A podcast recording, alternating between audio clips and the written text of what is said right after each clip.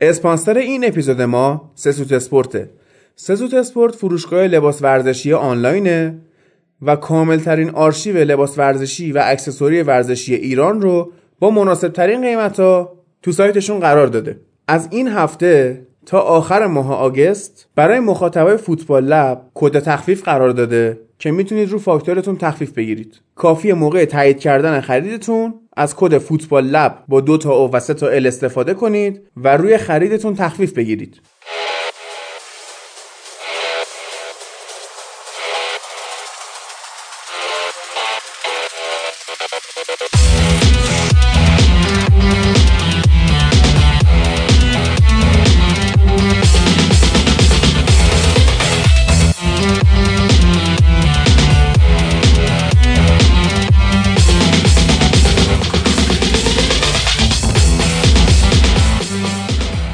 سلام، به پادکست فوتبال لب خوش اومدید. پادکست تحلیلی فوتبال اروپا.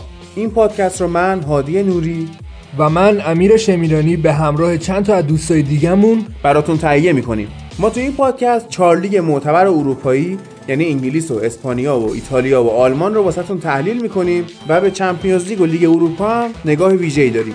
تحلیلایی که اینجا می‌شنوید و هیچ جای دیگه نمی‌تونید پیدا کنید. ما رو می‌تونید تو همه اپلیکیشن‌های پادکست و همه شبکه‌های اجتماعی با سرچ کردن کلمه فوتبال لب پیدا کنید.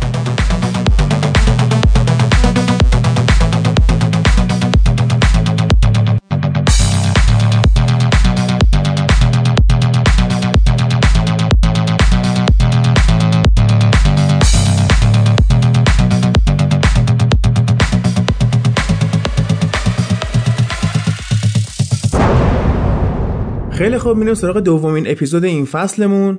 امروز هم که داریم ضبط میکنیم اول شهریور ماهه. هفته دوم لیگ انگلیس برگزار شده، هفته اول لالیگا و هفته اول بوندسلیگا هم برگزار شده. این اپیزود فرهاد پیش منه و یه خورده ناکامه چون هنوز ایتالیا شروع نشده.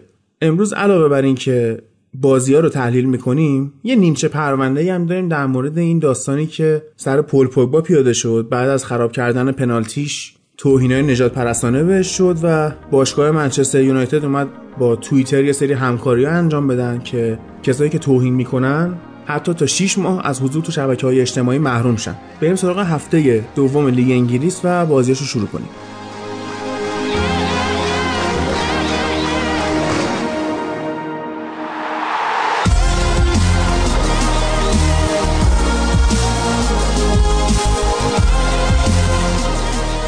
خب این هفته آرسنال دو یک برنلی رو برد. بعد از ده سال تونست دو تا بازی شروع لیگ رو پشت سر هم ببره.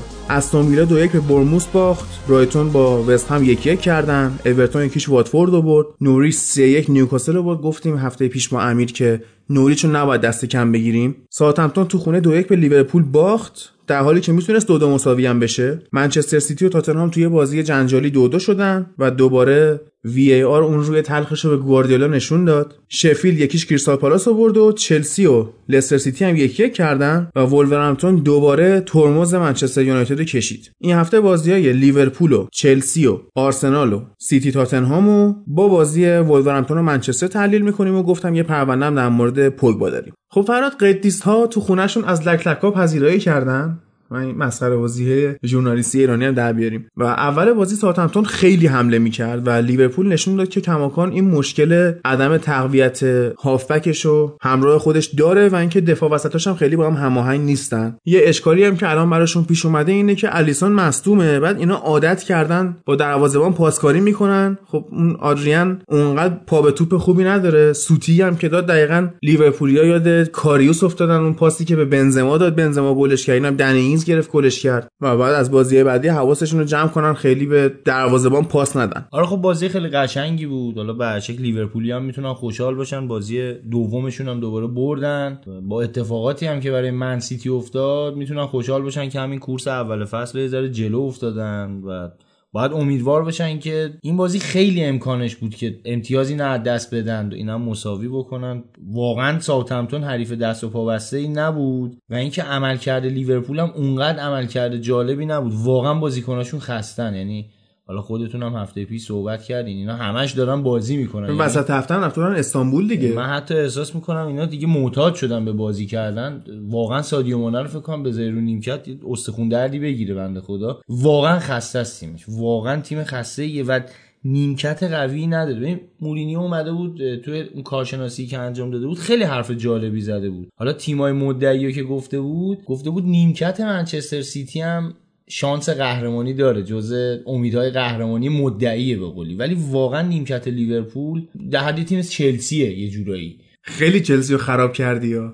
آها یعنی چلسی قوی‌تره. آره یه سر قوی‌تر. واقعا نیمکتشون ضعیفه و علاوه بر این که اصلا تقویت نکردن هیچ یک دو تا بازیکنشون هم حالا دادن رفت، مثلا مثل استوریجو دادن رفت و اینه که مثلا اگه یه نفرم مرد حالا استوریج میتونه اونجا بازی بکنه، ولی دیگه الان اونم ندارن دیگه، خیالشون قشنگ راحته که یه دونه اوریگیه بیرون نشسته، اوریگی شکیری که حالا نمیدونم این چه پدرکشتگی با کلوب پیدا کرده خیلی بازیش نمیده. یه مصاحبه‌ای هم یادم هفته پیش فکر می‌کنم از شکیری در اومد، خیلی انتقاد کرده بود از نیمکت نشینیش تو لیورپول، خیلی ناراحته ظاهرا. انصافا حالا یه فیکس بازی کنه خیلی وارد نیست، ولی در حدی هستش که حالا مثلا هفته‌ای یه بیست دقیقه بهش بازی بدم، بالاخره اون مهاجم فیکسشون حالا هر کی میخواد باشه، صلاح باشه، مانع باشه، ولی بالاخره راه داره شکیری هم یه بیست دقیقه یه روبی تو هر بازی بیاد به اینا اضافه بشه، حالا نوبتی بیان یه ذره چرخشیش بکنن، بد نیست به نظرم، چون واقعا کیفیت خوبی هم داشت. این چمبرلین رو بازی میده ولی عجیبه که شکیری رو بازی نمیده. با چمبرلین تمدید هم شد وسط هفته، با اینکه چمبرلین زیاد مصدوم میشه، کلا میشناسیمش دیگه، بازیکنی که زیاد مصدوم میشه. بعد اینا گزینه جانشینشون واسه همه پستا میلنره، یعنی اگه این در آزیار هم مصدوم شه فکر میکنم آره، بعد دروازه بعدی هم مصدوم شه میلنر رو میذارن دروازه. اتفاقا اینو میگی، من دقیقاً داشتم به این فکر میکردم بعد همون بازی چمپیونز لیگشون که تو خوشحالی آدریان مصدوم شد آره. گفتم احتمالاً بازی بعدی میلنر دروازه است و باید تو دروازه هم ببینیمش، فکر میکنم اونجا ولی عملکردش خوب باشه، یعنی حداقل تلاشش رو میکنه صد درصد. ببین یه نکته‌ای که هست اینه که لیورپول خوب بازی نمیکنه و آره روون نیست، اصلا روون نیست، انگار تیمشون گرفته است، یعنی مثل تیمای حالا لیگ خودمون که سه چهار هفته اول بعد بازی میکنن مربیاشون میگن ما تو بدن سازی آره. بودیم بدنا گرفته است، حالا آره از این حرفا میزنن. حالا تو لیگ‌های اروپایی قطعا این بحثا مطرح نیست، ولی واقعا به نظر میاد تیمشون یه ذره گیر داره. آخه ببین هم صلاح هم مانه هم فیرمینو درگیر رقابت‌های ملی هم بودن، بعد اومدن لیورپول بدنسازی کردن و خب سنگینه کار. بعد نگاه میکنی توی سه نفری که فصل پیش بیشترین زمان بازی رو داشتن، صلاح،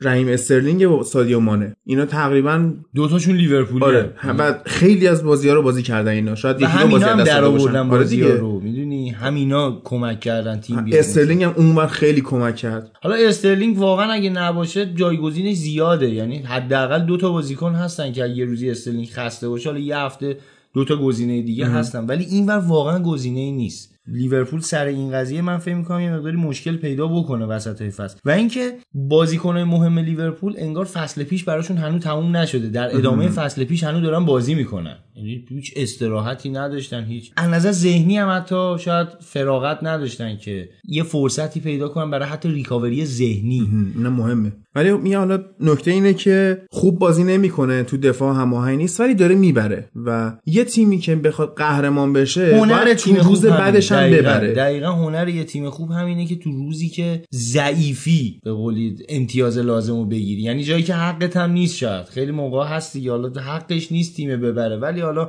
با یه گل با یه اتفاق با یه حرکت، خیلی مثال خیلی خوبی زدی.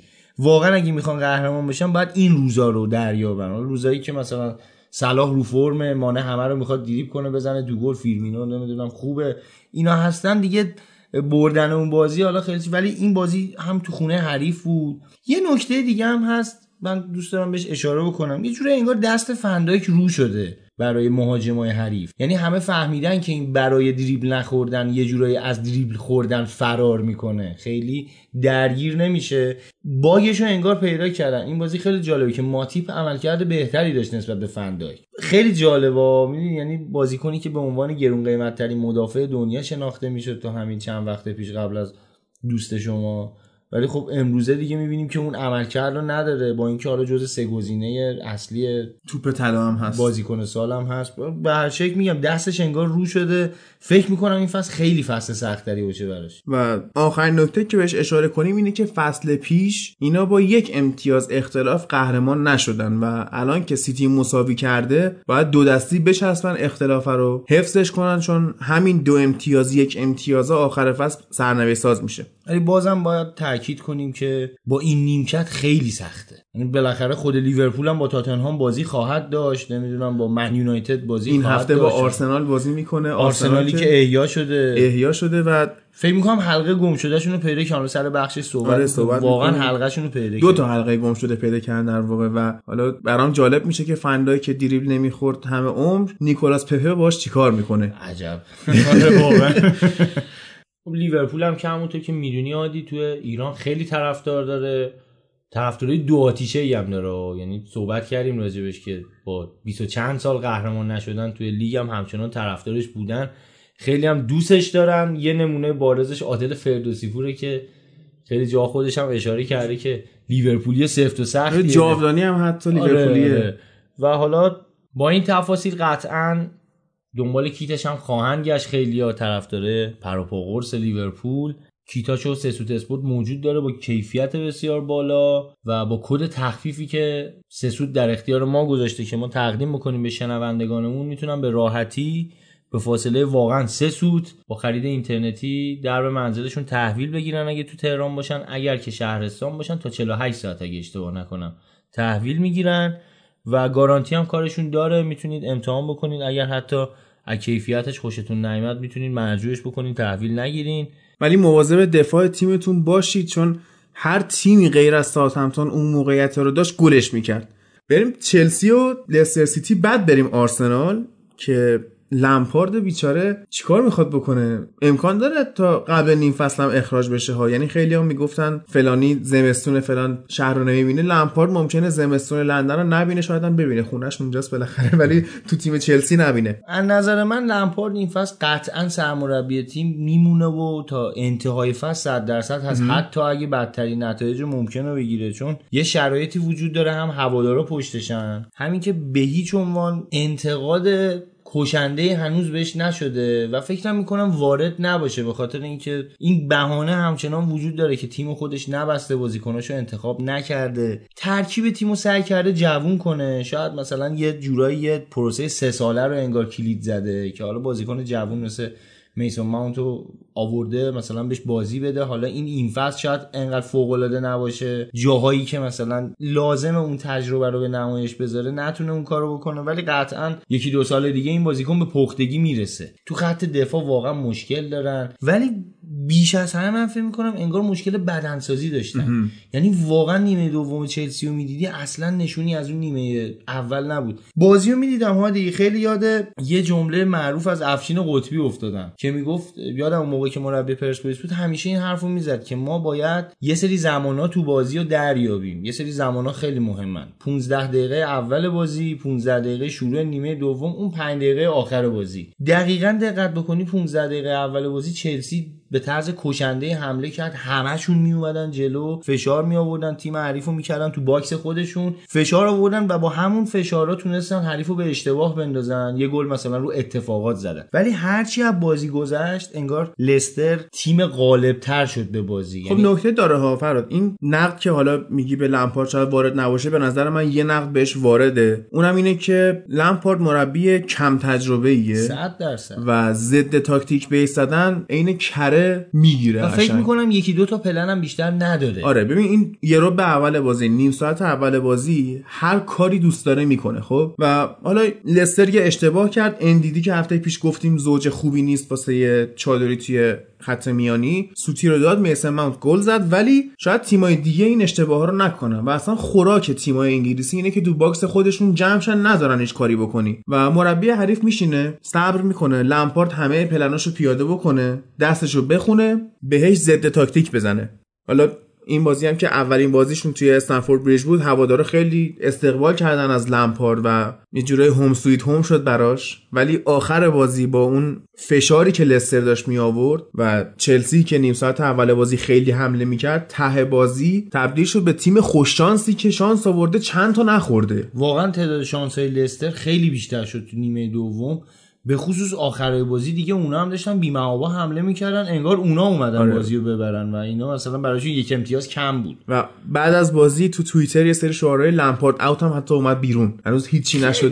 زوده حالا واسه این حرفا، خیلی زوده. نقدی که من خودم به لمپارد دارم هادی راجع به تعویضاشه، واقعا تعویضاش بده، یعنی انگار فقط میخواد به یه سری بازی بده، نگاه نمیکنه الان چی لازم داره تیم. یعنی بیرون کشیدن پولیشیچ هم بازی قبلی هفته گذشته، بازی قبلی فیکس نذاشته بودش با منچستر، معذرت میخوام آره بازی قبلی بازی ندادن بهش و این هفته بیرون کشیدنش، آوردن ویلیان هم. یعنی واقعا ویلیان تبدیل به فاجعه شده، فکر میکنم شماره ده زیادی براش گشاده، اصلا عملکرد خوبی نداشت. و پدرو هم جالبه که افت کرد، یعنی شاید بهتر بود حداقل اگه میخواد همچین کاری بکنه پدرو رو میکشید بیرون، چون پدرو هم دیگه میدونیم شرایط سنیش مثل پنج سال پیش نیستش که بتونه نود دقیقه رو کامل بره و بیاد، به خصوص در مقابل تیم مثل لستر. لستر شاید از نظر اسم حالا ما داریم میگیم لستر، ولی واقعا تیم کمی نیست. حالا از اون قهرمانیشون که بگذاریم، حتی اگه اونو بذاریم کنار، اینا قهرمانم بگیم نشدن، ولی همیشه تیم خطرناکی بوده. از اون مربی فوق‌العاده‌ای هم داره، دقیقاً مربی با تجربه کارکشته تو تیمای خوبه. حالا همون لیورپول بالاخره جز بزرگان لیگ برتر دیگه، سالها تو اسکاتلند اومده نتایج خوبی گرفته، جام آورده، توی لیگ قهرمانان اروپا با اون تیم اومده، مثلا عملکرد خوبی داشته نسبت به تیمی که در اختیار داشته و نمیشه این تیمو دست کم گرفت. بنابراین فکر میکنم تعویضایی که حالا آبراهام، حتی آبراهام که واقعا فاجعه داره نشون میده، حالا شاید یه ذره باید آبراهامو بیشتر روش کار کنه، با آمادگی ذهنی بیشتری بفرستش تو زمین. میدونی این یه شمشیر دولبه است دیگه، وقتی که بیاریش تو اگه بتونه یه گل بزنه خیلی شانسه، یه گل بزنه تبدیل میشه قهرمان، مثلا هوادارا و شروع میکنن نمیدونم تشویقش میکنن و محبوب قلبا میشه، یا مثل اون پنالتی که از دست داده باعث شد اینا قهرمان نشن، این اتفاق باعث میشه که تبدیل بشه منفورترین بازیکن و حالا بشه مشکل اصلی تیم و قده سرطانی و اینا. به هر شکل فکر میکنم یه ذره زیادی داره به آبراهام الکی توجه میکنه، نه اینکه بازیکن بدی باشه، خیلی بازیکن خوبی تو استون ویلا دیدیم که مثلا چه عملکردی داشت، ولی رو توانایی ذهنیش باید کار بکنه که اینجا دیگه استون ویلا نیست، اینجا چلسی، اون استادیوم استنفورد بریج مثلا بچه بازی نیست به قولی بیای همینجوری اونجا بازی کنی و هوادارا هم نود دقیقه تشویقت بکنن، تو هم موقعیت کنی اب نداره. باید یه ذره رو آمادگی ذهنیش کار بکنه که بفهمه کجاست و چه پیراهنی رو بتن کرده. حالا بالاخره چلسی تو این تیمای نوظهور لیگ برتر سابقه بهتری داره، تیمایی که جدیدن قوی شدن، حداقل تو قدرتش هم اولین تیمیه که اومد این سبک رو اجرا کرد، با یه پولی اومد شروع کرد اینا. یه ذره افتخارات هم داره دیگه، قهرمانی اروپا دارن، بالاخره این اومده جایگزین یکی مثل دروگبا شده، یکی مثل کرسپو، یکی مثل شفچنکو، اینا بودن تو این تیم. حالا زولا بوده قبل، هیگواینو اگه بزنیم کنار از تیم خط آتیش چلسی، کلا مهاجمای خوبی معمولا داشته چلسی، همه زهردار بودن، بلد بودن از اون تک موقعیت استفاده، ولی آبراهام هنوز اون بازیکن نیست. خود ژیرو فکر میکنم حداقل تو این شرایط خیلی بهتره. من خط دفاع چلسی هم واقعا افتضاحه. یکی این که حالا نقد دومی که به لمپارد دارم، لمپارد چیکار داری میکنی با مارکوس آلونسو؟ این امرسون چیه میذاره تو ترکیب؟ حالا جالبه امرسون تو خیلی سایت‌ها من دیدم بهترین بازیکن زمین شده، ولی من چیزی ندیدم تو بازی ازش، یعنی نمیدونم. آمار و ارقام خیلی صحبت نمی‌کنه، همون حتی آمار و ارقامی هم بخوای نگاه بکنی من چیزی ندیدم امرسون انجام بده، یعنی شاید فقط صرفاً به خاطر اینکه اشتباه نکرده مثلا نمره خوب بهش دادن، یا چون تو چلسی بازی می‌کرده، وگرنه مثلا تیلمانز خیلی خوب بازی کرد به نظرم، ولی تیلمانز نمره خیلی جالبی نداشت. مدیسن که اصلا یعنی دمش گرم انصافا، واقعا من فکر میکنم این اگه سال بعد تو لستر بمونه خیلی عجیبه، همین امسالش هم عجیب بوده، ولی واقعا سال بعد دیگه امکان نداره این تو لستر بمونه، این قطعا توی یه دونه از این تیم، به خصوص منچستر خیلی احتمالشو من زیاد میدم. خیلی هم بد نیاز داریم به همچین کسی مثل مدیسن، چون هم جنگنده است، هم تکنیکیه، هم شوت میزنه، هم پاس میده، هم توانایی ضربه ایستگاهی ها رو خوب میزنه، همه چی تمومه. موقعیت هم داشت تو این بازی، یه ذره خودخواهانه عمل کرد دیگه، زاویه‌اش خوب نبود، ضربه رو زد، ولی اون اگه گل میشد دیگه اصلا چلسی رو یه تنه به خاک و خون کشیده بود. به قول یکی از گزارشگران شهر چلسی رو میتونست با آتیش بکشه. از سزار آسپلیکوئتا بعید بود همچین عمل کردی. بعد اینا اصلا شاید واسه طرفدارای خود چلسی عجیب باشه، ولی اینا حسرت داوید لوئیس رو خواهند خورد. دفاع با تجربه ای که درست فراز و نشیب داشت، ولی از نظر روحی بازیکنیه که بعضی موقع میتونه خط دفاع رو رهبری کنه. برای نیمکت حداقل خوب بود دیگه. و از کورت زوما که بهتره. واقعا زوما رو من همون سر اون بازی فهمیدم چرا هر مربی اومد گفت اینو قرضش بدیم بره. واقعا تو این بازی فهمیدم. بعد خود سزار الان افتضاح شده، داوید لوئیس خیلی میتونست کمک کنه. همینجوری که دیدیم این هفته جلوی برنلی، لوئیس خیلی خوب تو دفاع آرسنال شرکت میکرد و حتی تیمو داشت رهبری می‌کرد. تازه ما اینکه اونجا هنوز جا نیافتاده، یعنی دو هفته است به اون، یعنی حتی روزای پیشم بازی نکرده بود. میگم دو هفته است رفته مثلا تو اون تیم، یعنی روزای آخر ساعت‌های آخر نقل و انتقالات رفته آرسنال و مثلا بعد از ده روز الان داره اون خط دفاعی و راه اونم اون خط دفاعی رو یعنی با اون سابقه ای که ازش سراغ داریم داره اون خط دفاعی ساماندهی میکنه. خیلی کار بزرگیه ها. یعنی من فکر میکنم اگه داوید لوئیس از این آزمون سربلند بیرون بیاد میرسه به اون جایگاهی که بعدها بگن یکی از مدافعان بزرگه مثلا فوتبال اروپا بوده. در حال حاضر نبوده همچین چیزی هیچ وقت، ولی فکر میکنم اگر این کارو بتونه به سرانجام برسونه، آرسنال رو بتونی جمع کنی، کار خیلی بزرگی کردی. یه نکته دیگه، حالا من خیلی اطلاعات شد نداشتم باشم. بارکلی مصدوم مشکلی داره، چرا بازی بهش نداره نمیدونم. واقعا بارکلی خیلی این بازی به دردشون میخورد. تون خط دفاع شلوغ لستر با اون پرسی که اینا میکردن یه بازیکن شوت زن شاید خیلی میتونست بکنه. یه لول بیاری پایین، بارکلی شبیه ترین بازیکن به مدیسونه. خود اصلا خود لمپارد هم با همین شوتاش پدر حریفا رو در می آورد دیگه. یکی از گلزن ترین هافبک های حداقل تاریخ لیگ جزیره است.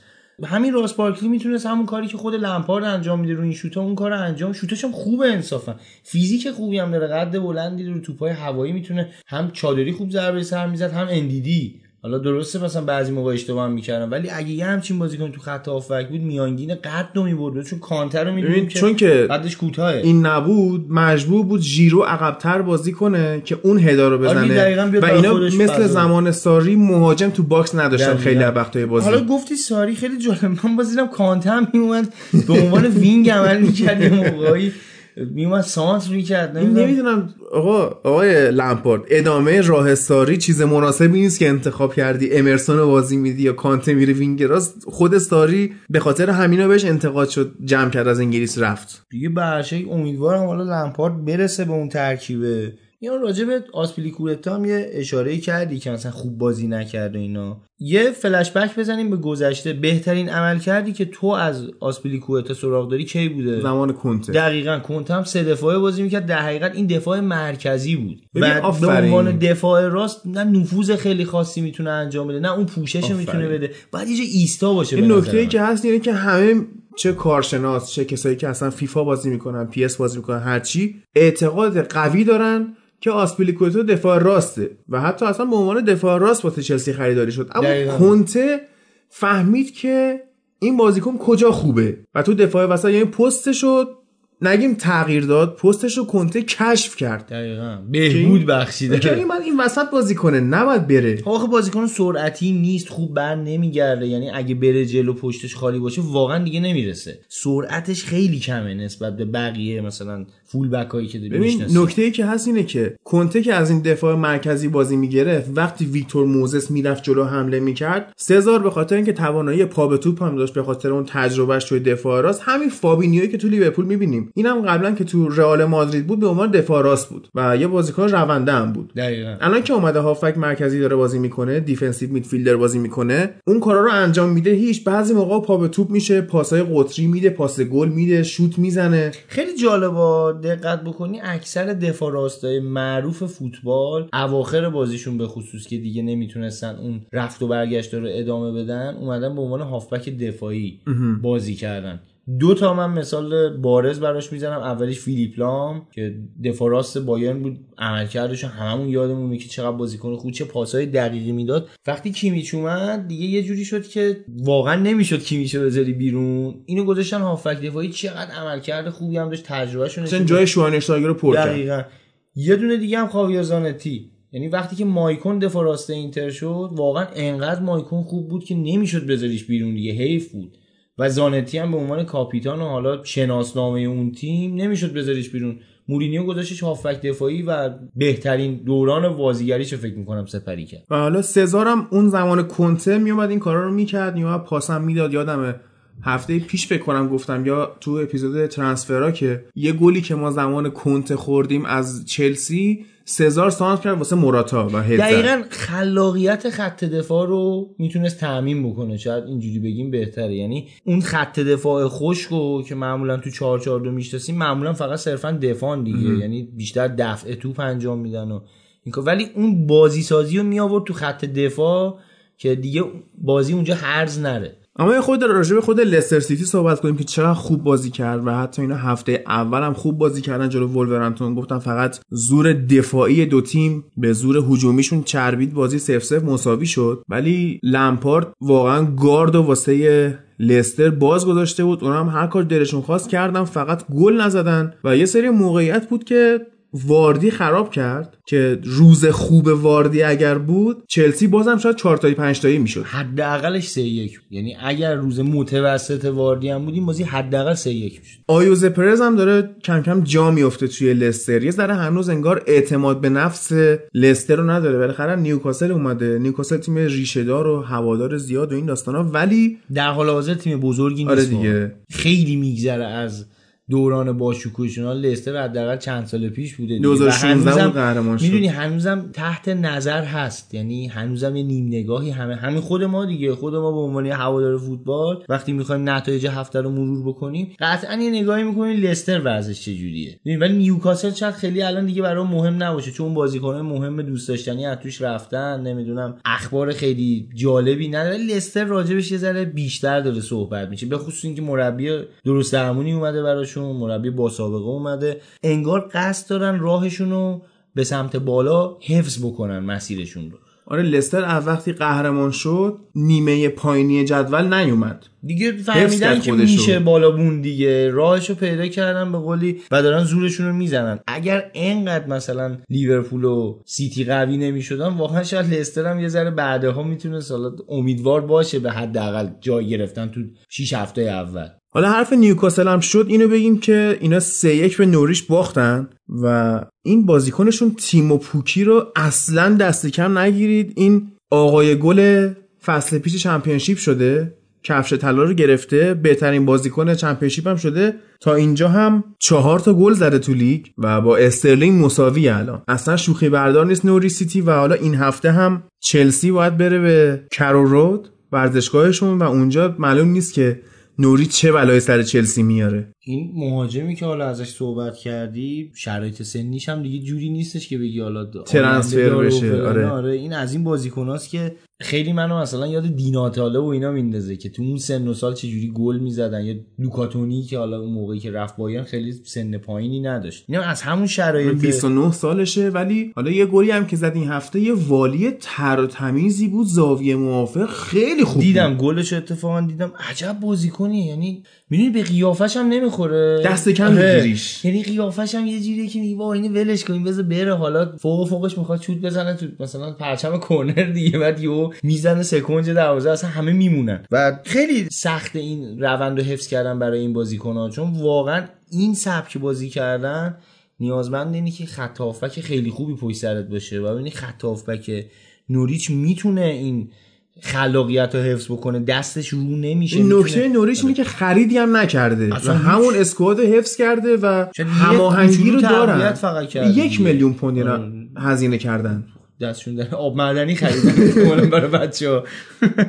و حالا شاید هماهنگی که اینا تونستن حفظ کنن به دردشون بخوره و بتونه حفظشون کنه تو لیگ برتر. با این وضع فکر کنم نوریچ میمونه. یعنی واقعا من شخصا به اسکوادشون که نگاه میکنم تنها بازیکنیشون که برای من آشناس تیم کرول که نیوکاسل نیوکاسل بازی میکرد، وگرنه لوئیس فان خال می آوردش تو پنالتی بگیره جام جهانی، وگرنه هیچ چیز دیگه نداره اصلا که بگی یه اسمی میشناسی، یه بازیکن آشنایی، هیچی نداره. از این به بعد پوکیو میشناسیم، قطعا بیشتر از اینا خواهیم شنید. ببین این هفته تو توی فانتزی لیگ برتر بیشترین خرید مال پوکی بوده. یعنی هر کی خواسته واسه هفته بعد اسکواد رو تغییر بده رفته اینو گرفته. ولی بعید میدونم این روند رو بتونه ادامه بده. آره جلو چلسی شاید ادامه بده این هفته بچه‌ها امتیاز بگیرن. آره اونجا خب اگه پورتزوما و اینا دوباره باشن که قطعا این اتفاق خواهد افتاد. فکر می‌کنم اینجا اگه هتریک اونجا پوکر کنه با این تفاصیلی که دیدیم از خط دفاع چلسی. مگه اینکه جمع کنن خودشونو. ببین آخه کار سختی هم نیست تا جمع کردن خط دفاع چلسی با این شرایطا، چون بازیکنو دارن. حالا با یه تغییر زوما رو بذاری بیرون، خود آسپیلیکوئتا رو اصلا بذاری وسط، یه ذره اون فضاها رو ببندی، خودت به قولی مچاله‌تر بازی کنی، کامپکت دفاع کنی. خیلی واز بود دفاعش خودش. من نمیتونم از فکر اون بازی چلسی بیام بیرون. من دوست دارم هر هفته با چلسی بازی کنیم. ما ضد حمله میزنی به به. بابا آخه اصلا لازم نیست اینا ضد حمله بزنی، اینا همین توپو بگی درصد، اینا خودشون نمیان توپو ازت بگیرن. یه جای یه هلیکوپتر اونجا وا میشه، یه پاس میاد دوباره دو تا بازیکن تکنیک هم داشته باشی کافیه. یعنی برای هر تیمی که جلوی چلسی بازی میکنه لازمه یه دونه جیمز مدیسن داشته باشه. همین یعنی میتونیم بگیم یازده به یک میشه بازی کرد. خیلی تیمشون بد واقعا، دفاع عجیب. من نمیتونم از فکرش بیام بیرون. آه چرا هر فصل ما داریم سر چلسی هرس میخوریم؟ آ جالبه ها. آخه میدونی چیه، میبینی ابزارش هست، تماشاگر داره، پولشو داره، مربیش حالا به خصوص امسال دوست داشتنیه، نمیدونم تیم چرکی نیست، نمیدونم اصلا با کانتر خودش ما ببینیم رو فرمه کیف میکنیم دیگه. اون کانتری که اومد یه تنه لستر رو آورد بالا، حالا به کمک جیمی واری واقعا خط هافک اون لستر کامل کانته بود. کانته بود و ریاض مارز بیشتر تو بحث دفاعی و دفاعی آره بازی سازی و اینا، چون مارز بیشتر نقش هجومی میداد به هافبک. یه سری یادمون نره ها، کاپیتانشون ویس مورگان که دفاع قدری بود، از اون دفاعی قدیمی بود. اصلا من کیف میکنم از اونها که مثلا دهه هشتاد مثلا بازی میکرده، پامیش گونده و اینجوری بود. بعد لستر که قهرمان شد اینا تو شهرشون یه ویسکی با اسم کاپیتان مورگان دادن بیرون و طرفدارای لستر دیگه فقط از اون می‌خوردن، یه جورایی تبدیل شد به نوشیدنی معروف شهرشون.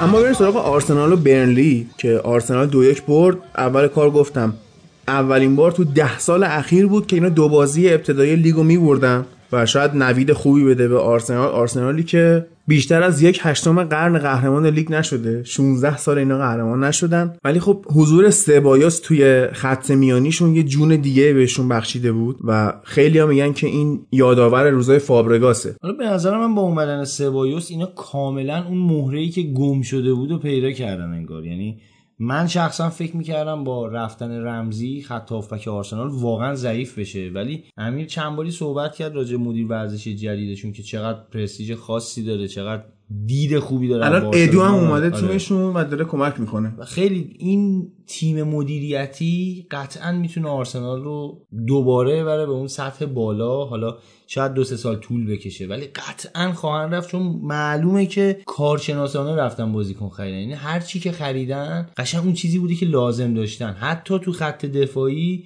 با یه دونه داوید لوئیس هشت میلیون، یعنی با هشت میلیون اینا خط دفاعیشون حداقل تا اینجا دیدیم که ترمیمش کردن. از اون شرایط فاجعه، از شرایط مصطفی واقعا نجات پیدا کردن. و امروز اتفاقا تو خبرها میخوندم که باشگاه به النی و مصطفی گفته که حتما باید تا آخر پنجره نقل و انتقالات این فصل، یعنی تو زمستون دیگه باید برن دیگه. برای خودتون تیم پیدا کنید خلاص. آره یه جا بریم، حالا پولم نمیخوایم آقا، برو فقط شما برو. فکر می‌کنم خیلی با امیر مشورت می‌کنن، چون دقیقاً یاد باشه پارسال همین حرفا رو می‌زد، میگه آقا اصلا اینا رو بدیم بره، پولم بزنید روش بدین یه تیم دیگه ببره. بعد اون بازیکنی هم که حالا صحبت کردیم یه با قرضی گرفتن از سنتتین، فصل بعد میاد بهشون اضافه میشه. آره خیلی معلومه که با برنامه دارن میرن جلو. واقعاً منم بازی سبایوس کیف کردم. یعنی اگر سبایوس نبود قطعه به یقین اصلا این ارتباط تیمی آرسنال شکل نمی گرفت. آره. و برنلی که دیدیم هفته پیش بازیشو برد و سه تا گلم زد و الان اشلی بارنز هم تو جدول گلزنا بالاست و سه گل است. خیلی میتونست آرسنال رو اذیت کنه ولی جنگندگی سبایوس مانع این کار شد. ولی دو نکته هست، یکی اینه که سبایوس اگه اینقدر خوب بازی کنه اینجا احتمالاً پرز اینو آخر فصل نمیفروشه به آرسنال، بعدش میگردونه رئال. میشم یهو میگه مثلا صد و پنجاه میلیون دیگه. تگ قیمتی بالا میذاره و آرسنال نمیده این پولو. قطعاً مشتریای بهتری کمی پیدا خواهد. و یه نکته دیگه اینه که اینجا انگلیسه و شوخی بردار نیست. تو زیاد بخوای اذیت کنی یه روزی میخوری به یه تیمی که میزنن مصدومت میکنن.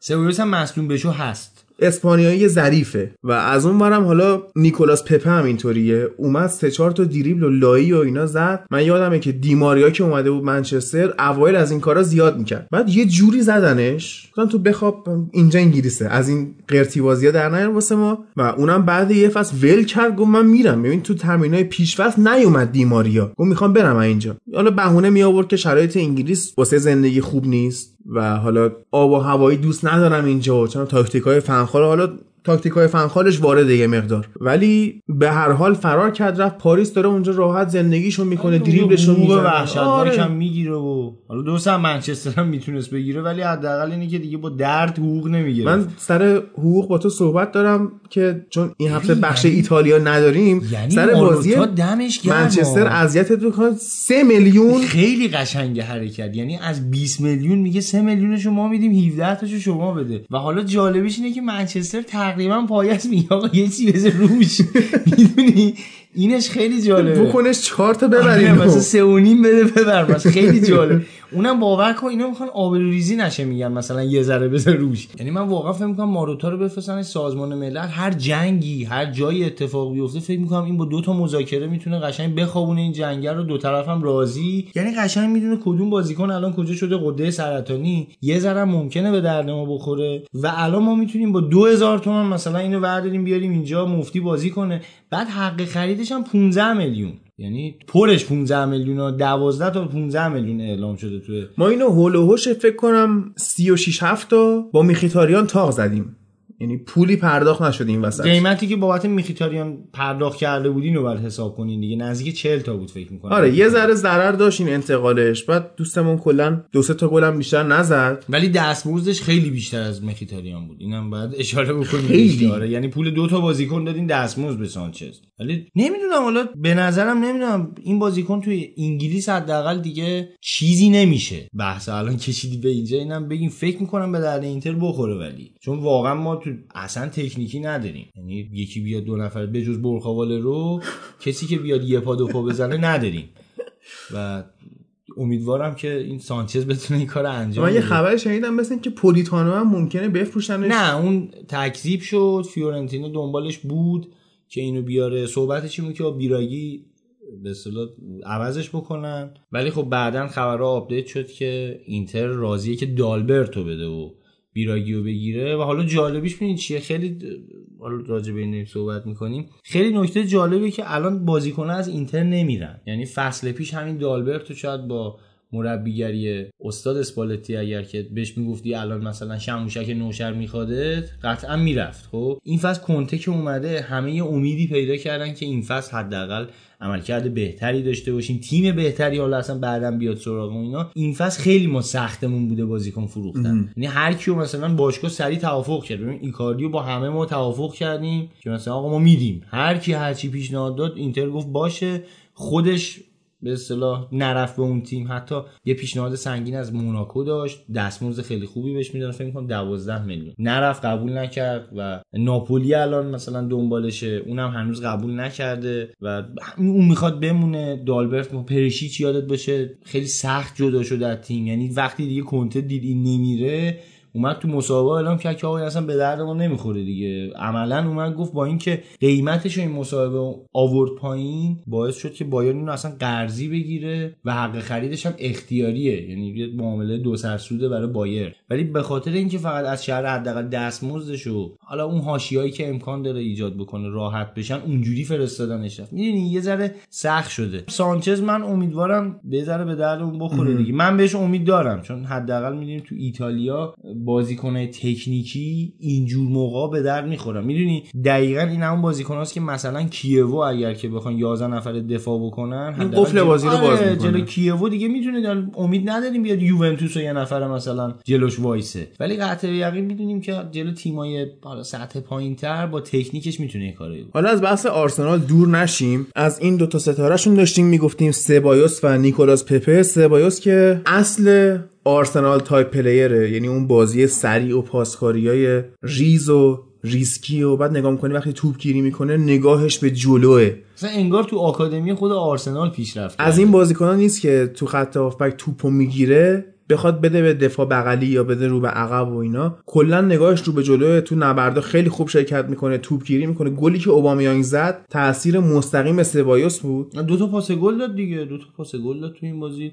اگه اون توپگیری رو نمی‌کرد توپ به اوبامیانگ نمی‌رسید. آرسنالیا باید امیدوار باشن که این مصدوم نشه، همینطور پپه. حالا پپه میگیم که شرایط بدنیش یه خورده بهتره. آخه پپه حتی اگه مصدومم بشه خیلی دوچار مشکل نمیشن، میدونی دارن حالا کسی بذارن، ولی وقتی باشه اذیت. مثلا چلسی بیچاره میکنه، سبایوسو نداره، واقعا جایگزین سبایوس نیست. مثلا کیو میخواد بذاره؟ و حتی اگه بازیکنم میخرید، حتی اگه رمزی هنوز تو این تیم بود، کاری که سبایوس کرد رو نمیتونست انجام بده. شاید جنگندگیشو داشت، ولی این حجم خلاقیت و این حجم حالا پاسایی که تو اسپانیا دیگه معبد پاسورای چیز دیگه، پاسورای فانتزی دیگه، این دقیقاً از اون سح... این فابرگاس لامصب، یعنی قشنگ احساس می‌کنی داره فابرگاس جوون داره بازی می‌کنه. حالا یه ذره البته سطح پایین‌تر رو، ولی واقعاً داره اون خاطره‌ها رو زنده می‌کنه برای آرسنالیا. عملکرد خوبشون تو فصل نقل و انتقالات یکی این دوتا بود، یکی خرید یه رهبر مثل داوید لوئیس که تیمشون بزرگتر نداشت با اون قیمت. آره. و نکته دیگه حفظ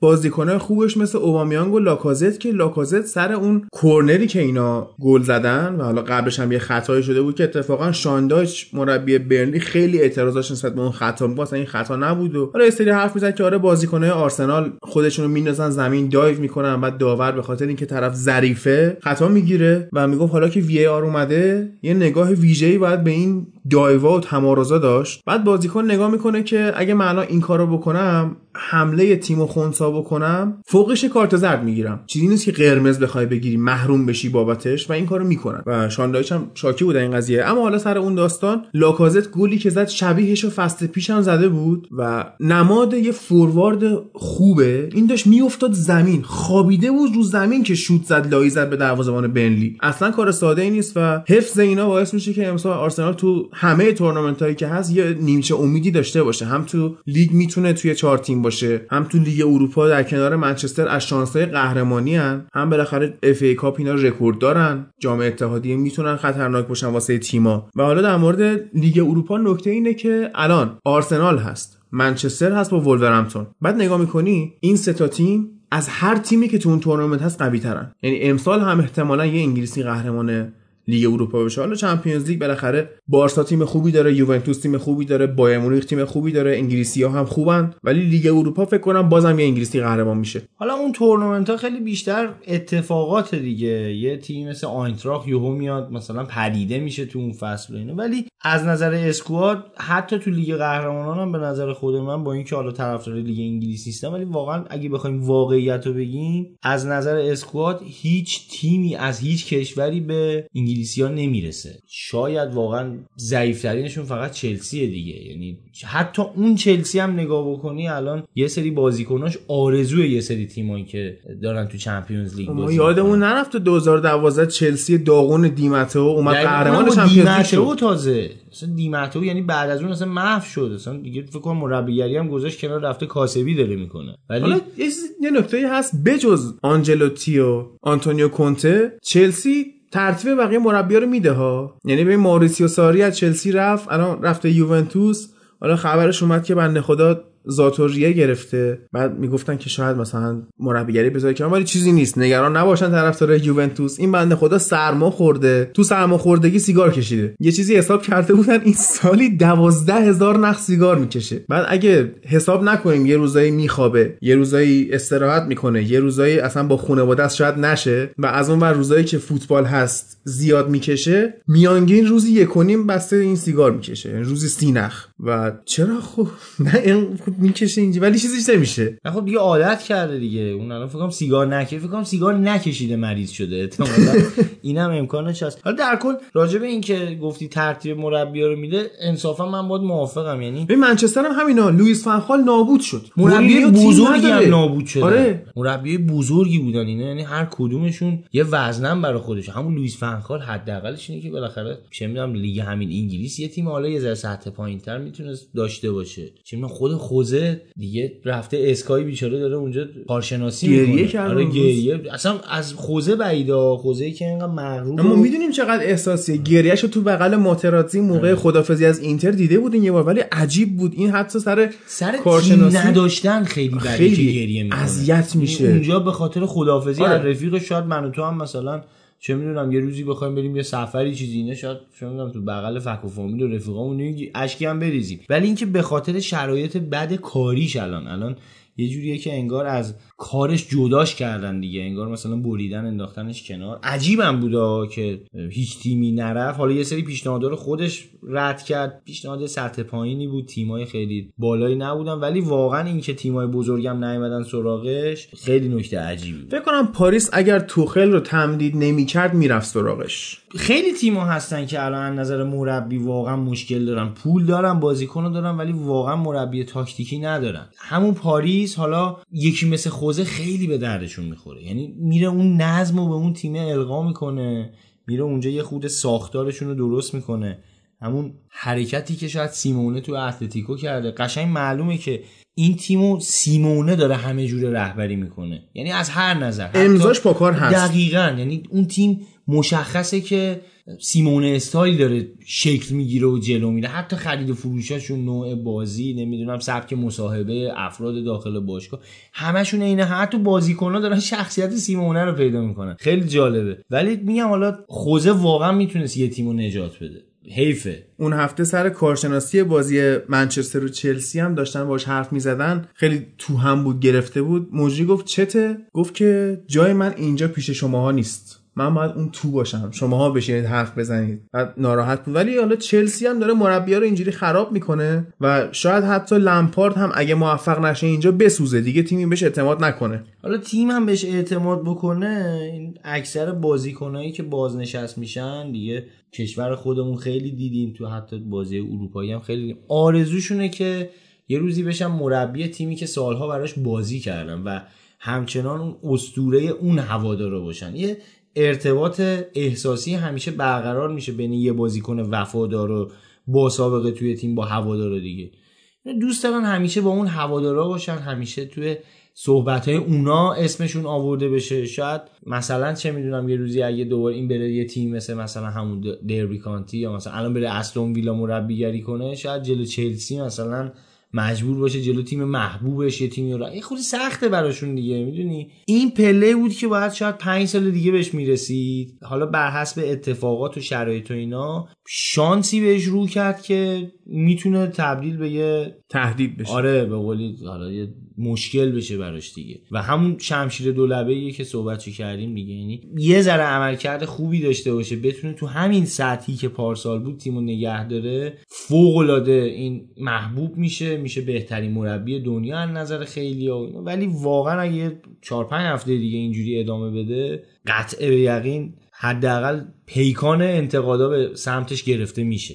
کار خوبی که آرسنال کرد این بود که ونگر رو خواست جایگزین کنه، به آزمون و خطا رو نیاورد، نیومد پاتریک ویرا بذاره مربی یا تونی آدامز رو بذاره، میدونی اومد یه مربی تاکتیکی آورد، مربی و... که چارجو بالاخره امتحانشو پس داد. امری واقعا شخصیت آرسنال رو داره الان و یه لول آرسنال رو جنگنده تر کرده نسبت به زمان ونگر که بیشتر ظریف بود تا فیزیکی، ولی عامل فیزیک رو هم امری اضافه کرده. آرسنال ونگر اگه یاد بشه انگار دیگه عادت کرده بود به چهارم شدن، یعنی واقعا دیگه نمی‌جنگید. حالا با این فهمم میگم بریم سهمیه رو بگیریم. آره اگر الان ونگر بود شاید هفتم هشتم میشد تیمشون، یعنی نهم دهم مثلا، چه میدونم حتی لیگ اروپا هم شاید نمیرسی، چون جنگندگی دیگه نمی‌مونه. تیمای پایینی خیلی جنگنده. دقیقاً خیلی لیگ انگلیس نسبت به اون موقعی که ونگر آره. داشت کار می‌کرد خیلی پیشرفت کرد. همین لستر برندان راجرز خب آخر فصل پیش هم آرسنال رو به سه تا زد، این فصل هم اگه ونگر بود بد میزدش. همین لستر اگه یاد بشه پارسال داشت یقه منسیتی هم میگرفت، یعنی اون کمپانی یه روز تو زندگیش یه دونه توپ به پاش گرفت رفت یه جایی که نباید بره، اینا مثلا تونستن اون امتیاز رو بگیرن و همین لستر میتونست تعیین کننده قهرمان بشه. حالا راجرز هم با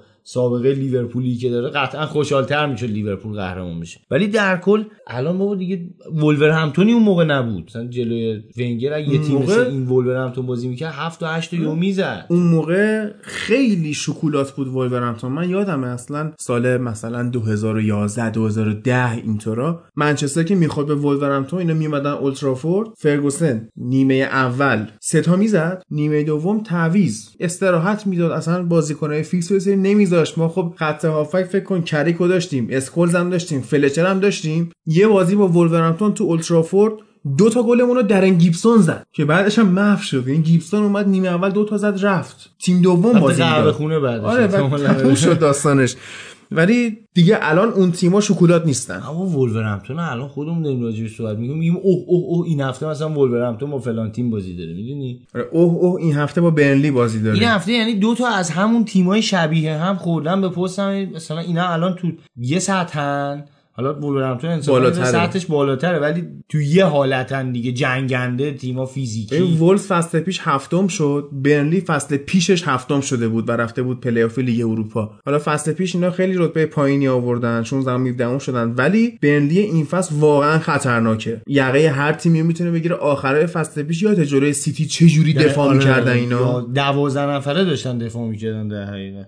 خیلی لیگ انگلیس پیشرفت کرده از این نظر رو. به خصوص لیگ انگلیس توی دفاع خیلی پیشرفت کرده، یعنی هفت هشت سال پیش ما انقدر دفاعی خوب نمیدیدیم، یعنی همین آرسنال با همین مصطفی و نمیدونم اینا قشنگ کارش راه میافتاد دیگه، این همه بود مشکلی نداشت. چند تا تیم بیشتر نبودن دفاع خوب داشتن، یه ویدیش فردیناند اینور بودن خیلی قدیمی تره، یه کرگر و اگر لیورپول بودن، یه جانتری و حالا زوجش که هر کسی میتونست باشه، حالا خیلی سالهای دورتر. آره اون قدیمی‌تر بود، جانتری بود با ریکاردو کاروالیو، بعدش حتی آرسنال بعد نبود، حالا قدیم‌تر سول کمپل سول کمپل آره. ولی بعدش دیگه یوهو انگار آره بیخیال دفاع آره. شدن، فقط رفتن سمت مهاجم، مهاجم بازیکن وینگ، یکی بره سانت کنه اونجا، یکی هد بزنه، بعد دیگه حال دفاع بالاخره شش تا میزنی پنج تا میزنی. ولی الان تیماشون دارن از عقب که پیشرفت میکنن میان جلو.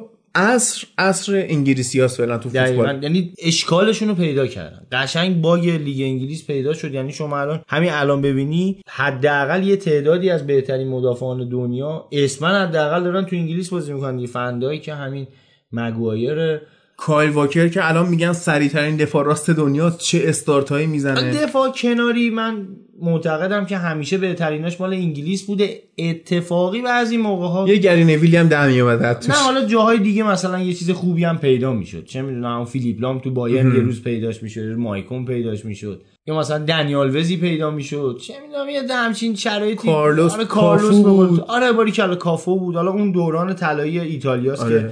که نمیخوام بریم با ولی ولی یه بحثی من با دارم فرهاد، نمیدونم چقدر موافقی. من اعتقاد قوی دارم که ما تو تاریخ دو تا دفاع چپ داشتیم که از همه بهتر بودن. حالا طرفدار روبرتو کارلوس ناراحت نشن، ولی قوی اعتقاد دارم که یه دنیس اروین منچستر یونایتد بهترین دفاع چپ دنیا بود، در کنارش آندریاس برمه آلمان.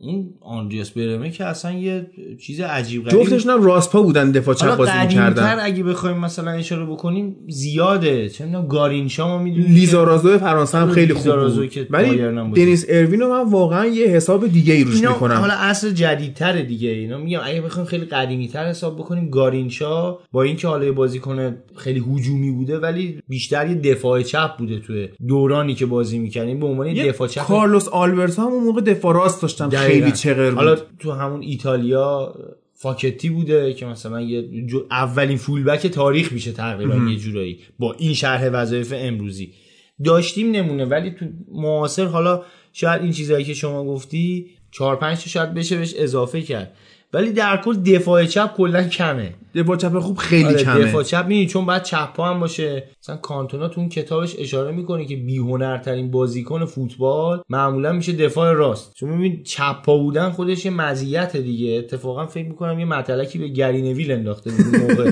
که همچین چیزی تو، که واقعا فکر میکنم برای همین، چون واقعا گرینویل ببینی مثلا اگه یه دفاع راست خوب پیدا میشد اون موقع تو منچستر، این قطعا جای دیگه نمیتونست بازی کنه دیگه، فقط همونجا بود. حالا راست پای تکنیک زیادی نمیخواد، همونجا باش دیگه. ولی دفاع چپ معمولا دفاع چپ هایی که ما یادمونه، چپ پاها معمولا بازیکن خیلی شوت زنی هم هستن، خیلی جالبه. ما اکثر چپ هایی که یادمونه معروفن حداقل میبینیم که خیلی شوت های خوبی هم میزدن، به جز اوزیل. حالا اوزیل بیشتر فانتزی آخه، میدونی خیلی بازی مثلا کارلوسو شما حساب کن، ادگار داویدزو حساب کن، حالا خیلیا بودن، حالا نمیخوایم وارد اون بازه بشیم، چند تا که مثلا مثال بخوام. ولی در کل دفاع راست مثلا بگی این شوت‌های خیلی خفنی میزده، نمیدونم کاشته خیلی خوب میزده، نمیدونم خیلی کم پیش میاد. حالا مثلا یکی مثل کافو پیدا میشه، مثلا در حرکت اون موقع من یادم میگفتن این بهترین بازیکنی که تو حرکت خیلی خوب سانت میکنه، تو حرکت، یعنی لازم نیست توپو نگه داره سانت کنه، تو همون سرعت خیلی خوب سانت میکرد. اتفاقا حالا این هفته هم بهش میرسیم، کوین دیبروینه که این کارو انجام داد، پاسی که به استرلینگ داد، که حالا کارشناسی بعد بازی هم گرینویل اونجا بود هم جیمی ردنپ که جفتشون اعتقاد داشتن که این دیبروینه سانتراش ادامه راه دیوید بکام و استیون جرارده. سبکش خیلی فرق میکنه عادی به نظر. به جرارد شبیه سبک بازیش، حالا جرارد دفاعی تر ولی اونقدر قدرتی نیست آخه. سانتری که شاید سانتری فرستاد واقعا فقط از بکام دیده بودم. عادی بدیه این که یکی مثل گرینویل میاد کارشناسی میکنه، میدونی چیه؟ اینه که یه بازیکن یه بازی که یه حرکت خارق العاده انجام میده، اونو با یه کسایی مقایسه میکنه. بابا دیوید بکام یه عمری داشت سانت میکشید با خطکش رو سر بازیکن. حالا دیبروینه شاید مثلا پنجاه تا این سانتر رو بتونه انجام بده تو کل دوران فوتبالش، ولی دیوید بکام اصلا نباید با... سانتر دیوید بکام انصافا مقدسه. شاید مثلا کاشته هاشو بشه با یکی دیگه مقایسه، با جونینیو بشه مقایسه کرد، ولی سانتراشو انصافا ما بزنی کنار، بگی این بازیکن یه بازیکن خوبی بود، یعنی حکایت چیز دیگه، مثلا یه سانتری بود بعدا بازیکن توش در اومد، این شکلی بود. اول سانتر میکشید بعد فوتبال بازی کرد، این شکلی شد دیوید بکام. نه بعد اونجوری مقایسهش کرد. یا تو نمیتونی هیچ وقت یه مثلا هری مگوایر اگه الان بیاد دوتا بازی خوب بازی کنه، نمیتونی با فردیناند مقایسهش کنی. اون عمل کردی که اون داشت دروازه‌بان نمیشه مثلا چه میدونم با اش مایکل مقایسه کرد، با فندرسار مقایسه کرد، با بوفون مقایسه کرد، یکی که در آینده با همین دوناروما، من یادم اوایلی که اومد محبوب شد خیلی‌ها با بوفون سری مقایسه گفتن آقا این بوفون آینده، اسمش هم جان لوئیجیه و آره دیگه، آره تمومه بعد. ولی امروزه نگاه می‌کنی این کجا و آن کجا، یه خود زوده برای این قضاوت‌ها. به نظر من باید بذاری یه ذره از این عملکردش بگذره، ده تا این حرکت‌ها انجام بده توی یه روند پشت سر هم، یعنی ده تا بازی ببینیم مثلا دیبروینه اومد همین سانترو کرد، یکی اومد اونجا زد تو گل. ولی خیلی زشت خودش با دیوید بکام مقایسه کردن. مثلا بکن بکام اون همه سانتر کرده گل شده، سانترایش که خوب کشیده گل نزدن هم هستا، واسه کیا هم سانتر کرده. بالاخره مهاجم دوزاری هم داشته دیگه تو تیمش دیگه، تو همون تیم ملی انگلیس بالاخره مثلا برای اوون سانتر کنه، اوون هد میزد، و بالاخره اونجا میخواد سانت کنه و یکم باشه که تواناییشو داشته باشه.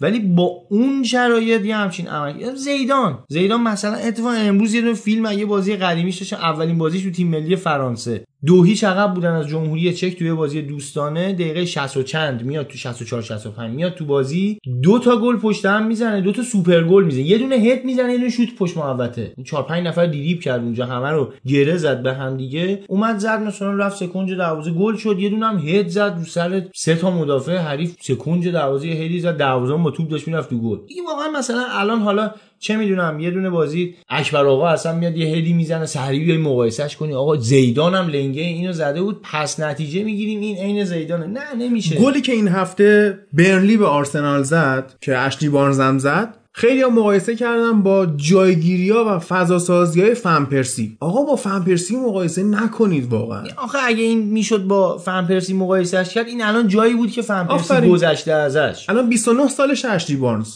دیگه، تقریبا کریرش دیگه آخراشه دیگه، یعنی حداقل آخرین روزهای دوران اوجش رو داره سپری میکنه. شاید یکی دو سال دیگه این بازیکن اوجش باشه دیگه، بعد کم کم وارد افت بشه و مثلا فقط به خاطر تجربهش بشه. نه یه خونه این مقایسه به نظر من آزاردهنده است، عملکرد خود اون بازیکن‌ها هم میریزه به هم، سطح توقع رو میبره ازش بالا. حالا ما هم که فوتبالای اون زمانو دیدیم یه خورده بهمون فشار میاد. منی که میگم خط هافبک منچستر رو من چقدر قور میزنم، من آدمیم که بازی رویکین و اسکولز رو کنار هم دیدم، دیگه هیچی بهم نمیچسبه غیر از اون.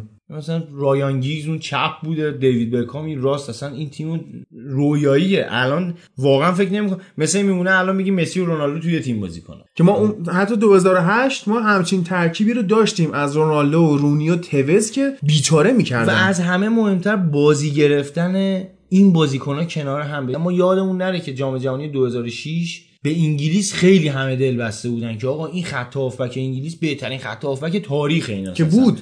واقعا از نظر مهره شاید حداقل دو تاش بود. لمپارد و جرارد کنار هم، این دو تا بازیکنی که یه تنه یه تیم رو رهبری میکردن الان بیان کنار هم چی مثل حالا خنده‌دارم از کارتون فوتبالیسته مثلا تو تیم ملی ژاپن سوباسا و چه میدونم کاکرو جفتشون توی یه تیم بودن دیگه، همه میگفتن آقا این تیم دیگه چه تیمی بشه، ولی دیدی که مثلا ما چهار تا از آلمان خوردن و عملکرد عجیب و غریب. بازی گرفتن از اینا هم کنار هم یه خود مهمه دیگه. به عنوان یه انگلیسی من سال دو هزار و شش و دو هزار و چهار اوج درد زندگیم بود، یعنی من اول طرفدار تیم ملی انگلیس شدم بعد منچستر بعد دست و پا در آورد. آره بعد نکته اینه که اون موقع من خب نمیفهمیدم، بعدها رفتم فیلمای اون تورنمنت ها رو دوباره دانلود کردم، نشستم نگاه کردم، فهمیدم مشکل اون انگلیس چی بود. همه میگن مشکل دروازه‌بان، خب ولی تو نه بذاری کار به دروازه‌بانت بکشه و وقتی تو تو خط دفاعی فردیناندو، جانتریو، سول کمپلو، جیمی کرگر رو داری، نه با مشکل دفاع داشته باشی. خالی هم باشه. اشلی کول وقتی چپ داری، نه با مشکل دفاع داشته باشی. مشکل تیم ملی انگلیس این بود که علیرغم عشقی که به لمپارد و جرارد دارم، اسکولز رئیس اون تیم نبود. اسکولز یه چیز دیگه است. اصلا نمیشه با هیچ هافبکی تو تاریخ مقایسش کرد. ببین اصلا کلا توی یه تیم ملی حالا بحثم رفت سمت ملی. آره کجا رفت اصلا؟ آره. اب نداره ما عادت من رو تو میشینی آره. اینجوری میشه. هنر مربیگری توی دونه تیم ملی اینه که نسبت به بازیکنایی که موجوده تاکتیکتو بچینی. توی باشگاهی برعکس نسبت به اون تاکتیکی که داری بری بازیکن بخری. این خیلی مهمه دیگه. حالا در کل بحثم زیاد پرت نشیم، من فکر می‌کنم واقعا این گرینویل رو اگه تو همون شبکه اسکای در حال صحبت کردن یه هوادار متعصب و جوانمرد پیدا بشه اینو ترورش کنه همونجا از هشتاد درصد این اراجیفی که مثلا تو رسانه‌ها گفته میشه واقعا راحت میشه. ببین سر بازی منچستر و ولورهمپتون که آخرین بازی که بررسی می‌کنیم در مورد نویل من خیلی صحبت دارم که مزخرفاتی که تو اون برنامه ماندی نایت فوتبالش داشتن با جیمی کرگر عملاً شکر مفت می‌خوردن، خیلی دو حرفی آره خیلی حاشیه ساز شد. اما به هر حال امیدواریم که آرسنال آرسنال بتونه عملش رو حفظ کنه. آره امید خیلی بهش هست. ببین دو تا مهاجم فوق‌العاده دارن، از اونایی که یه موقعیت گیرشون بیاد صد درصد گل میشه خیالت راحته. مهمتر از همه این دوتا با این که توی جدول حالا گلزنان و اینو با هم رقیبن، ولی همکاری که این دو تا دارن با هم میکنن من تو هیچ تیمی الان نمیبینم. فصل پیش یادت باشه صلاح به خاطر اینکه آقای گلشه یکی دو صحنه به سادیو مانه پاس نداد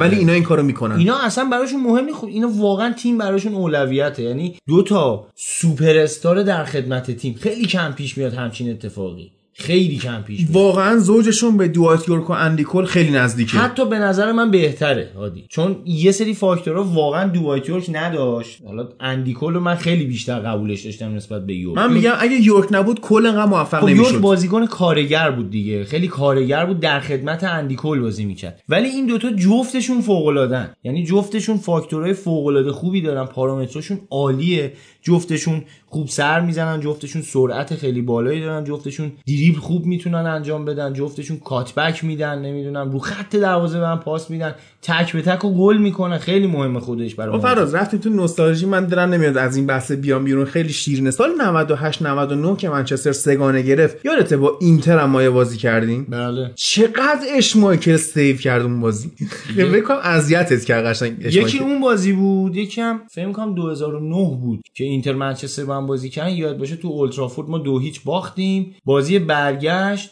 نیاز داشتیم که ما هم مثلا دو هیچ چیز کنیم مساوی بشه. اینا دو تا تیرک زدیم، یه دونه آدریانو تیرک زد، یه دونه ابراهیموویچ. اون بازی هم من همچنان خیلی هرس خوردم و الان یادم انداختی میتونم بعد پادکست یه خورده با هم دیگه صحبت دوستانه داشته باشیم. انتقامش داری با این دستمزد الکسیس میگیری فکر کنم. ببین یه چیزی بهت بگم، اینتر یه بلایی سر منچستر آورده قدیما، خب حالا شاید یادت نباشه، ولی انصافا الان اگه شما الکسیس سانچزو دویست میلیون هم با اینتر حساب بکنین، خب بازم همچنان ما جلویی. چی بود قضیه؟ سیلوستر رو ما فروختیم به منچستر. بله یادمه، فکر می‌کنم خیلی قدیم‌تر می‌خوای بری ولی بله. نه خب این اصلا در کل تاریخ خیلی برده که در حد انداختن مصطفی به رئال مثلا سیلوستر رو به فعال. اینم یه طنزیه بگم، اون موقعی که اینتر خیلی وضع اسفناکی داشته، اینا همین دو هزار و چهارده پانزده و اینا دو هزار و سیزده چهارده بود فکر، ناگاتومون دفاع چپ اینتر آره. بود. بعد یه بازیکنی بود که واقعا رو اعصاب بود. بعد می چجوری بود، این ده هفته تیمو به باد میداد، بعد دیگه همه شروع میکردن. یه بازی که پخش تلویزیونی بود خوب بازی کرد، آره. همه گفتن ناگاتومو چه دفاعیه، آره. پس چی میگن اینا مثلا دارن این بازیکنو بعد دو گل میزد یهو فلان، یعنی واقعا یه جوری میشد که هوادارا قربانورد میومد می آقا اینو آتیشش بزنیم دیاشو من میدم، خب دیگه چنده مگه من میدم. ولی یهو مثلا یه دونه بازی یه کاری انجام میده دهنه همه رو میبست. یه دونه هوادار اینتر رفته بود سایت رئال رو هک کرده بود، از طرف رئال یه دونه ایمیل داده بود به اینتر، پنجاه میلیون پیشنهاد داده بود به ناگاتومو، یعنی بابت ناگاتومو ناگاتومو رو خرید پنجاه میلیون. خب بعد جالب ترش اینه یه سری رسانه‌های اسپانیایی اونجا فیلی که این قضیه رو خوردن که آقا اه رئال رفته دنبال ناگاتومو، اومدن اینو چاپش کردن. مارک مارکا بود یا آیس، فکر کنم آیس بود. آیس اینو اومد چاپ کرد، پیشنهاد پنجمی که سری پرز اومد گفت آقا اشتباه شده، اصلا همچین چیزی نیست و یه شوخی بوده اینو فلان، اینو جمعش کردن. حالا این نکته طنزی بود، گفتم رفتیم تو اون دوران یاد اسطوره هامون هم بکنیم یا چون این اسطوره های ما اینجوری بوده.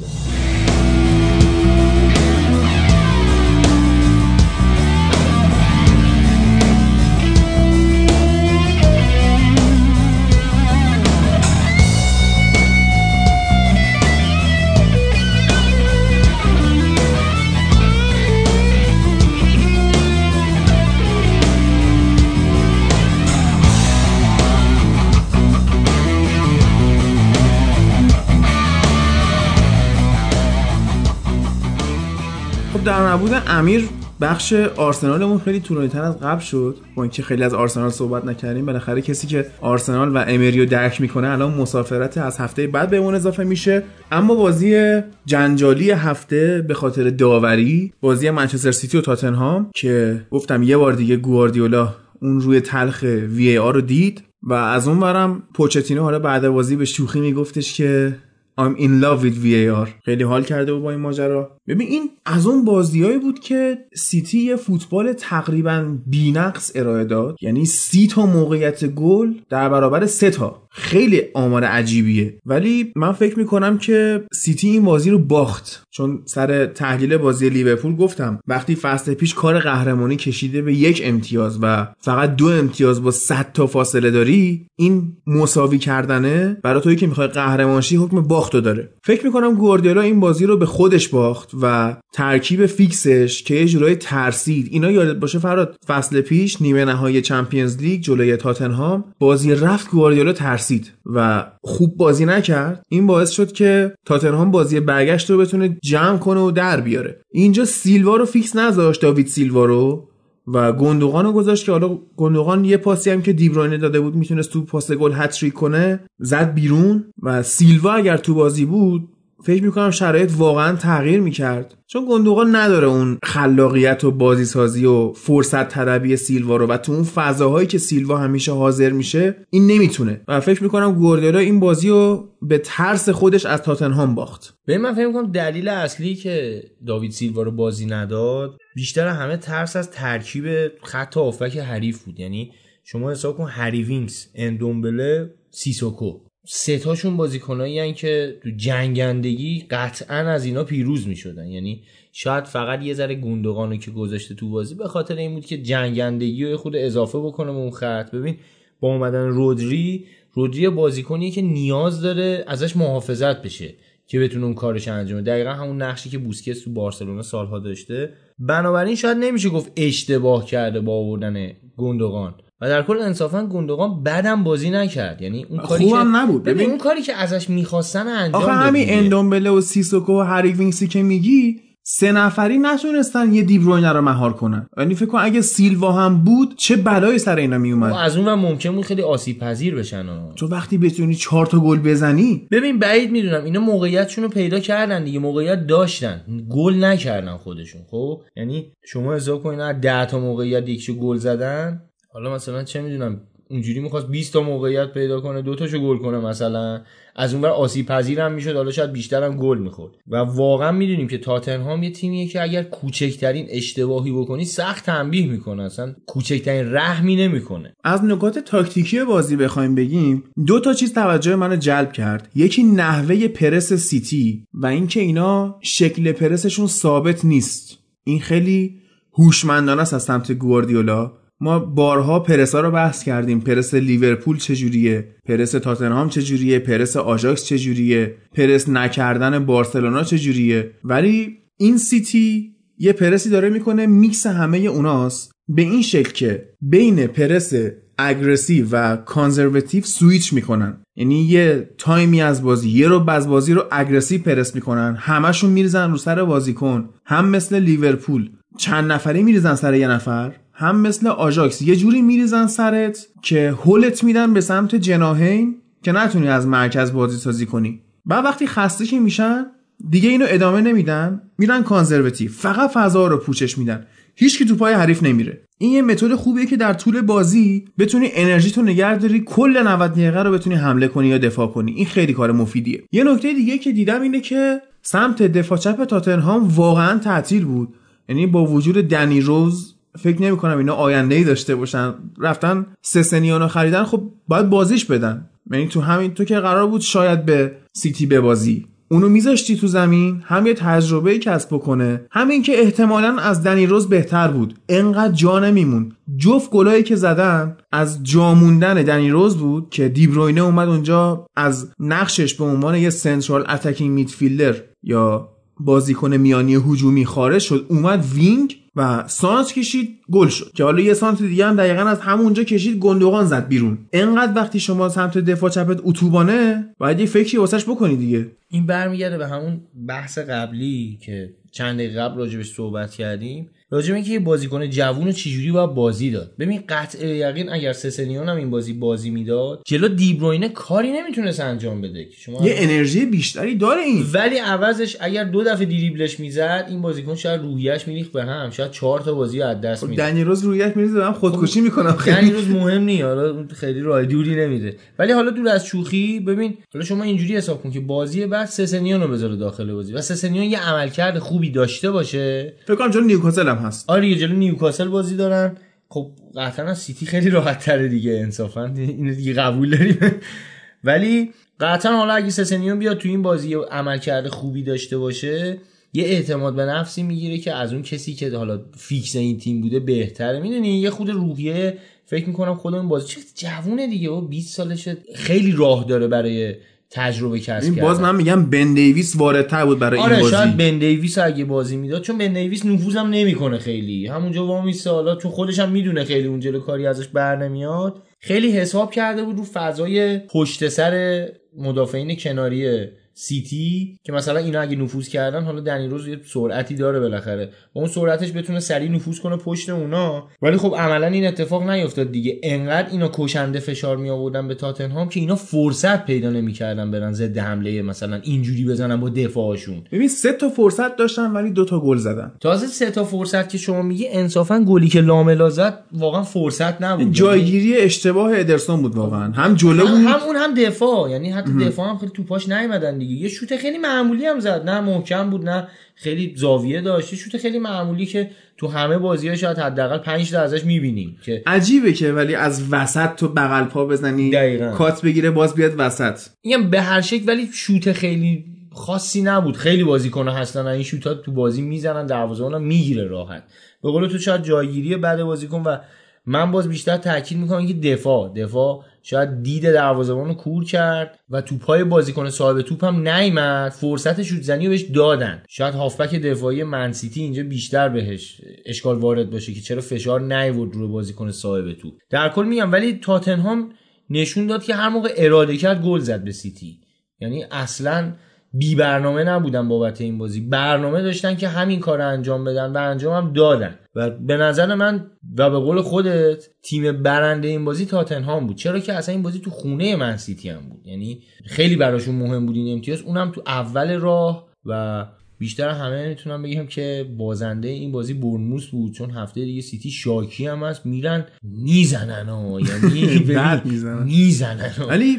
نکته‌ای که اینجا هست اینه که دفاع منچستر سیتی با این که حالا قبلا بحث کردیم اندازه بودجه نظامی چند تا کشور اینا دفاع خریدن، هنوز دفاع وسطاشون خوب نیستن و ما میبینیم که هم تو کورنرها ضعیفن، میشه رو سرشون هد زد، همین که این شکلی پرس یهو نمیتونن بکنن، یه شوتی میاد و میره تو گل. نکته اینه که گواردیولا اینو میدونه و فصل پیش خب این از اول که اومد به چند تا بازیکن سیتی اعتقاد نداشت. یکی جو هارت بود که ترتیبشو داد، انداختش بیرون. کی فکرشو میکرد جو هارتی که فیکس تیم ملیه و با من سیتی قهرمان لیگ شده الان بشه نیمکت نشین برنلی؟ طعنه‌آمیز دیگه. و از این ورم به کمپانی اعتقادی نداشت، ولی فصل پیش به خاطر اینکه دید اینا تو دفاع ضعیفن، تو سرزنی ضعیفن، مجبور شد تو نیم فصل دوم خیلی به کمپانی بازی بده. انصافا هم شاید یکی از عوامل موفقیتش همون بود، چون کمپانی حداقل میتونیم بگیم با مربیای کار کرده که دفاع کردن و خیلی بهتر از گواردیولا بلدن. ببین به هممون ثابت شده دیگه، هیچکس کامل نیست واقعا. الان شاید اگر پپ گواردیولا رو به عنوان یکی از مربیای برتر دنیا بخوایم حسابش بکنیم، باید به اینم اعتراف بکنیم که گواردیولا واقعا تو تاکتیکای دفاعی مشکل داره. یعنی خود اصلا مربی مشکل داره. این نیستش که شما بگی الان مثلا بریم حالا بازیکن‌ها مشکل. ببین شما هر کدوم این مدافعا رو ببینی به عنوان یه ستاره اومدن به این تیم و هیچ کدومشون هم بازیکنی نبودن که بخوان بیان به سیتی تازه پیشرفت بکنن.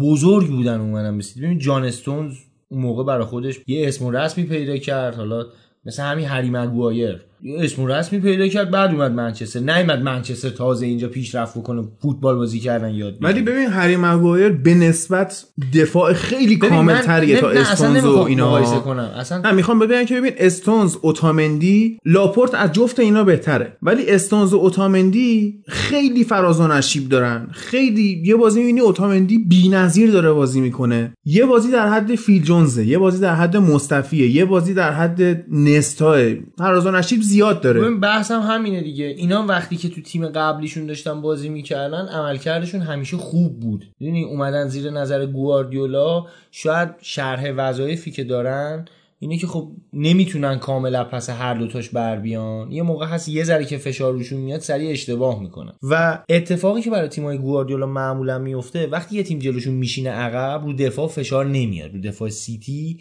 هیچ وقت فشار نمیاد، بنابراین بازیکن یه ذره داره راحت بازی میکنه. خب انگار تو شرایط مسابقه نیست. ببین من قدیما یادمه که به خیلی از مربیایی که مدافعینشون رو توی پلن‌های هجومیشون به خصوص روی کورنرها و حالا ضربات ایستگاهی به کار میگرفتن، یه دونه انتقاد میشد. انتقاد هم این بود که میگفتن آقا این مدافع رو وقتی شما میفرستیش جلو، وقتی داره برمیگرده عقب، این ترسو میشه، انگار جایگاهش ثابت نیست، انگار تازه اومده داره تو اون پست بازی میکنه. و اون دیدی که مثلا شما فرض کنید چون یه وایسادی یه بازیکن داره با توپ سمتت میاد، خب راحت‌تر میتونی بازی خونی بکنی. ولی وقتی جفتتون با هم دارین برمیگردین به سمت دروازه خودی، احساس میکنی که مهاجم حریف دست بالا رو داره، یعنی راحت‌تر میتونه دریبلت بکنه، مدافع ترسو میشه و بنابراین بهتره که مثلا یه مدافع آخر داشته باشی. این حرف مال اون موقعیه که تیم‌ها معمولا یه سویپر داشتن، حالا ما دهه نود، اواخر دهه نود دیگه تقریبا منسوخ شد سویپر. این بحث اون موقع خیلی مثلا انجام میشد. این به نظرم تو تیم گواردیولا خیلی نمود داره. وقتی فشار روی مدافع نیست، وقتی که مثلا یکی دو بار توپگیری نکرده، مثلا چه میدونم توپای بازیکن حریف نرفته، و به خصوص وقتی که با اولین حمله حریف شما گل میخوری، جلو مهاجم حریف خود ترسو عمل میکنی، احساس میکنی که اون از شما بازیکن بهتریه. ببین اگر تو فوتبال بازی کردن خودت مدافع بوده باشی کاملا اینو درک میکنی که یه بار دو بار که دریبلت میکنه مهاجم حریف، کاملا دیگه اون اعتماد به نفس رو از دست میدی، احساس میکنی که اون خیلی بازیش بهتره، من باید با خطا مثلا فقط متوقفش بکنم. و بنابراین با وظایفی که گواردیولا به مدافعینش میده که بیان جلو، جای هافبک ها رو پوشش بدن، هافبک ها بتونن برن جلو. ببین اینا در حقیقت تو زمین حریف تازه شروع میکنن بازی سازی کردن. یعنی شما نگاه بکنی پشت محوطه جریمه حریف، رودری و گوندوگان و دی بروینه هی نفوذ میکردن از کنار، حالا گوندوگان خیلی کمتر، بیشتر کارهای سخت خط هافبک انجام میده. و با این شرایط وقتی اینا نفوذ میکردن، خب یه فاصله خیلی زیادی میفته بین دفاع و خط هافبک، به خصوص حالا هافبک دفاعی. بنابراین با یه دونه پاس بلند پشت این هافبک ها یه فضای خیلی عجیبی ایجاد میشه برای مهاجمایی مثل کی، مثل هری کین یا بازیکنی مثل لوکاس مورا که حالا به عنوان بازیکن جانشین اومد، چقدر به موقع اومد. حالا درست گلی که زد روی توانایی‌هاش نبود که روش حساب میشه، ولی قطع به یقین براش برنامه داشت که با پاس‌های سریع اینو صاحب توپ بکنه، بتونه مثلا از وسط مدافعین حریف نفوذش رو انجام بده و با شرایطی که اونا اومدن جلو، خب قطعا وقتی که کورس بذاره مثلا با لاپورت یا اوتامندی، قطعا لوکاس مورا برنده میشه تو کورس. بنابراین تعویض خیلی هدفمند درستی بود، یعنی داره به جا استفاده میکنه. تو اپیزود نقل و انتقالات صحبت کردیم در مورد بازیکنایی مثل سولشایر که تعویضی میومدن تو، ولی انقدر ذهن آماده‌ای داشتن و انقدر باهوش بودن، شرایط بازی رو میدونستن چی میشه، تو اون ده دقیقه تاثیر خودشونو میذاشتن. لوکاس مورا این گلی که زد یه گل واقعا عصبانی بود، بالاخره تو نیمکت نشینی عصبانی میشی، و این اومده بود تو سر کورنر اومد تو، نوزده ثانیه بعد اینکه اومد تو گل زد و یه تصویری بود از بالا نشون میداد این اومده تو همینجوری آروم آروم داره میاد. به خاطر قد کوتاهی هم که داره مدافع سیتی روش حساب نکرده بودن و این خیلی راحت جلوی چشم همه میاد اونجا جایگیری میکنه و تو ذهن خودش این بازیکن چون عصبانی از نیمکت نشین داره میگه اینو باید گلش کنم، اینو باید گلش کنم، و بلند شد پرید گلش کرد. این ذهنیت خوبش نشون میده و از اون برم اعتماد به نفس زیادی مدافعین سیتی رو نشون میده که مثلا مطمئنن کسی رو سرشون نمیتونه سر بزنه، مثلا از ما کسی عبور نمیتونه بکنه. این اعتماد به نفس کاذبی که به وجود اومده، حالا این بیشتر این خط دفاع خوبشون تو فصل گذشته که مثلا حالا کم گل خوردن و اینا نسبت به یه سری تیما، بیشتر به خاطر عملکرد مهاجماشون بوده، چون اصلا تیم حریف فرصت نمیکرده به اینا حمله بکنه و تخریب بازی که فرناندینیو میکرد. دقیقاً دقیقاً، یعنی شاید رودری خیلی بازیساز خوبی باشه، خیلی اون خط هافبک رو خوب رهبری بکنه، ولی انصافاً تخریب فرناندینیو رو نداره، میتونه داشته باشه. اصلا اون فرناندینیو خسته نمیشد تو اون سن و سال، همین جوری هی میومد نمیدونم تو پای حریف تک میکرد، خطا میکرد، از هیچ کاری هم ابا نداشت، یعنی اصلا از اینکه خطا بکنه نمیترسید، میرفت خطاشو میکرد، میرفت به موقع نمیدونم پاسو میداد، به موقع نمیدونم برمیگشت عقب.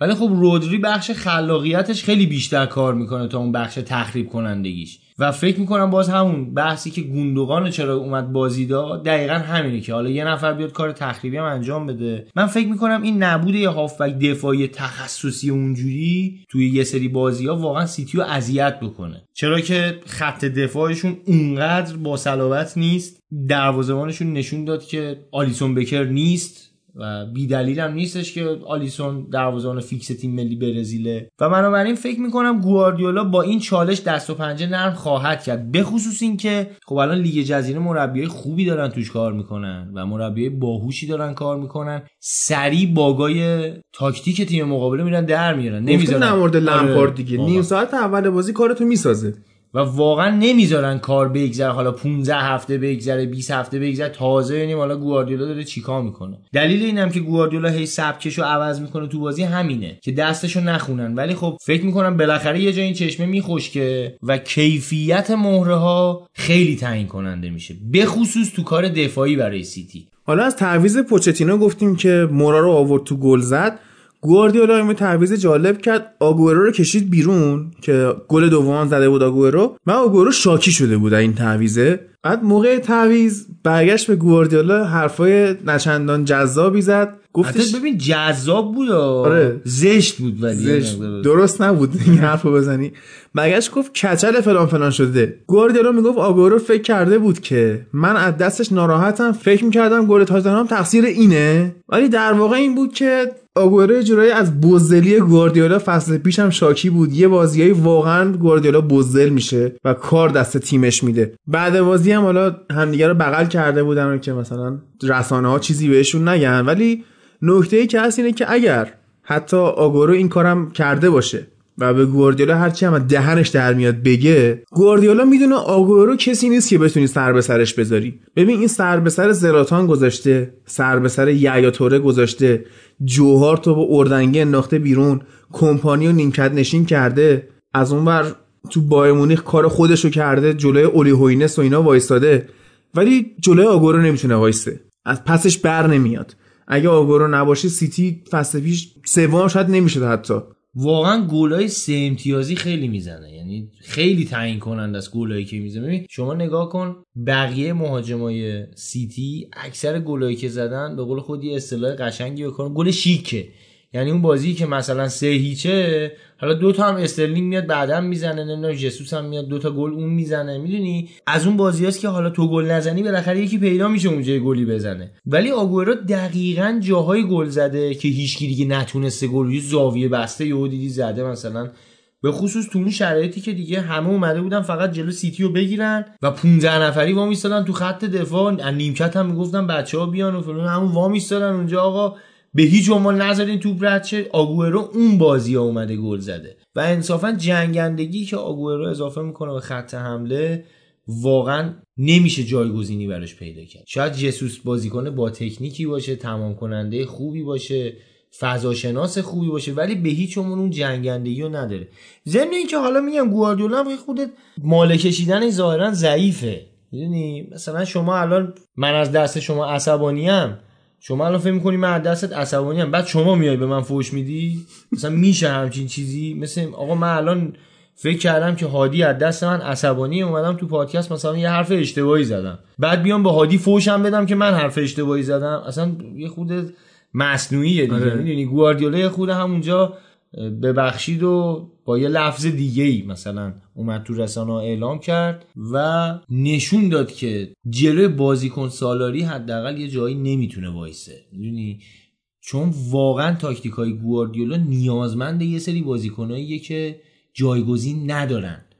میدونی مثلا شما مورینیو رو فرض کن میاد یه جاهایی با بازیکن در میفته، چه میدونم مثلا تو اینتر با زلاتان به مشکل خورد، تو منچستر با پوگبا مشکل پیدا کرد، تو چلسی مثلا با یه سری بازی هازارد و اینا مشکل پیدا کرد، خیلی راحت میذاشتشون کنار، یعنی حاضر بود نتیجه نگیره اصلا ولی سیستم خودش باشه، آره اصولشو زیر پا نمیگذاشت هیچ وقت. ولی الان دیدیم که گواردیولا اصلا نذاش خوش بشه این فوشه، به قولی از دهن در اومد گفت آقا حق با تو، اونی که تو گفتی ما هستیم مثلا حق با تو و دیگه ببخشید دیگه چیزی هم میخوای بگه دو تا آخه چیزی هم نمیتونه بگه. تو فکر کن الان بحث کارشناسا اینه که یه چند سالی هست هی دارن این حرفو میزنن که کامل ترین مهاجم تاریخ لیگ برتر کی بوده. تو سه سال اخیر اسم آگوئرو پیش اریک کانتونا، فن نیستلروی، آلن شیرر و چند نفر دیگه داره به چشم میخوره، یعنی اصلا نمیتونی ندیده بگیری. آگوئرو یکی از بهترین بازیکن‌های تاریخ انگلستانه،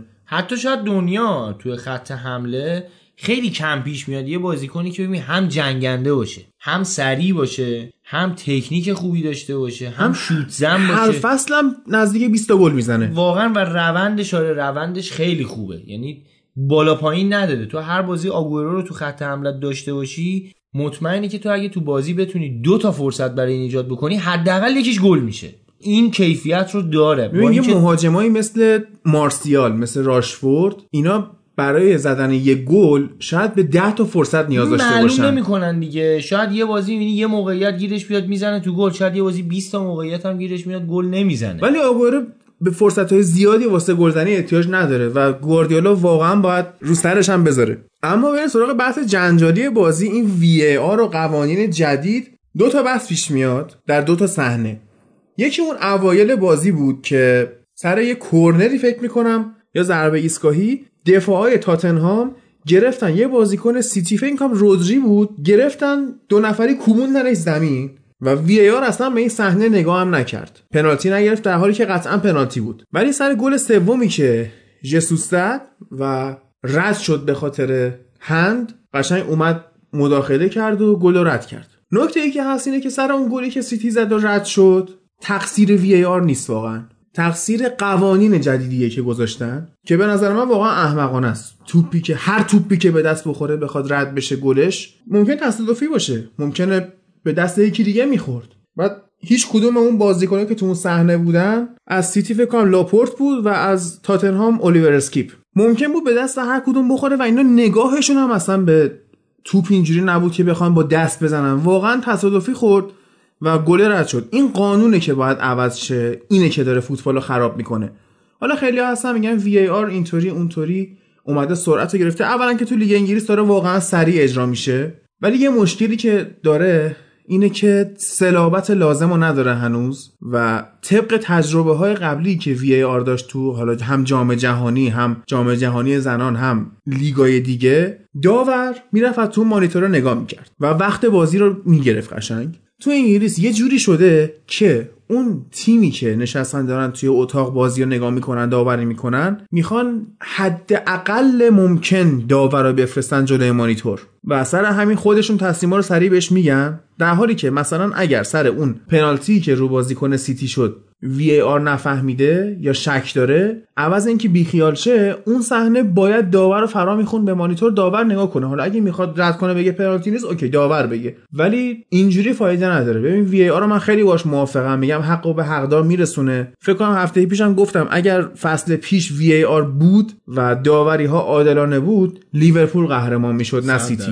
و حتی خود سیتی هم ما میگیم حالا از وی ای آر یا تکنولوژی حداقل سود نبرده، داره ضرر میکنه، ولی نکته اینه که اگه همین تکنولوژی خط دروازه نبود، اینا فصل پیش بازیشون با لیورپول توپ یه یازده میلیمتر مونده بود رد شه از خط که اینا تونستن از لیورپول رد شن و برن بالا. یه دونه هم تو همین بازی کامیونیتی شیلد بود که بازم توپ لیورپول انقدر مونده بود از خط رد شه و بازم سیتی تونست بازی ببره. اگه داور معمولی بدون تکنولوژی بود شاید جفت اینا رو گل میگرفت، تموم بود کار و سودم برده. قطعا در طول فصلم داوریایی که به ضررش انجام میشد با این سیستم جمع میشه و سودم میکنه.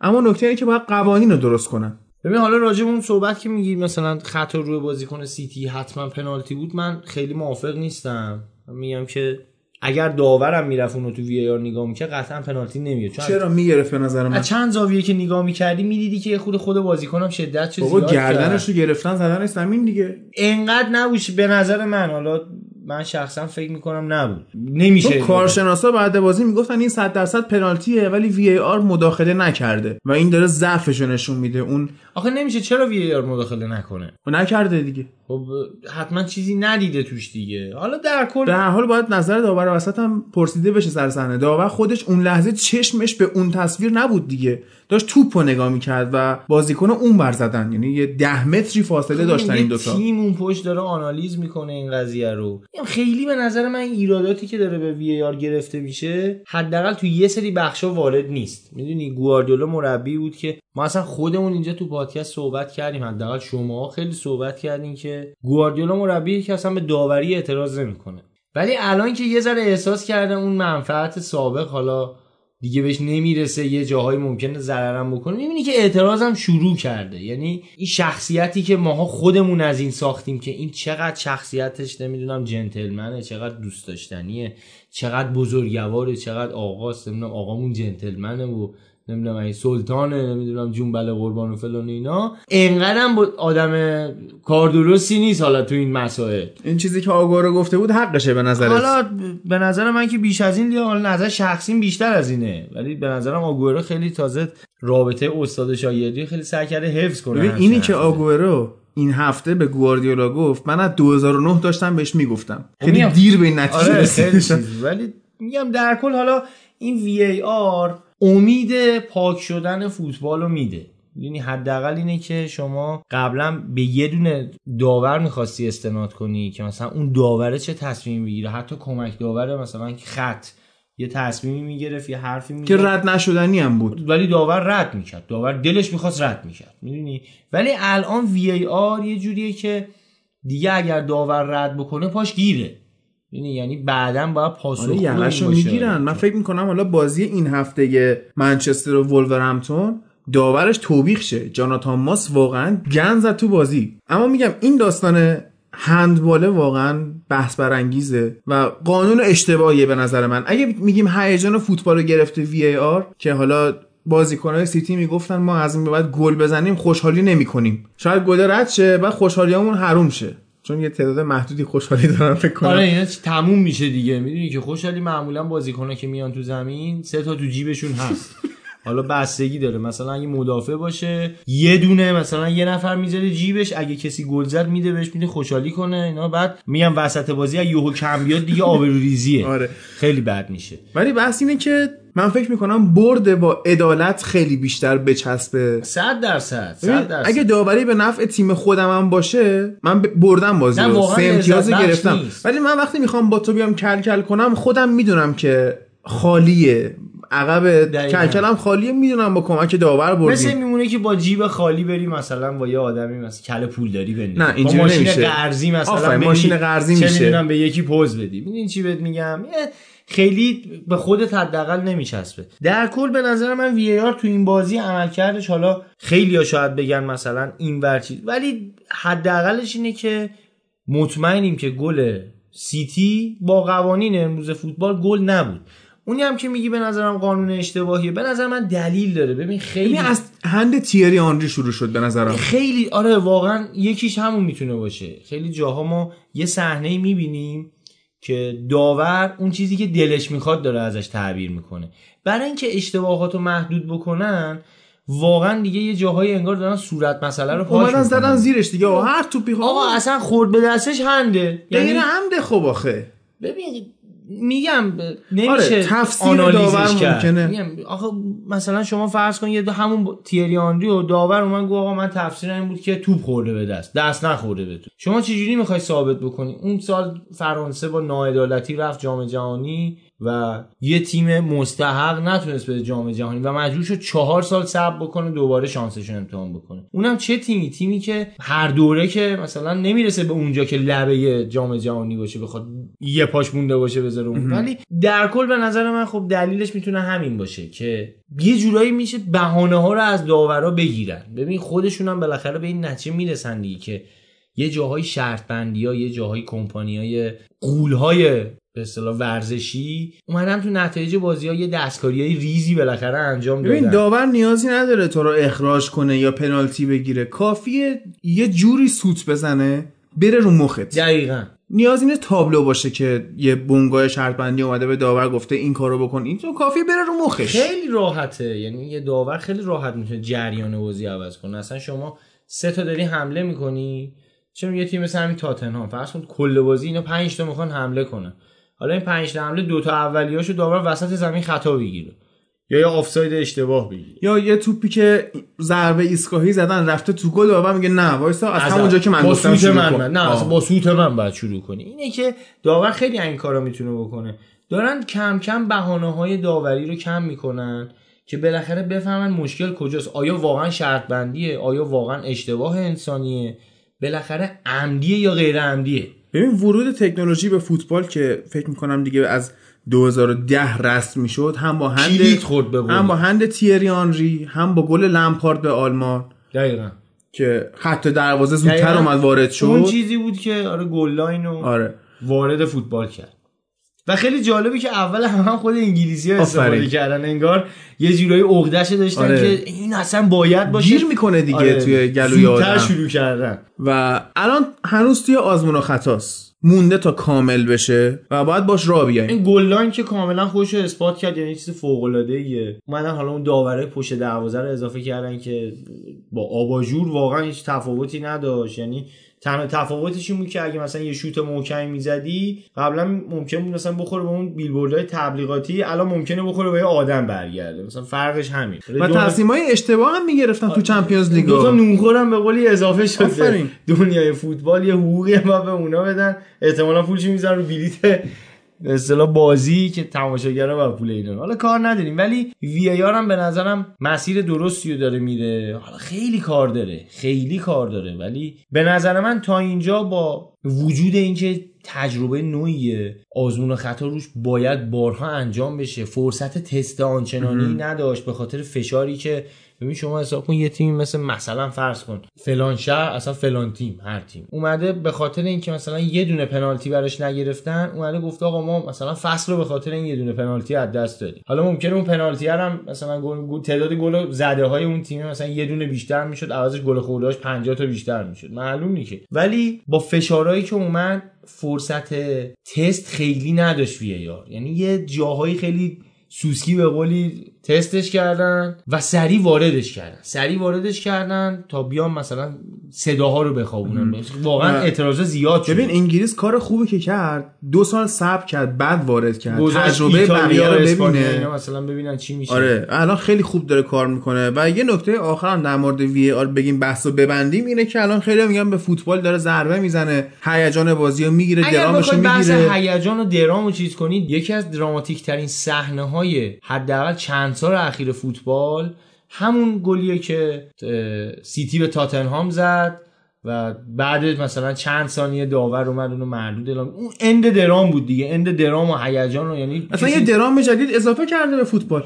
یعنی خودش بالاخره یه زیبایی داره. ببین فوتبال انقدر ورزش جذابی هست که خودش راهش رو پیدا بکنه، ما لازم نیست نگرانش باشیم. این قوانین در طی این صد و خورده ای سال که این ورزش اختراع شده بارها و بارها عوض شده و می‌بینیم که فوتبال تماشاگر و طرفدار بیشتری هم پیدا کرده. قطعاً قطعاً همینه. وقتی که شما مطمئن‌تر باشی که سالمه، خیلی راحت‌تر دل می‌بندی. ببین ماهایی که مثلا فوتبال دهه نود رو درک کردیم، خیلی موقع مثلا خود منچستریا خیلی موقع حرفشون اینه که آقا تو انتقال دیوید بکام به رئال قولهای ورزشی مثلا مثل نایک و آدیداس و اینجور چیزها دستن در کارش بودن که این انتقال انجام شده، وگرنه شاید بکام مثلا میموندون. میدونی حالا شایعه است، اصلا نمیشه ردش کرد، نمیشه تکذیبش کرد، خیلی چیزا میتونه باشه، ولی خب این شایعه هست دیگه. تا وقتی این شایعه هولوشش باشه راحت‌تر میشه تهمت زد. یعنی شایعه وقتی وجود داره، میگن تا نباشد چیزی که مردم نگوین چیزها، تا موقعی که این شایعه ها وجود داره میتونی به فوتبال انگ ناپاکی بزنی. ولی هرچی این حاشیه‌ها رو کمتر بکنی، هرچی این شایعه ها رو کم، هرچی این شک و تردیدا رو کمتر بکنی، خب قاعدتا خیلی راحت‌تر میری دل میبندی. ببین فوتبال الان یه صنعته، خب و هر صنعتی سیاست‌های خاص خودشو داره. تو خودت کار آزاد میکنی، یه روز سیاستت اینه که جنس بخری، یه روز اینه که بفروشی، حالا ارزون بفروشی، گرون بفروشی، طبق منافع خودته. خب یک روز فیفا نفعش در اینه مسی و رونالدو بولد باشن، توپ طلا بگیرن، هنوزم ظاهرا نفعشون در همین و چه میدونم رایگیریا رو برای فرضاً توپ طلا یه جوری بیارن بچینن، مثلا کاپیتانای تیمای ملی رو بیارن و مربیاشون رو اینا نظر بدن به جای خبرنگارا، که اینا احساسی. خب طرف خیلی کارشناسی فوتبال شاید بلد نباشه که میتونه یه تیم رو مربیگری کنه یا میتونه کاپیتان یه گروهی باشه، اما شاید اون فهم تاکتیکی رو از بازی نداشته باشه، اون دید کارشناسانه نش میاد به مسی رای میده. خب یه روز نفعش در اینه، یه روز نفعش در اینه که از قطر رشوه بگیره، جام جهانی رو بده بهش. الان وقتی میبینه اینجوری داره دستش رو میشه، ماجرای قطر لو میره، ماجرای منچستر سیتی رو ما میایم لو میدیم، ما ما فکر و اینجوری که داره میشه، حداقل میگیم تو ایران ما لو دادیم. آره. دیگه و الان وقتی میبینه اینطوریه، نفعش در اینه که اسم خودش رو پاک کنه. ببین یه مثال برات بزنم، ده سال پیش کسانی که داشتن تو فوتبال اروپا و دنیا کار میکردن الان همشون یه اتهامی بهشون بستشه. سپ بلاتر بوده، پلاتینی، نمیدونم من شده از ورود به حتی ورزشگاه، اصلا تو محیط دیگه نباش، شما این باکتری آلوده میکنی. پلاتینی کیه؟ پلاتینی کسیه که با شعار پاک کردن فوتبال اروپا اصلا اومد رئیس یه عکسی بود فراد، خیلی طعنه‌آمیز بود. مارادونا نه به مواد مخدر، نه به فساد مالی. آره واقعا واقعا اون دیگه واقعا طعنه‌آمیز بود، اینجا جا داره اینو بگیم، واقعا طعنه‌آمیز بود که مارادونا بیاد راجع به این بگی که مثلا مواد مخدر چیز بدیه، بعد مثلا اون آینده در انتظارش و اینا، بعد پلاتینی بیاد همچین شعاری میده، یا زلاتان شعار وفاداری به باشگاه بده، یا حتی چه میدونم پوگبا بیاد پوگبا مثلا چیز بده که سرمونو برای توپ میذاریم و نمیدونم این صحبت‌ها. در کل میگم خیلی حرفایی که داره تو دنیا زده میشه، حالا نه فقط تو فوتبال، حتی تو خیلی حوزه‌های دیگه، وعده‌هایی که داده میشه، داریم به این نتیجه میرسیم که نود و نه درصدش دروغه. اون یه درصد هم میذاریم به خاطر اینکه لو نرفته، نه با دید منفی به همه چیز نگاه هم نکنیم، شاید اونم لو رفته، خودمون هنوز بخوایم خودمون رو گول بزنیم که حداقل یه درصد امید به زندگی هست. و فکر میکنم من عرضمو با این جمله تموم بکنم تو این بخش، که توی کتابی میخوندم میگفتش که مردم سیاستمدارها رو انتخاب میکنن برای اینکه اونا بهتر بهشون دروغ میگن. این نمونه بارز حداقل تو فوتبال داریم میبینیم. پلاتینی کسی که اومد همین فرپلی مالی رو تو اروپا راه انداخت، این داستانا رو درست کرد، شاید یه بازارایی واز شد برای خیلی کسا، خیلی بازیکن‌ها مثلا یاغی شدن، یه اتفاقاتی رو ببین الان یه تیم مثل منچستر شاید پوگبا رو کنار گذاشتن براش خیلی کار سختی باشه. چرا؟ چون این همه پولشو داده و تا این بازیکن رو نفروشه و از شر دستمزدش خلاص نشه و جایگزین مناسب نداشته باشه، اصلا نمیتونه جایگزینشو بیاره. ببین شما الان باید پوگبا رو بفروشی که بری یکی صد و پنجاه میلیون دوباره وعده‌ای بخری بذاری سر جاش که حداقل بدونی کارتو راه میندازه دیگه، ولی تا این هست نمیتونی کاریش بکنی. بنابراین اون بازیکنم میدونه که دست بالا رو داره، یه سری اتفاقا میفته. مثلا تو همین تیم خود ما شما الان نگاه کن که اگر که سال دو هزار بود ایکاردی میومد یه همچین اتفاقاتی رو رقم میزد، نه همونجا شما بمون رو سکو دستمزدتو میدیم. ورنر رو آره کیف کردیم واقعا. آره خیلی کسا بودن، حتی دورتموند واقعا به خاطر همین مجبور شد دمبله رو بفروشه، یعنی تا دمبله دیگه مثلا خب پول بود دیگه، حداقل پولشو میگرفت چهار تا بازیکن جدید می‌خرید. آ خوب شو گفتی بین کلامت فراد، ایجنت دمبله اسمش موسی سیسوکوه.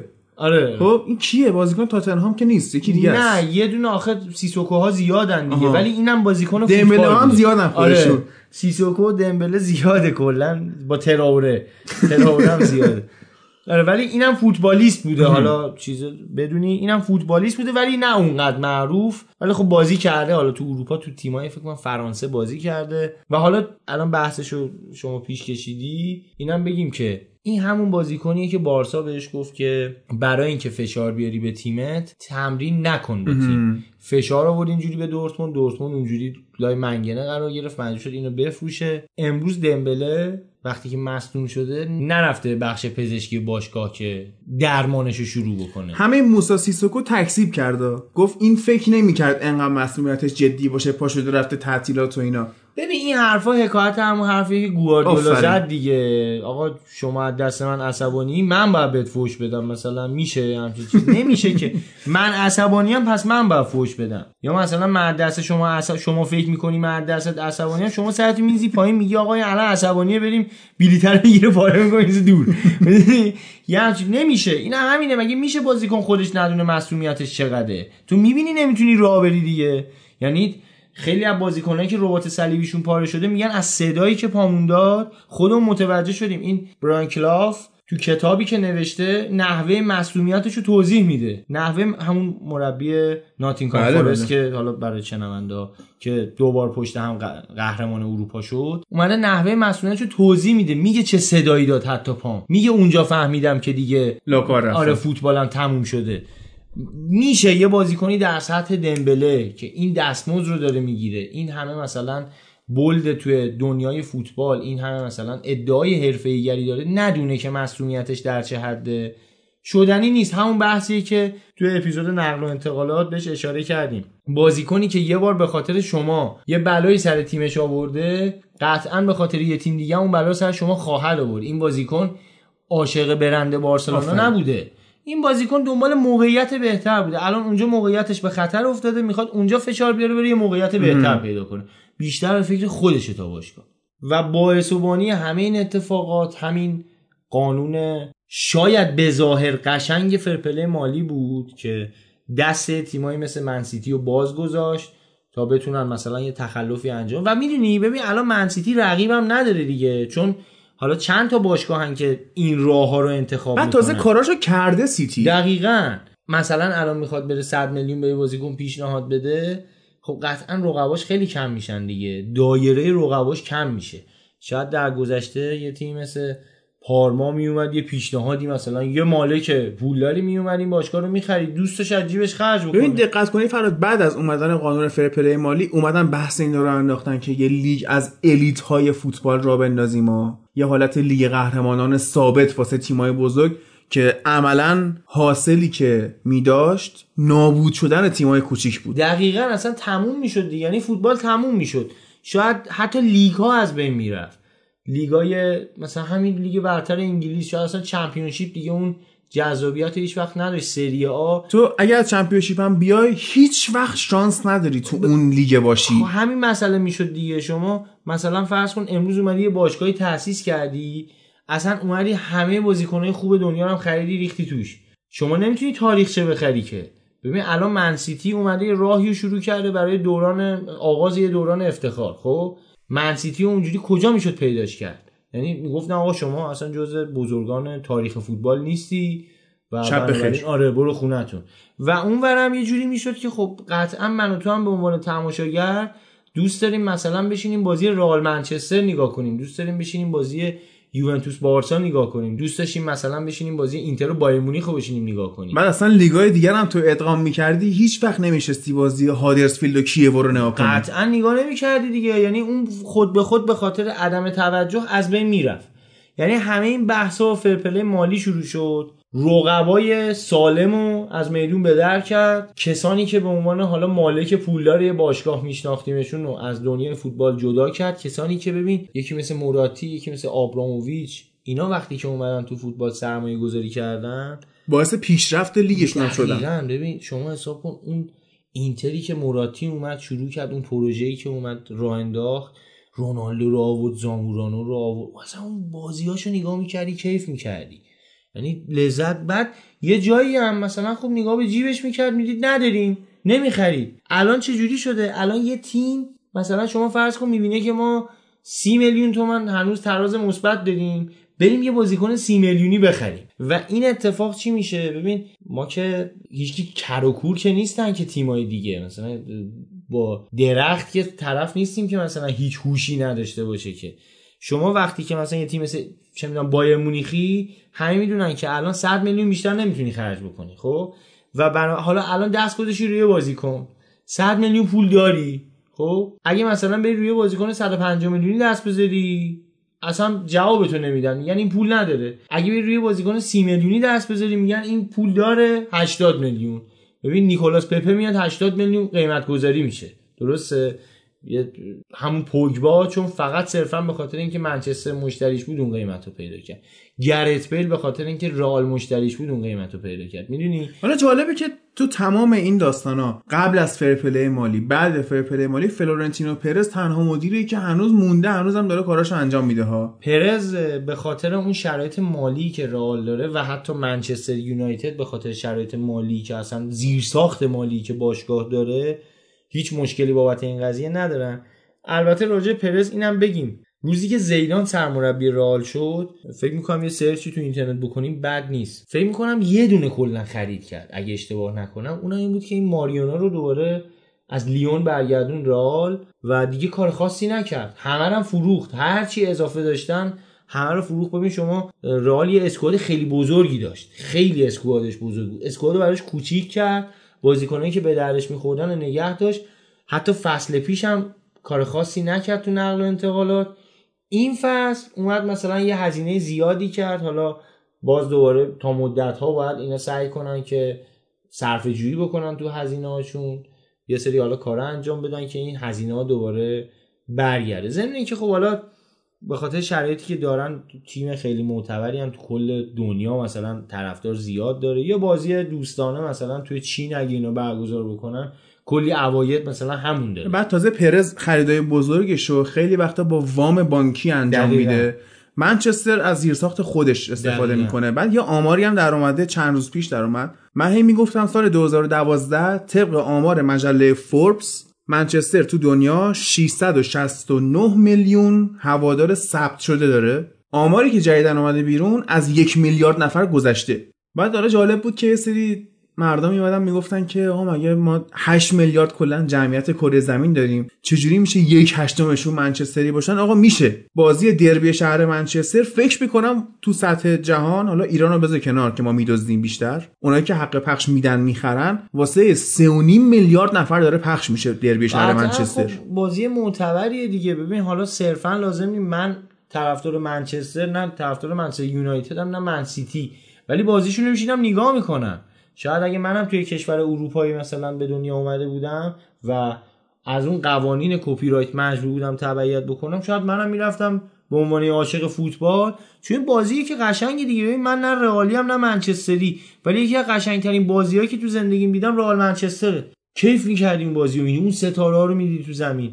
یعنی اگه اینجوری باشه پس من فقط باید بشینم بازیای اینتر رو نگاه بکنم و هیچ کدوم دیگه بازی‌ها رو نباید نگاه کنم. مثلا چه می‌دونم یوونتوس و میلان رو نباید بشینم نگاه کنم، یا تو به عنوان یه دونه منچستری به هیچ عنوان نباید دربی ایتالیا رو بشینی بین اینتر و یوونتوس نگاه کنی، در صورتی که واقعا اگه نگاه یا ال کلاسیکو رو ال کلاسیکو چند نفر نگاه میکنن؟ شاید پنج میلیارد نفر میشینن نگاه میکنن. اون حالا آمارش از دربی منچستر کمتره، مثال میگم. حالا کاری به عدد خیلی نگاه میکنن، شاید اصلا با من خیلی کسایی سراغ فوتبالی نیستن اصلا، ولی همینجوری مثلا میبینن یه بازی حساسی میشن نگاه استقلال پرسپولیس رو نگاه میکنه، طرف مهمونی همه دارن نگاه میکنن نگاه میکنه و حتی راجبی صحبت هم میاد میکنه. این چیز عجیبی نیست، این که مثلا یه نفر بگه آقا ما مثلا طرفدار منچستریم، شاید اصلا طرف تو لیگ کشور خودش طرفدار یه تیمیه، بعد بهش میگن مثلا تو اروپا طرفدار کجایی، میاد میگه مثلا تو انگلیس منچستری ام، تو اسپانیا رئال رو دوست دارم، تو مثلا ایتالیا میلان رو دوست دارم. نمیدونی خیلی اینجوریه. حالا اینکه میگی نظر میدن، یه خاطره یادم افتاد سال دو هزار و ده جام جهانی بازی اوروگوئه و غنا چقدر قشنگ بود. من خونه با بابازدارم داشتم نگاه می‌کردم بازیو، بعد رفت وقت اضافه و پنالتی و این داستانا. سر وقت اضافه اومد اذیت کرد. همون بازی بود که سوارز رو خط دروازه آره. هند کرد، پنالتی رو گرفت و گل نشد. آره آساموآژیان زد و موسلرا گرفت پنالتی. خورد تیرک خورد آره, آره خورد تیر بالا. اونجا بابا بزرگ اومد اذیت کرد، هی میگفت صداشو کم کن، ما میخوایم بخوابیم، چرا نورشو کم کن، اصلا خاموش کن، این فوتبال چه، همیشه میگه این فوتبال چیه، نگاه میکنی فلان. اینا من حوصله ندارم بشنم فلسفه فوتبال براش توضیح بدم، که گفتم خیلی خوب. من با صدای کم صدای تلویزیون رو بستم کلا، با رادیو گوشیم داشتم گوش میکردم و این داستانا. بعد اون بازی فرداش ما برگشتیم خونم، شهرستانم بود، برگشتیم تهران و من دیگه خونه اینا نرفتم، چهار پنج سال نرفتم اونجا. بعد چهار پنج سال این اومده بود خونمون، من داشتم فوتبال نگاه می‌کردم، بازی منچستر نام کجا بود، دخیا خیلی خوب توپ سیو می‌کرد، این اومده بود نشسته بود پیش من، برای اینکه یه جورایی بخواد از دل من در بیاره خونه‌شونم برم. من گفتم گلرشون خیلی خوبه. اونم داره نظر میده، هشتاد خورده سالشه. قطعاً وقتی یه نفر میاد میگه من مثلا طرفدار فلان جام، قطعاً اینجوری نیستش که بگی این زندگیش این تیم باشه. ببین ماها نباید اینجوری مثلا مقایسه بکنیم. ببین اگر خیلی جاها مثلا میان میگن آقا مثلا یه نفر میاد میگه من اینتریم، خب من اول باید بدونم در چه حال، به خصوص در زمانی که تیم قهرمان شده، نمیدونم جامی گرفته. الان مثلا طرفدار من سیتی یا رئال بودن یا بارسا بودن خیلی کار سختی نیست. شما من بارها گفتم که یکی که طرفدار رئال واقعا میشه گفت آدم منطقیه، میدونی، یعنی شاید خیلی عاشق فوتبال نباشه حداقل، یا اگه عاشق فوتبال هم باشه یا عاشق فوتبال خیلی منطقیه. چون شما اگه به عنوان هوادار فوتبال بخوای امروز تیم انتخاب بکنی، بشینی یه نگاه بکنی لیست تیم‌ها رو، غالباً بر رئال انتخاب بکنی، چون اون سیزده تا قهرمانی خیلی زیاده. یعنی شما اون پنج تا مثلا اون اوایلم بذاری کنار، بازم هشت تاش بازم زیاده. میدونی چی بهت میگم؟ اصلا نمیشه باهاشون. یا مثلا چه میگم یکی طرفدار منچستره، اون امروز طرفدار من سیتیه، خیلی کار سختی نمیکنه، این تیم داره همه رو میبره، ارو همه داره رد میشه. یا الان دوباره لیورپولی اگه اضافه بشه نباید تعجب کرد، ولی پنج سال پیش یه لیورپولی میدیدی کیف میکردی، میگی بابا اینا مثلا سی سال، حالا بیست و چند سال تو لیگ قهرمان نشدن، چندین سال از قهرمانیشون تو اروپا گذشته، ولی هنوز طرفدار کیف میکنی. ولی میگم در کل باید در شرایط سختم هوادار رو دید دیگه. پس بنابراین اگه یه نفر میاد میگه من طرفدار فلان تیمم، نه خیلی تعجب کرد، شاید این فقط طرفدار نگاه کردن اون بازیه. حالا پولدارم مثلا باشه یا یه هزینه گذاشته باشه یا ارزون باشه اصلا تو کشورش، بشینه نگاه هم بکنه، بازی وقت اضافه داشته باشه نگاه بکنه، خیلی چیز عجیبی نیست. جمله‌ای که در مورد سیاستمدارا گفتی جالب بود، که من حالا دو سه روز پیش داشتم یه مستند نگاه می‌کردم در مورد ظهور داعش و سقوط سوریه، مال دو هزار و هفده، اسمش هم هل آن ارث، جهنم روی زمین. جالبه، توصیه میکنم حتما نگاه کن، بچه‌ها هم که گوش میکنن برن نگاه کنن. مال نشنال جیوگرافیه و فکر میکنی که اون وابسته است و همیشه خوب میگه، ولی نشون میده که چه شکلی اوباما پشت مردم سوریه رو خالی کرد. و بحثشون هم این بود که اوباما گفته بود بشار اسد داره مردم سوریه رو میکشه و ما موقعی مداخله میکنیم که سلاح شیمیایی پیدا کنیم. بعد یکی از این فعالای حقوق بشر میگفت آره دیگه، مسئله سلاح شیمیاییه، این که با تانک رو مردم رد شه، با تفنگ بزنه اوکی باهاش. در راسته همین حالا من یه فیلم معرفی کنم، فیلم لورد آف وار، نیکولاس کیج بازی کرده. این یه تاجر اسلحه است، تاجر غیرقانونی اسلحه است، قاچاقچی اسلحه است. یه دونه از این پلیسایی که خیلی وقت دنبال اینه یه جا میگیرتش، بعد برمیگرده به نیکولاس کیج میگه که من مثلا نیازی به پول ندارم، تو بخوای رشوه من بدی من قبول نمیکنم اینا، من خیلی پستای بالاتر بهم پیشنهاد شده، منم میتونستم خیلی راحت برم سلاح‌های اتمی رو ردیابی بکنم. اون تا موشک هسته‌ای، کلاهک هسته‌ای تو آشیانش خوابیده، کلاشینکوفای تو ان که دارن آدم میکشن. آفرین. می‌دونی چی بهت میگم؟ اون یه تهدید بزرگه ولی این داره عمل میکنه. عمل میکنه. یعنی هنوزم که هنوزه فکر میکنم کشنده ترین سلاح دنیا الان هنوزم کلاشینکوفه. چون خیلی جاها باهاش آدم کشته میشه و فلان اینا. و این فکر میکنم تأییدی باشه به اون حرفی که چند لحظه پیش گفتی. حالا تو اون مستنده در مورد این سیاستمدارا یه حرف خوبی که زد و واقعا به دلم نشست این بود که میگفت کسایی که منظور به دیکتاتورا بود، کسایی که رو قوانین خیلی سختگیری میکنن همونایین که نقضش میکنن و این نمودش تو فوتبال همین آدمایی مثل میشاری پلاتینی ان که اومد این قوانین سختگیرانه رو انداخت ولی دیدیم خودش تخلف مالی داره. یه جوری هم داره که اصلا از استادیوم رفتن منعش کردن، گفتن تو حتی دیگه لیاقت نداری بشینی فوتبال نگاه کنی تو استادیوم، برو خونه‌تون نگاه کن. یعنی روشون نشد وگرنه سیم تلویزیونش هم قطع می‌کردن. چه بخش انگلیسی شد تازه بازی منچستر رو اون پرونده نجات پرستاره پوگبا موند. بریم سراغ اون.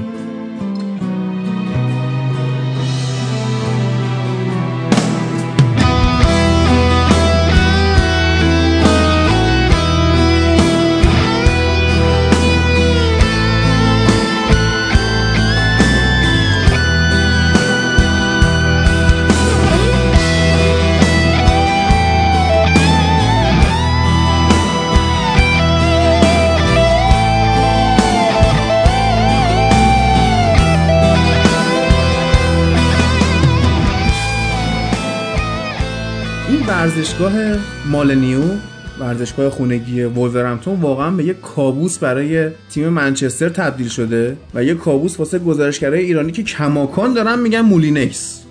نکنید این کارو واقعا.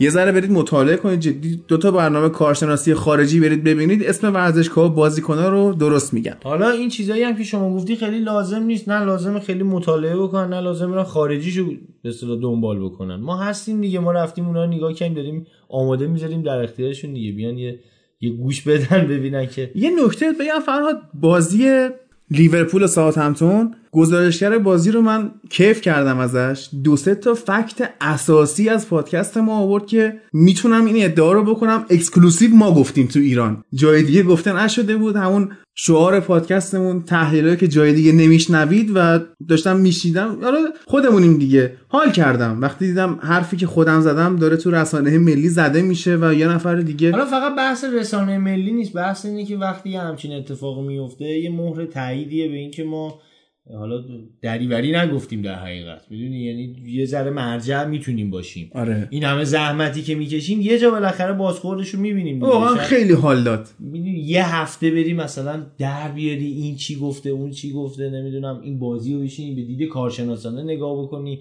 تحلیل کنی، چند ساعت وقت بذار. خب اون وقت میشد استراحت کردیم، میشد خیلی کارا کرد، کیف کرد. حالا کار نداریم، موبایلم داریم کیف میکنیم، ولی میشد خیلی کارهای دیگه کرد. ما این راهو انتخاب کردیم و وقتی میبینی نتیجه میده اینو میمونی که بچه بزرگ کردی، حالا بچه دفعه دکتر شده. آره. حالا بحث دکترام آوردی، اتفاقا جا داره که بحث میکنیم طرفدارای منچستر دکتران. جر... نه دکتر نیستن، جراح مغز. شما خودتون نیار پایین. آها باش، میرسیم بهش تون پروندمون. اما حالا از جریان خود بازی بخوایم بگیم، خب منچستر بسیار نیمه اول خوبی داشت و واقعا به تیم امیدوار شدم. این انرژی جوونی که به تیم تزریق شده، اون گرسنگی که بازیکن‌ها دارن، اون تک فرصتی که مارسیال گل زد و فصل پیش اصلا نمیزد. آخه اونجا هم بازی نمی‌کرد، جاش خیلی فرق. الان جاش واقعا درسته. اول واقعا کار درستی. ببین مارسیال بازیکنی نیست که هی بخواد نفوذ کنه، داید. هی بخواد عقب، باید ثابت بازی کنه و چارچوب شناس قابلی هم هست انصافا. یعنی اون اوایل که شروع کرد، فکر میکنم اولین بازی که واسه منچستر کرد عروسی دختر دایم بود که من نرفتم، موندم فوتبال نکنم. بازی منچستر لیورپول زمان فنخال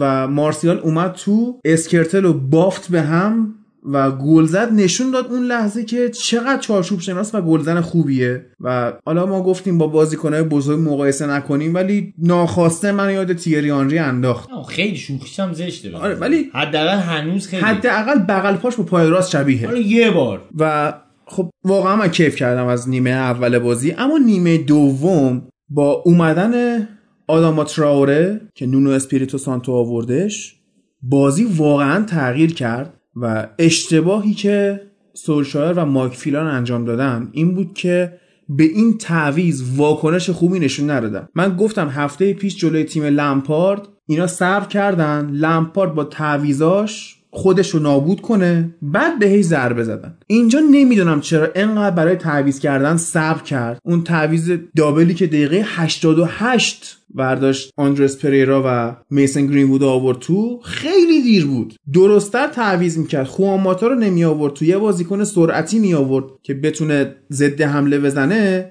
و میگم زود این کارو میکرد ما بازی رو برده بودیم، راحت هم برده بودیم. یعنی وولورهمپتون حداقل برای منچستر اون قول پارسالی نیست، ولی نباید از بازی خوبشون گذشت. اون حمله های وحشیانه‌ای که اینا میکردن و من واقعا ترسیده بودم. حقشون یه گل بود.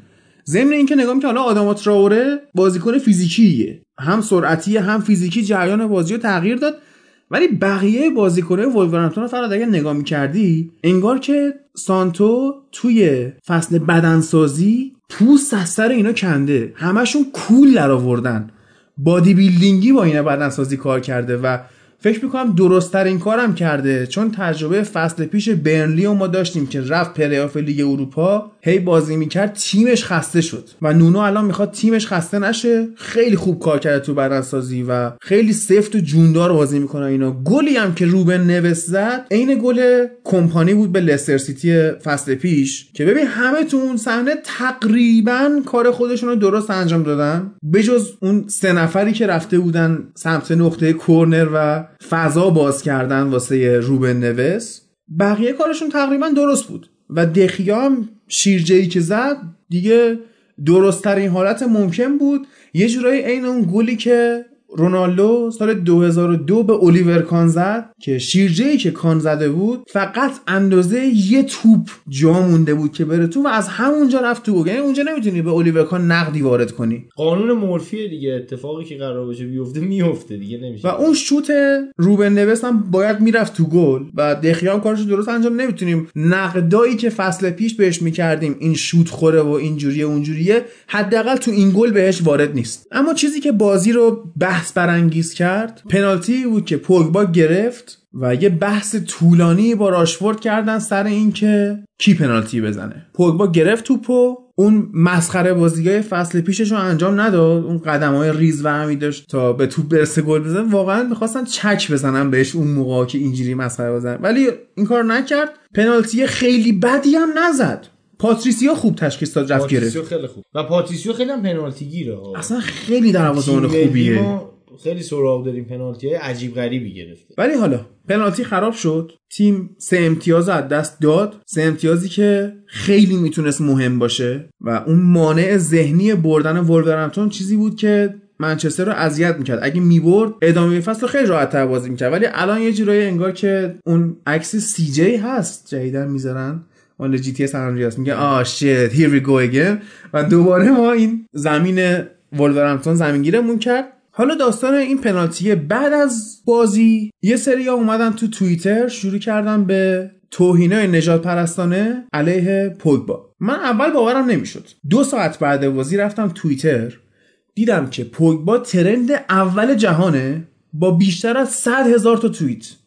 یه جورایی منطقی به نظر میرسه با این تعداد هواداره منچستر که گفتم، صد هزار توییت همچین عجیبم نیست. هوادارم نه اصلا، چه خبرنگاری چیزی اصلا، خیلی جاها مهمه بالاخره صحبت میکنم. یعنی اینکه الان من خودم شخصا فرض کنم یه آدمی ام که تازه اومدم تو توییتر میخوام فالوور جمع آره. کنم، بهترین راه چیه راجع به مسئله شدن موجا دقیقاً راجع به مسئله روز بیام به صحبتی بکنیم با هشتگ پوگبا پوگبا خالی. حالا بقیه مشتقات پوگبا هم بود توی هشتگا. با هشتگ پوگبا صد هزار تا توییت شده بود. رفتم باز کردم چند تا توییتو بخونم چه جوریاست. یه سریا خوب اومده بودن واقعا معقول و کارشناسانه حرف زده بودن، آقا اینجوری شد، ما خوب بودیم فلان، این حرفا. ولورهمپتون قویه به هر حال، پارسال ما رو تو یک هفته دوبار برد، هم تو لیگ هم تو جام حذفی و نتیجه خوبی گرفتیم، نیمه اول خوب بازی کردیم. اوله بعد بازی مصاحبه کرده گفته ما داریم یاد میگیریم از این داستانا، اوکی همه چی خوبه. اما توهینای نجات پرستانه ای که با اون لفظ د ان ورد معروف یا همون نیگر پوگبا رو خطاب کرده بودن یه مقدار عجیبه برام، چون که منچستر همچین تیم سفیدی نیست. ببین من یه چیزی میتونم اینجا بگم، چرا هیچ وقت به کسای دیگه اینه، چرا حداقل برای منچستر هیچ وقت به کسای دیگه این الفاظ نسبت. ببین لوکاکو هم سیاهه، ببین مارسیال هم هست، راشفورد هم سیاهه،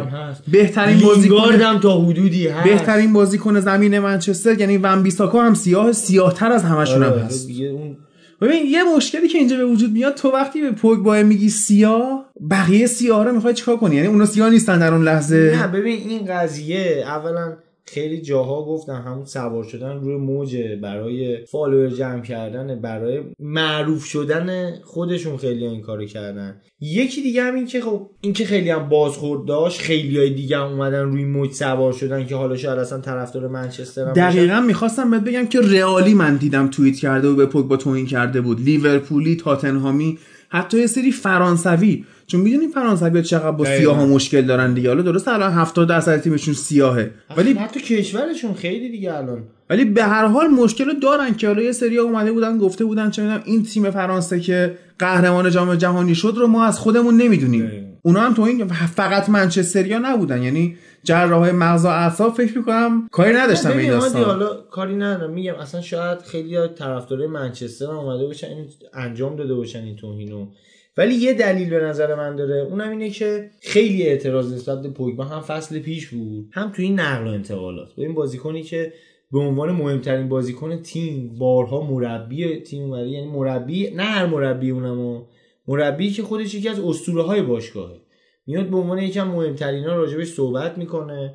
بعد خیلی راجبش خبر زیاده که میخواد زیدان میخوادش، نمیدونم کی میخوادش کی نمیخوادش، دوباره بره یوونتوس، اصلا یه بحثی تا حدودی مطرح شد که اصلا بره پاریس سن ژرمن، خیلی این حرفا. ولی یه کلمه از خودش تکذیب نشنیدی.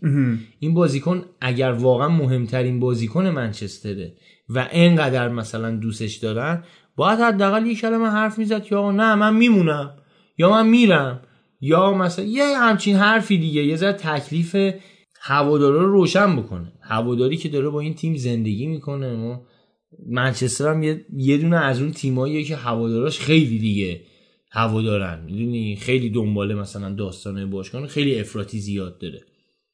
اینا دارن با این تیم زندگی میکنن، تیمشون رو دوست دارن، بعد مدت هاست تیمشون توی شرایط خیلی خوبی دیده نمیشه، از اون کورسه عقب افتاده. بعد خیلی هم براشون طعنه‌آمیزه که منسیتی الان میاد قهرمان میشه، اینا حتی سهمیه نمیگیرن، میدونی یه خورده براشون ناخوشایند این شرایط. میگی طعنه‌آمیز، داغ دل منو تازه میکنی. یه مصاحبه من خوندم از یکی از میشه گفت اساطیر تاریخ فوتبال، نه فقط اروپا، کل جهان، آقای جمبا جمبا که جزو خریدای فرگوسن بود که فکر میکنم به قول امیر یه چیزی که بهتره یادت بره که این کارو کردی قبلا.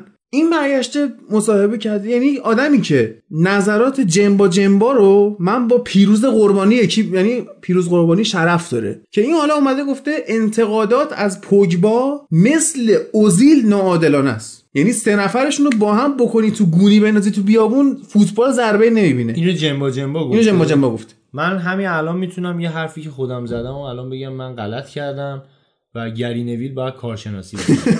ببخشید. انتقادات از اوزیل و پوگبا ناعادلانه است دیگه. آدم چی، یعنی اصلا پاسخ ماندم به این حرف جنبا جنبا. اینم که این دو تا رو با هم مقایسه کرد خیلی جالب بود، یعنی الان پوگبا و اوزیل یعنی با هم یکی کرد. از نظر کم گذاشتن توی بازی واقعا میخورن به هم. ببین جنبا جنبا خودش کم داشت، اینجوری نبود کم بذاره، نداشت چیزی، صد درصد توانش رو میذاشت هیچی بود. اون پرنده فروشه بود پرسپولیس در اون حد بود جنبا جنبا. از فرگوسن بعید بود همچین داستانی. ولی حرفش درسته که اوزیل و پوگبا تو یک کاتگوری قرار میگیرن ولی انتقاد از جفتشون اتفاقا وارده. یعنی اوزیل که تو بازی‌های بزرگ محو میشه، پوگبا هم تو جاهای مهم یه جوری لاکارت میذاره که یه فصل باید اون گندشو جمع کنی. من حالا این کارو کردن و حالا آدی در همین راستا من فکر میکنم فیفا به جای اینکه اینقدر دنبال پاک کردن فوتبال باشه یه محدودیتی برای کارشناس هم بذاره دیگه. مثلا یعنی جنبا جنبا واقعا آخه این کارشناس هم نیست، یکی فکر کنم یه خبرنگار بدبختی اینو تو خیابون دیده گفت این شبیه فوتبالیستاست. احتمالاً مثلا این بچه چیز داشته رد می‌شده گفت تو نظر چی اینم دیده تریبون مفته نشسته. ولی میگم خیلی خیلی مسخره است. خیلی یعنی واقعا این آدم بزرگترین افتخارش شاید اینه که با فرگوسن دست داده مثلا بغل دیوار آجوری منچستر عکس گرفته. مثلا واقعا خیلی تنها افتخارش شاید همین از دو هزار و سه تا دو هزار و پنج این تو باشگاه بوده. آره حالا از جنبا جنبا بگذریم، نمیشه ازش گذشت. یعنی من میتونم تا صبح بشینم روزه جنبا جنبا اون از ما بگذره. آره ول کنیم فوتبالو واقعا. و حالا توهین کردن خیلی خب اومدن از پوگبا، بالاخره هم تیمیه تو اگه از پوگبا حالت هم به هم بخوره به عنوان هم تیمی حمایت میکنی. هری مگایر توییت کرده بود که آقا جمع کنید این داستانا رو، دخیا، راشفورد. مثلا عقل حکم میکنه اینجور موقع حمایت بکنه. آره لینگارد لینگارد بیا یه جنبا جنبای دیگه ما الان تو تیم ده. اتفاقا دلیل این که ما نتونستیم سه چهار تا ولورهمپتون بزنیم لینگارد بود. این آدم هیچی به باشگاه اضافه نمیکنه و یه جوری هم باش برخورد میکنن انگار هنوز استعداده و در حال رشد. بیست و هفت سالشه دیگه لینگارد. هی من میگفتم به بچه‌ها هی اسمال اسمال کردیم، اسمالی سی سالش شد هنوزم هیچی نشده. پس رفتم کرد پس رفتم کرد اوایل خوب بود، بعد یه همچین کارشناسای بیشعوری مثل گری نویل میاد انتقادات رو سمت پوگبا میبره، سمت لینگارد نمیبره. این باز همون بحث سوار جریان شدنه ها. ببین به نظر نویل من... آخه من نویل رو میشناسم چقدر بیشعوره. این به خاطر انگلیسی بودن لینگارد بهش انتقاد نمیکنه. حالا شاید اونم باشه، ولی من میگم ببین همین الان بین هوادارهای منچستر پوگبا به خاطر اون شرایطی که داشته منفوره یه جوری. آره محبوبی نیست. آره میشه گفت. الان شما فرض کنید که مثلا یه آدمی که حالا به قول شما منفوره، اگر همه دارن بهش فحش میدن شما هم بری بهش فحش بدی، شما هم میشی جزء اون دسته. اون دسته قبولت میکنن. فکر میکنم گری نویل هم اومده مثلا یه چیزی بگه به دل هوادارا خوش بیاد، مثلا اونا هم یه کیفی بکنن یه ذره اینو تعویضش بگیرن. چون واقعا حالا کاری نداریم. ببین پنالتی که پوگبا دست داد دقیقه شصت و هشت بود. خب دقیقه شصت و هشت تا نود بیست دقیقه بیست و دو دقیقه فاصله است. یعنی بیست و دو دقیقه وقت قانونی، چهار دقیقه هم وقت اضافه، بیست و شش دقیقه راه داشتی. یعنی نیم ساعتی تقریبا شما وقت داشتی که بیا نتیجه رو عوض بکنی. و وقتی هم که ادعاات میشه که با بازی رو میبردی، نه با یه دونه موقعیت. اگه اونجوری بخوای حساب کنی حالا پوگبا اونو گل میکرد، شاید اصلا دوباره ولورهمپتون گل میزد، اصلا شاکی میشد میومد دو تا میزد دوباره. میدونی اینم نیستش که بگی صد درصد تقصیر پو. آره پنالتی خراب کرده، نمیدونم حالا خیلی بازیکن‌های بزرگ خراب کردن، جاهای خیلی بد. و روبرتو باجو فینال جام جهانی بزرگ پنالتی خراب کننده تاریخ دیگه. یعنی اون پنالتی من فکر کنم تا سیصد سال دیگه هم راجعش صحبت بشه که ایتالیا یه دونه قهرمانی در جام جهانی رو به خاطر این پنالتی از دست داد. جالبیش اینه که اون خودش هنوز خودش رو نبخشیده، ولی ایتالیایی‌ها باهاش مشکلی ندارن، به عنوان یه اسطوره ازش یاد می‌کنن، بهش میگن بودای کوچک، دوستش دارن، ولی اون خودش هنوز خودش رو نبخشیده. حالا این بازیکن دقیقه شصت و هشت هفته دوم لیگ برتر جزیره به یه تیم مثل ولورهمپتون با یه دروازه‌بانی مثل روی پاتریسیو یه پنالتی که بدم نزده رو گل نکرده. آفرین. یعنی سی و شش هفته دیگه مونده. این بازی هم تازه تو خونه ولورهمپتون بوده، جایی که شاید سیتی هم زمینگیر شه.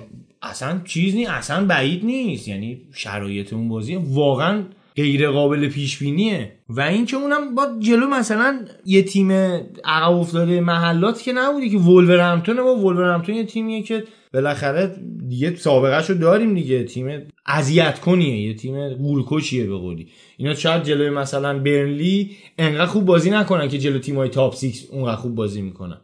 و حالا یه پنالتی از دست دادی دیگه، شما نیم ساعت وقت داشتی باز بری مثلا گل بزنی، اونم یه گل. حالا چیزم نبوده که بگی مثلا دقیقه نود و دو اگه پنالتی خراب میکرد شاید یه ذره آدم حالش گرفته شه، مثلا یه دو تا فوشم اون لحظه بهش بده، ولی دیگه نیم ساعت دیگه زمان خوبیه برای جبران کردن یه گل. اینه که میگم تو این مسئله حداقل نمیشه بهش گفت که آقا این بازیکن دیگه نمیدونم به درد نمیخوره و تموم شده و به درد من. این یه خود زیاده رویه بیشتر، میدونی، بیشتر به خاطر اون شرایطی که این به وجود آورده، اون ناراحتی که طرفدارای منچستر ازش دارن به خاطر نداشتن اون تعصب لازم، اینجوری هم روش خالی شد. حالا یه عده، حالا بالاخره نجات پرست هم داریم تو دنیا دیگه، اینجوری نیستش که بگن همه دنیا نه میگن نه ما برادری، نه این خبرا نیست، همه جای دنیا نجات پرست هست، هر فرصتی هم استفاده میکنن برای یار جمع کردن، برای اینکه زیاد نشون بدن خودشونو.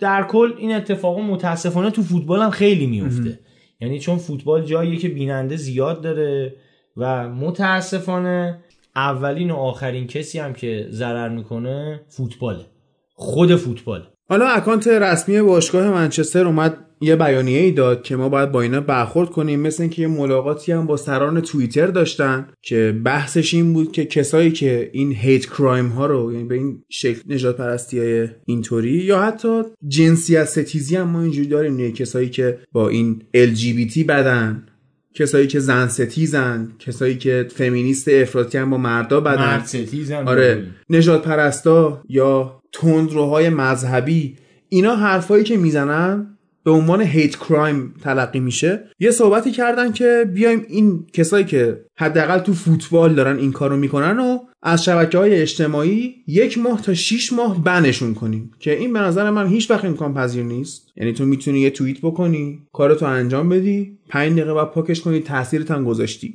و کاری که باید بکنن فرهنگ سازیه. خب اون رئالی، اون لیورپولی، اون تاتنهامی، اون آرسنالی، اون فرانسوی، اون هر کسی، حتی منچستری، نه اصلا اونا رو من میگم ببین قبول کن که بالاخره بین هواداری منچستر هم اصلا نه اینکه کسی اپویو، بالاخره بین اون نجات پرست وجود داره. اینو میخوام یه جور دیگه بگم، میخوام بگم اونها که بیان این حرفو بزنن اوکی، آقا با منچستر مشکل دارن، یه فضایی هم پیش اومده به پوگبا بریم فوش بدیم اوکی. روی صحبت من با منچستریاییه که بیا بشموریم، ونبیساکا، اسمالینگ، توانزبه، فرد، لینگارد، پوگبا، مارسیال، مارسیال، راشفورد، آنخل گومز، خود میسن گرین‌وود یه خورده قهوه‌ای طوریه، خیلی سیاه نیست ولی هست. تا همینجا من ده نفر بازیکن برات شمردم که ترکیب اصلی هم بازی خواهند کرد و میکنن یا بعضیشون بازی میکنن. اصلا ستونای ستونای فنبیساکا ستون تیمه. اینا سیاهن. اشتیانگ، والنسیا. اشتیانگ آفرین. حالا والنسیا که خدا رو شکر رفت. نه اصلا داریم راجع به کسایی صحبت می‌کنیم که تو این باشگاه نقش داشتن. اندیکول، دوایت یورک، اینا جزء اساطیر این باشگاه. اندرسون برزیلیه که قهرمان چمپیونز لیگ سال دو هزار و هشت با این تیم، چه میدونم خیلی، فردیناند خودش، داداش فردیناند چقدر داستان پیش اومد دو هزار و ده. آقا ما خودمون معدن سیاپوستیم، خودمون که نباید به یکی برای توهین بگیم سیاه، برو بگو بیشور، برو بگو گاف، برو هرچی فرش بخ... همون حرفی که آگیرو زد به گواردیولا رو دوتا بذار روش بهش بگو، چرا میگی یکی سیاپوست؟ خب داری به همه اینجوری توهین میکنی. حتی منچستر یعنی هوادار سیاه هم نداره، اون هندیای اون بحره‌ای هم هستن پشت فرگوسن میشستن با اونا سیاهن دیگه. ها تو آفریقا نداره، تو امریکا که این همه سیاه‌پوست داره اونجا طرفدار اصلا مالکای منچستر امریکایی هن، امریکا هم خود نیستشون سیاه‌پوست. عکس پروفایل یه سریاش رو می‌بینم خود طرف سیاه‌پوست بود اومده بود تو این کرده بود. حالا یه چیزی که هست میگن ما سیاه‌پوستا خودمون میتونیم به خودمون بگیم نیگر، ولی آقا به هر حال درست نیست. نه این ربطی نداره. مثل اون شما مثلا اهل شهری هستی، حالا بیای مثلا بگی چون من اهل این شهرم میتونم به مثلا همشهریام فوش بدم. جوک میگم یا من خودم فلان جایی ام، بعد جوکشو میگه، اصلا چیز نداره، خیلی وارد نیست. وارد نیست. حالا تو مخصوصا سیاه‌پوستای آمریکا این بحث هست که میگن the n-word pass، یعنی مجوز برای نیگر گفتن. خب یه جمع سیاه‌پوستی، مثلا تو سفیدپوستی میری با یه جمع سیاه‌پوستی بیرون، رفیقاتن، و اونا میشنن به هم دیگه میگن نیگر، بعد تو هم دلت میخواد سر اینکه باهات رفیقن بهت انورد پس میدن، مجوز میدن، آقا تو هم بگو نیگر، ردیف رفیقمونی. بعد حالا این سیاه‌پوستا بین خودشون دارن. بعد یه بحثی هم بود، نه کی بود، یکی از این رئیس جمهورهای خارجی رفته بود با اوباما دیدار کرده بود، بعد جلسه خبرنگاره اومد گفتش که چیا گفتید به هم؟ جلسه محرمانه ای بود. بعد خب طرف که نمیاد جلسه محرمانه رو محتویاتش بگه که این برای اینکه خبرنگاره رو بپیچونه و مثلا جمع کنه قضیه رو بره، گفت آره اوباما نشسته بودیم به هم انورد پاس داد، نشسته اونجوری سیاپوستی میگفتیم جلسه تموم شد، داشتیم میخندیدیم، مثلا اینجوری بحث رو جمع کرد. ولی بازم وارد نیست. یعنی دیدی خیلی‌ها هستن جوکی ترکی میگن، یا من خودم ترکمم ولی ترکا فلان جور، من خودم لورم لورا اینجوریه، من خودم خوزستانی ام. وارد نیست. شما حتی تا حدودی میتونم بگم به خودت هم اجازه توهین کردن نداری. ببین خیلی موقع هستش مثلا یه جرمی انجام میشه، یه قتلی مثلا، خب یا چه می‌دونم هر کاری، خانواده اون حالا کسی که جرم روش انجام شده میاد رضایت میده یا خود طرف، ولی از یه طرف دادگاه میاد از جنبه اجتماعی آفرین. طرفو محکوم میکنه، میگه این جرمی که شما انجام دادی قبول، یه بچش مثلا قصاص نمیکنیم، آره. آره یه بچش حقمون بوده آقا، اون بخشیده، ما کاری به اون نداریم. ولی یه ذره جنبه چیزم داره دیگه. الان با این اتفاقی که افتاده شاید چهار نفر دیگه هم بفهمن که آقا ای همچی کاری هم میشه کرد، امکان قصه در رفتن هم هست، بیایم ما همچین کاری تست بکنیم، بیا دو تا وینیسیوس بعد بازی کنه اونم بکشیمش پایین. دقیقاً دقیقاً اینی که اون جنبه اجتماعیش هیچ وقت فردا حالا به عثمان دمبله هم بارسایا شروع میکنن بگن. دور نیست اون روز، دور نیست اون روز. و خیلی جالبه تو ناپل، تو ناپل ایتالیا این بحثا موج میزنه. خب بعد حالا اونا حداقل به خودیا نمیزنن، بعد مثلا چه میدونم تیمای مختلف میرن اونجا، یه بازیکن سیاه‌پوست یه چیزی اینا دیریب میکرد، یه گلی میزد، یه کاری میکرد، اذیتشون میکرد، اینا مثلا فوش نجات پرستانه بهش میدادن. حالا بالوتلی مثلا بارها شاهد بودیم. بعد ناپلیا اصلا تو این قضیه چیزن، تو این قضیه اصلا سردم دارن که حتی خیلی به کشورشون هم پایبند نیستن. مارادونا رو تو جام جهانی نود ایتالیا، مارادونا جلوی ایتالیا بازی کرد، مارادونا رو تشویق میکردن. خیلی جالبه. اونا مثلا همچین کاره میکردن، بعد اون همین دامن خودشون رو گرفت به ستاره تیم خودشون توهین. کولیبالی کولیبالی جالب پارسال که به کولیبالی توهین شد، پوگبا اومده بود در حمایت از کولیبالی دستبند حمایت از سیاه‌پوستا و اینا بسته بود که چه میدونم ریسپکت و سی نو تو ریسیسم و اینا سر خودش اومد. دقیقاً. حالا من فکر میکنم بزرگترین نابود شده این قضیه بالوتلیه، یعنی یکی از حداقل بزرگاشون واقعا یه استعداد ناب، یه فوتبالیست آدم خوب. احساسی هم بود. ببین به دنیالوز موز پرت کردن، باز کرد خورد، اون دنیالوز هم زد. آره اون خیلی آدم دریده ایه به قولی. آره اون اصلا براش مهم نبود، حداقل شاید آمادگی ذهنیشو داشت، ولی واقعا بالوتلی ضربه خورد سر این قضیه. به خصوص تو تیم ملی ایتالیا یادم یه گل خیلی وحشتناکی با آلمان زد، بعد از اون بازی شروع شد توهینای نجات پرستانه به شروع شد از طرف خیلیا و خیلی هم دیدن یه موجی هستش راه افتاده. حالا اصلا شاید چه میدونم طرف مشکلی هم با تیم ملی ایتالیا نداشته یا مثلا طرفدار آلمان نبوده، با تیم باشگاهی بالوتلی مثلا مشکل داشته، اومده مثلا چیز کنه که این خرابش بکنه و واقعا این بازیکن تو همون تورنمنت شروع کرد افت کردن، تمرکزش از دست داد. یه استعداد ناب فوتبال، یه نمونهشو فقط بگم که ابن رفت متاسفانه دیدن فوتبال یه مهاجم خیلی کاملی میشد، خیلی کامل می، هم تکنیک خوبی داشت، هم شوت خوب میزد، قد خوب، فیزیک خوب. خوب، همه چیش عالی بود. بعد مثل بنز تمرین میکرد، کیف میکردی. همون گلی که با آلمان زد پیرنش شد، هیکلش دیدی، یعنی واقعا عین بازیکن ولورهمپتون بود.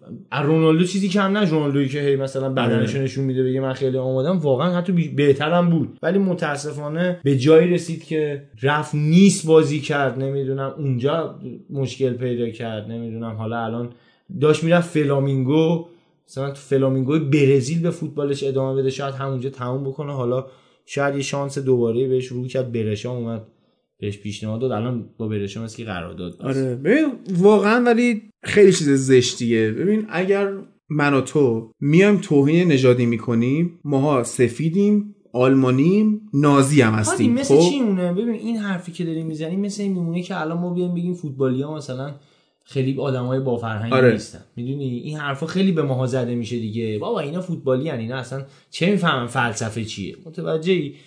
شناختی که از ماهایی که طرفدار فوتبالیم، طرفدار سرسخت فوتبالیم تو جامعه پیش اومده این شکلیه. خیلی جاها میان میگن آقا نه مثلا طرف فوتبالیه، بابا این اصلا یه نگاهی بهت دارن که قشنگ لومپنی. آره آره آدم مطربه، میدونی این نگاه ها همیشه هست، یا حتی به اینایی که اصلا یا نوازنده است یا رو اصلا چه میدونم تو ارکستر ملیه میگن مطربه.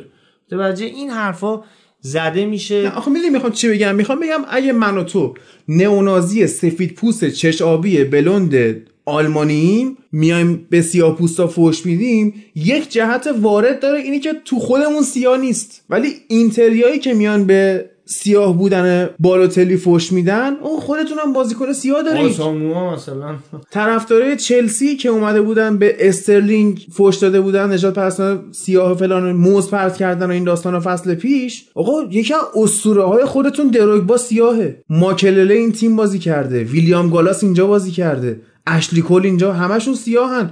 اون مالودا یه دوره ستاره شون بود، همین کانته، همین اسین، همین الان کانته زیاد دارن. خب الان هم تامی ابراهام الان سیاهه، بیا بین فوش بدید دیگه. واقعا میتونم بگم یعنی الان دیگه هیچکی نمیتونه بگه ما نمیدونم قاطی نیستیم با کسی. خوبم درستش هم همینا، درستش هم همین که آدمم. آره من و تو انتخاب نکردیم چه رنگی به دنیا بیایم، حتی خانواده‌مون هم انتخاب نکردیم، حتی کشوری که توی زندگی میکنیم هم انتخاب نکردیم، زبونی هم که حرف میزنیم انتخاب نکردیم. یکی تو چه میدونم بهترین کشور دنیا به دنیا میاد، یکی مثلا فرض کن دقیقاً وسط جنگ یمن به دنیا میاد، اون که دیگه انتخابی نکرده که چه سرنوشتی در اختیارش باشه. ولی خب حالا متاسفانه یه سری ها به خاطر رسیدن به یه سری اهداف یه فرهنگی رو جا میندازن و متاسفانه این کورکورانه پیروی کردن از یه سری جریان ها به همه چیز ضربه میزنه، همه چی رو میاره زیر سوال. ببین فراد، من خودم با سیاه‌پوستا خب به ذات مشکل ندارم، با ترکا مشکل ندارم، با عربا مشکل ندارم، با یهودیا مشکل ندارم، با چینیا مشکل ندارم، همه آدمن. خب مشکلی که با این افراد پیدا میکنم اینه که روی اون نژادشون تاکید میکنن. میدونی چی میگم؟ طرف سیاه بودنشون مثلا بولده بولده براشون، خیلی یارو هی سیاسیا میکنه. چه میدونم، ببین تو لوکاکو بلژیک بزرگ شده، با سیاه‌پوستای آمریکا در ارتباط نبوده که، ولی برو لحن حرف زدنشو گوش کن، سیاه‌پوستی شده. یه جورایی اینا به خودشون برچسب میزنن، خودشون رو یک انسان نمیبینن، خودشون یه سیاه میبینن، خودشون خودشون رو نیگر صدا میکنن دیگه. یا ببین طرف میگه من ترکم، خب اوکی تو ترکی و هر حال داداشمونی، آبجیمونی، آدمی ردیفه. خب بعضیا هستن این ترک بودنه براشون بولتره تا انسان بودنه. نمیگم ایرانی بودنه ها، اصلا برای خودم ملیت ها ملاک نیستم، من خودم میدونی طرفدار تیم ملی ایرانم نیستم، یعنی ایران با انگلیس بازی کنه من قطعا لای انگلیسیام، خب اون برام مهمه. مرزهای جغرافیایی خیلی واسم اهمیتی نداره، نیایم رو ایرانی بودنه تاکید کنیم، رو انسان بودنه. چرا تو میخوای خودت به من معرفی کنی؟ روز اول من چی گفتی؟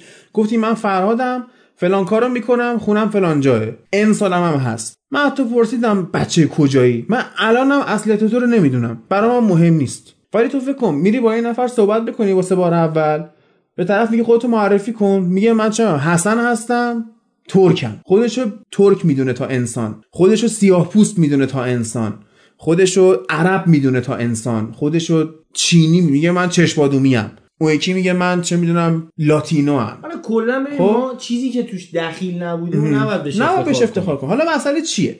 من با آدم‌هایی مثل لینگارد، اشلیانگ، پوگبا، لوکاکو اینا خیلی مشکل دارم. چرا؟ چون اینا خودشونو سیاه میدونن. میگیری چی میگم؟ دروگبا هم سیاه بود. تو یه بار رفتارهای سیاه پوست منشانه از این دیدی؟ اصلا. حالا سیاه پوست منشانه نگیم، بهتر بگیم رفتاری که متمایز کننده باشه. آفرین. خب ببین خیلی خودشو جدا نمیدونه اینا، خودش خودشو وقتی انسان بدونه خب قطعاً افراد مختلف آره. هم احترام میذارن. ببین داستانی که اینا پشتشون دارن یه عقده‌ایه که واردم هست. تو داستانای برده‌داری رو به خصوص توی آمریکا وقتی بخونی، هنوزم که هنوزه توی امریکا مثلا یکی میگه فامیلیش جانسونه، خب اینا فامیلی نیستش مال خودشه.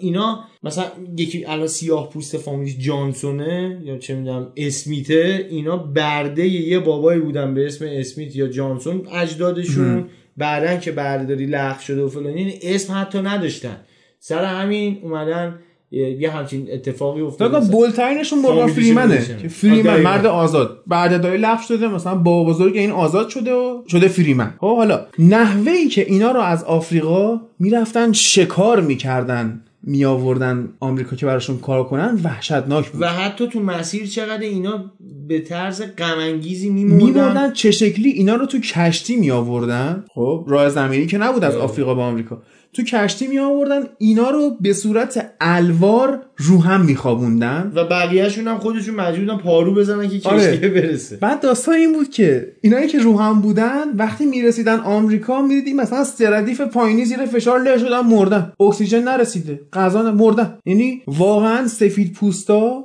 به شکل یک حیوان از حیوان کمتر با اینا برخورد کردن. خب همینجوری میمونه میمونه اینطوری بوده که حتی تو قرن بیستم سال هزار و نهصد و پنجاه مثلا فکر کنی میخواستن تلویزیون بفروشن، بعد تبلیغات تلویزیونی میخواستن درست کنن واسه خرید تلویزیون که تو ببینی مثلا تلویزیون رنگیه. این مال هولوش هزار و نهصد و شصت و پنج اینطوراست که تلویزیون رنگی مد شده بود، میومد تلویزیون رنگی تبلیغ میکرد. بعد چی میگفت تو تبلیغ؟ میگفتش که تلویزیونی که نگروها میخرن، سیاه‌پوستا میخرن. خب بعد چیکار می‌کرد؟ میرفت چند تا خونه سیاه‌پوست پیدا میکرد، از این تلویزیونا بهشون میداد، اینا رو میشون پای تلویزیون، نگاه کنید ما ازتون فیلم میگیریم تبلیغات میکنیم باهاتون، که چی بشه؟ این تبلیغات تلویزیونی یا بیلبوردهای تلویزیون رنگی نگاه کردن توسط سیاه‌پوستا تو محله سیاه‌پوستا پخش میشد یا بیلبورد زده میشد. اینقدر با اینا این حیوان برخورد میکنن و مبارزه هم میکردن سیاها، جنگ و داستان و شمالی جنوبیا که جنوبیا خیلی ریسیستن. اون پرچمشون هم ببینی فیلم دوکس آف هازارد هست ده. یه داش چارجری هم دارن، جنرال لی بالاش پرچم جنوبیاست. خب اینا اصلا واقعا مثل حیوان برخورد میکردن. بعد جنگ و داستان اینا جواب نداد. چی جواب داد؟ گفتمان. دقیقاً از کی شروع شد؟ از هارلم رنیسانس. خب هارلم محله سیاه‌پوستای نیویورک بود و اینا اومدن با ادبیات، با داستان نوشتن، با شعر نوشتن اومدن مبارزه فرهنگی درست کردن که به یه جایی برسونن یه سیاه‌پوست بشه رئیس جمهور آمریکا. با فرهنگ این کارو کردن. حالا یکی از این نمادهای فرهنگیشون موسیقی رپه که رپ نماد اعتراضی سیاه‌پوستا بود. خب مشکل من کجاست؟ الان که دیگه اون مسئله نیست. الان که دیگه با شما سیاه‌پوستا مثل حیوان برخورد نمیشه. الان خود سفیدا بیشتر از سیاه‌پوستا دارن از حق سیاها دفاع میکنن. آره ولی چی شده؟ یه آدمی مثل پوگبا تو نگام که بجای که سرش تو تمرین باشه، لینگارد دنبال این داستان، دنبال رپ خوندنه، دنبال سیاه‌پوست بازیه، اونو هویت خودش میدونه تا فوتبالیست بودن. دروگبا این کارو نمیکنه. کانته این مسخره بازیار در نمیاره، چه میدونم اسین این کارا رو نمیکنه. در حقیقت اینا خودشون قبول کردن که تفاوتی با بقیه ندارن، ولی اینایی که امروز میبینی انقدر بولد میشه سیاه بودنشون، اینا خودشون هم اعتقاد به اون تفاوته دارن. آره خودشون گیر کردن از اینکه شاه بخشیده شاغلی نبخشیده. دقیقاً دقیقاً. حالا راجع به فیلم اشاره کردیم، مثلا به اینا گفتی یه فیلم من بگم، یه فیلم مثل پاتریوت مل گیبسون. دقیقاً خدا بیامرز هتلجر هم توش بازی می‌کرد. یه قسمتش بود این اینا رفته بودن داوطلب جمع می‌کردن از تو این کافه ها اینا. یه بنده خدایی بود خیلی پیر بود. خیلی پیر بود و اومد مثلا گفتش که آره منم میخوام کمک کنم تو این جنگ و اینا. مل گیبسون بهش گفتش خب تو که با این شرایطت با عصا نمیتونی بجنگی که. گفت نه من خودم نه، ولی این بردم آوردم. آفرین. اینجا من به جنگه چیز. یا این فیلم تارانتینو بود جنگو، سیاه‌پوستا رو می‌انداختن به جون هم دعوا کنن، یا حالت مثل گلادیاتورا. اون موقع خیلی فیلم جالبی اشاره کردی. تو اون فیلم نگاه کن که ساموئل جکسون یه سیاه‌پوست دیگه نقش سیاه‌پوستی رو بازی می‌کرد که خودش با سیاها مشکل داشت. آره خودش آدم سفید دقیقاً دیگه، یعنی خودش چیز شده بود، سیاه از سیاها متنفر بود. می‌دونی خیلی جالب بود اینا تو خودشون، یعنی بیشتر همیشه قبلا هم مشکل داشتن تا مثلا میام حتی کسایی که فکر میکنم سفیدپوستا برای ضد نجات پرستی بیشتر مبارزه کردن تا خود سیاها. کسی که بردهداری و لغو کرد لینکلن سفیدپوست بود. آره واقعا که حالا فیلمش هم من پیشنهاد میدم بریم ببینین، جالبه. ولی در کل میگم حالا بهتره که خیلی هم دیگه این بحثا رو ادامه ندیم، ولی پرونده عجیبی شد. ببین خیلی خیلی غم انگیزه هادی، خیلی غم انگیزه که ما باید بیام یک ساعت اینجا بشینیم راجع به این صحبت بکنیم که اونی که سیاه آدمه، اونی که سفید آدمه، اونی که ترک آدمه، اونی که اسپانی آدمه، اونی که تهرانی آدمه، اونی که شمالی آدمه، هممون آدمیم، هممون هیچ کدومون هم انتخاب نکردیم کجا و چه شکلی و حتی چه جنسیتی به دنیا بیام، حتی قدمون چقدر بشه، هیچ کدوم اینا رو ما انتخاب نکردیم. حالا قدم میتونی سنجت بخوری بلند شه. بازم بعضیا مثلا میبینی چه ژنتیکش یارو کوتاهه، همین کوتاهی که مثلا یه متر مثلا بنده خدا قدشه، ولی می‌بینید همین یه متری یکی از بهترین بازیگرای گیم آف ترونز مثلا. آره به یه جایی میرسه اگه که... این طرف می‌خواست یه حالتی می‌دونی که یه سری می‌خواست گیر کنه تو اون به اونجا نمیرسه. یه سری فامیلیا هستن ما میخندیم بهشون، بعد مثلا حالا به شوخی میگیم اگه این طرف تو مدرسه همکلاسی ما بود شاید انقدر فامیلیشو مسخره میکردیم اعتماد به نفس فوتبالیست شدن پیدا نمیکرد. خب اگه مثلا اون بازیگر حالا اسمش هم نمیدونم چیه اون قد کوتاهه، اگه اون میخواست تو قد کوتاهش بمونه هیچ وقت انقدر مقام هنری بلندی پیدا نمیکرد. اگه خودش با این قضیه کنار اومده که آقا حالا ما این شکلی به دنیا اومدیم، آره و اشکالی هم نداره، بالاخره تفاوت‌ها باید وجود داشته باشه، همه با هم متفاوتن، شاید یکی قدش کوتاه باشه عقلش زیاد باشه، یکی قدش بلند باشه خوشتیپ باشه عقل نداشته باشه، شاید یکی چه میدونم پولدار باشه سلامتی نداشته باشه، یکی سلامتی داشته باشه. بالاخره این چیزا هست دیگه، این تفاوت‌ها وجود داره، همین اینا هم هستش که معنی زندگی رو اگر بتونیم با این چیزا کنار بیایم هنره. ببین تو شرایط عادی که همه هم دیگه دوست عروسی بری همه با هم رفیقن، دارن میزنن میره اصلا اونجا کیف میکنن. حالا بعد بری ببینیم تو شرایط دشواری اگه این مثلا اونی که عروسیش بوده یه موقع مثلا به مشکل خوردن خواستن طلاق بگیرن، کی میره اینا رو آشتی بده؟ آفرین. میدونی چی بهت میگم؟ کی میره مشکلشون رو شام خوردن همه هستن. آره غذا شما ب... اصلا برو تو خیابون بره هیچ کم نمیشوسی، همینا میگیرن، کسی هم نفوشت میده برو نه... غذا میخوام این چی بهت میده. واقعا باریکلا. در کل میام فقط متاسفیم که یه روزی باید بیام اینجا بشینیم راجع به این چیزا صحبت بکنیم، سال دو هزار و نوزده قرن بیست و یک بیایم صحبت بکنیم که آقا هممون همه آدمن. آره خیلی زشته، خیلی زشته. میگم اگر که یه روزی اومدی به چه میدونم تغییراتی که توی زندگی یه عده ایجاد کردی اومدی به اون افتخار بکنی، تغییرات مثبت البته اون افتخار داره، ولی این که بیای بگی نه ما سفیدها فلانی ما سی، آقا اصلا شما سفیدا خوب قبول، به تو چه؟ مگه خودت انتخاب کردی؟ این راهو خودت انتخاب کردی واقعا؟ اگر آره از اولش تو انتخاب کردی اینجوری باشی و اون سیمز نیست که تو موقعی که داری دنیا رنگ پوستتو انتخاب کنی. میگم یه خورده ناجوره دیگه، خورده ناجوره این صحبت‌ها که بیایم بگیم آقا مثلا زنا هم حق نفس کشیدن دادن، یه روزی حق موتور سواریش نه حالا چه داستانی شد. استاد بخوای بری مثلا چون زنی نمیتونی بری فوتبال نگاه کنی،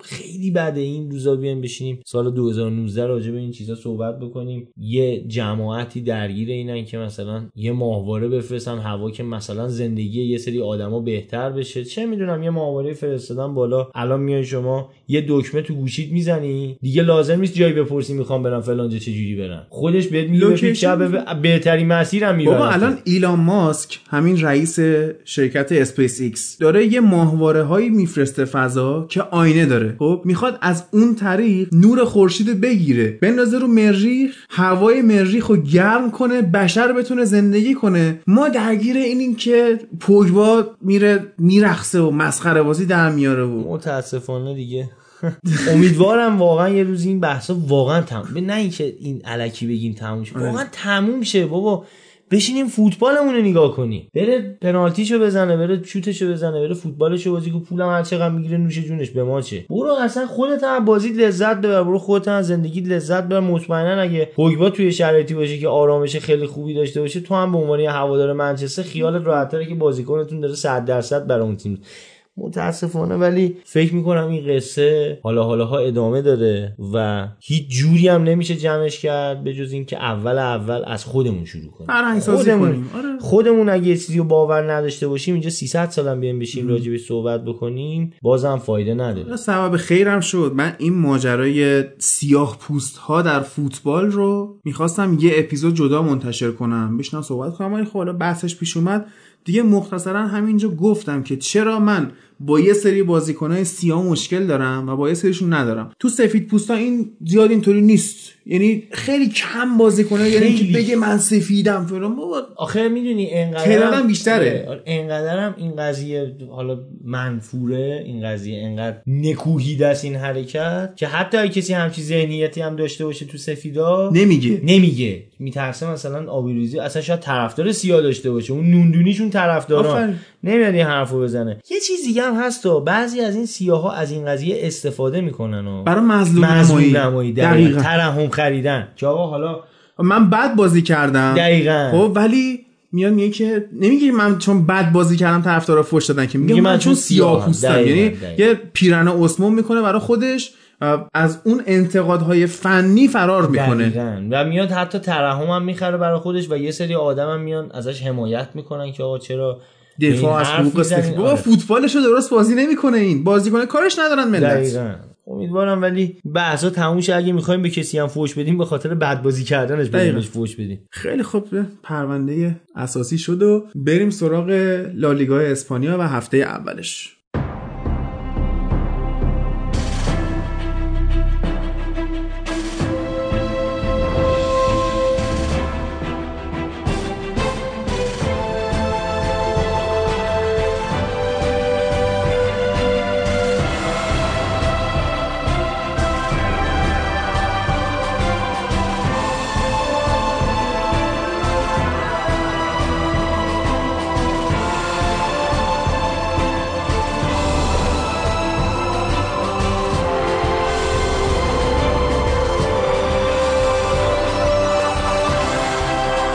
هفته اول لالیگا تو اولین بازی اتلتیک بیلبائو اومد یکیش بارسلونا رو برد. تا بارسایی که ما فکر می‌کردیم مدعی اول قهرمانی باشه، اولین بازی فصلش رو با باخت شروع کنه. رئال تو خونه سلتا ویگو سه یک برنده شد. والنسیا و سوسییداد یک یک مساوی کردن. توی بازی جالب ویارئال و گرانادا چهار چهار شدن. آلاوس یکیش لوانته رو برد. سویا دو هیچ اسپانیول رو برد.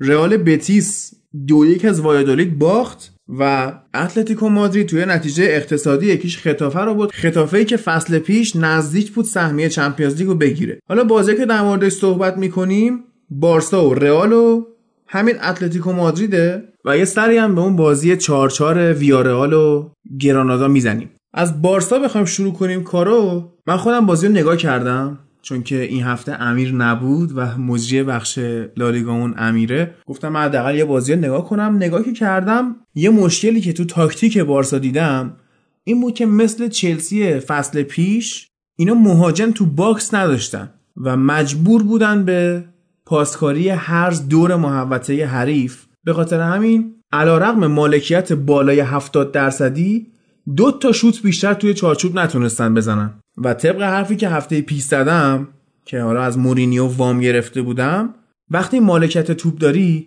باید گل بزنی. وقتی گل نزنی هر دقیقه‌ای که از بازی بگذره یه فشار روانی بهت وارد میشه و اون مانع ذهنی لحظه به لحظه بزرگتر میشه تا جایی که اینجوری از یه بازیکن پا به سن گذاشته. یادت اون زمانی که اتو برگشته بود چلسی یه بازی اینا شش تا به آرسنال زدن و اتو هتریک کرد زمان بازگشت مورینیو به چلسی. بعد میگفتن که اتو انقدر پیر شده با عصا اومده تو زمین به آرسنال سه تا گل زده.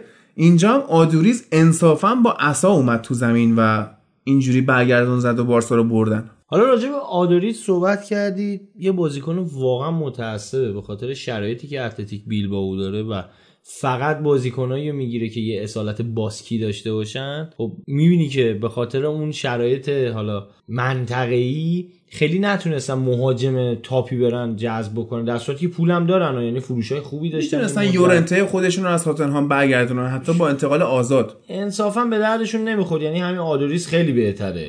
اون یه دستمزد الکی بعد بهش میدادن و احتمالاً شاید یورنته هم خیلی راحت نبود آوردنش، چرا که الان تیمای خوب مهمی حتی همین منچستر هم شنیدم که پیگیرشه، چون میدونی الان آزاده خیلی گزینه جذابیه واسه یه سری تیم‌ها که فقط بگیرن یه دستمزد حالا متوسطی بهش بدن و روی نیمکت بنشوننش برای روز مبادا میارزه برای اون کار. ولی خب این آدوریز سی و هشت ساله با یه حرکت آکروباتیک با یه واقعا سوپر گلی زد، یعنی نمیشه انداخت گردن ترشتگن. این گلی بود که مثلا یه بار تو زندگیش اتفاق میفته. البته زده بازم از این حرکات آکروباتیک انجام داده، ولی تو این سن اونم جلوی بارسا، اونم در شرایطی که بارسا تیم غالب زمینه و بازیکنای این چنین مهمی داره. در کل کار بزرگی انجام داد حالا تو این سن و سال و ظاهرا حالا حالاها نمیخواد تموم شه. انصافا من شخصا خیلی از بازیش لذت میبرم، واقعا مهاجم فرصت طلبیه، کوچکترین موقعیتی بهش بدی گل میزنه، خیلی لذت میبرم. من حداقل بازیشو خیلی دوست دارم. ولی خب اگه بخوایم به بازی برگردیم، بارسا بازی رو ترکیب چهار سه سه شروع کرد. گریزمان توی نقشی داشت بازی میکرد که حالا به عنوان وینگ چپ قرار بود بازی بکنه و میدونیم که خیلی بازیکن اونجا نیست، بازیکنی که نزدیک به دروازه هرچی باشه بهتر عمل میکنه، خیلی باهوشه، خیلی موقعیت شناسه.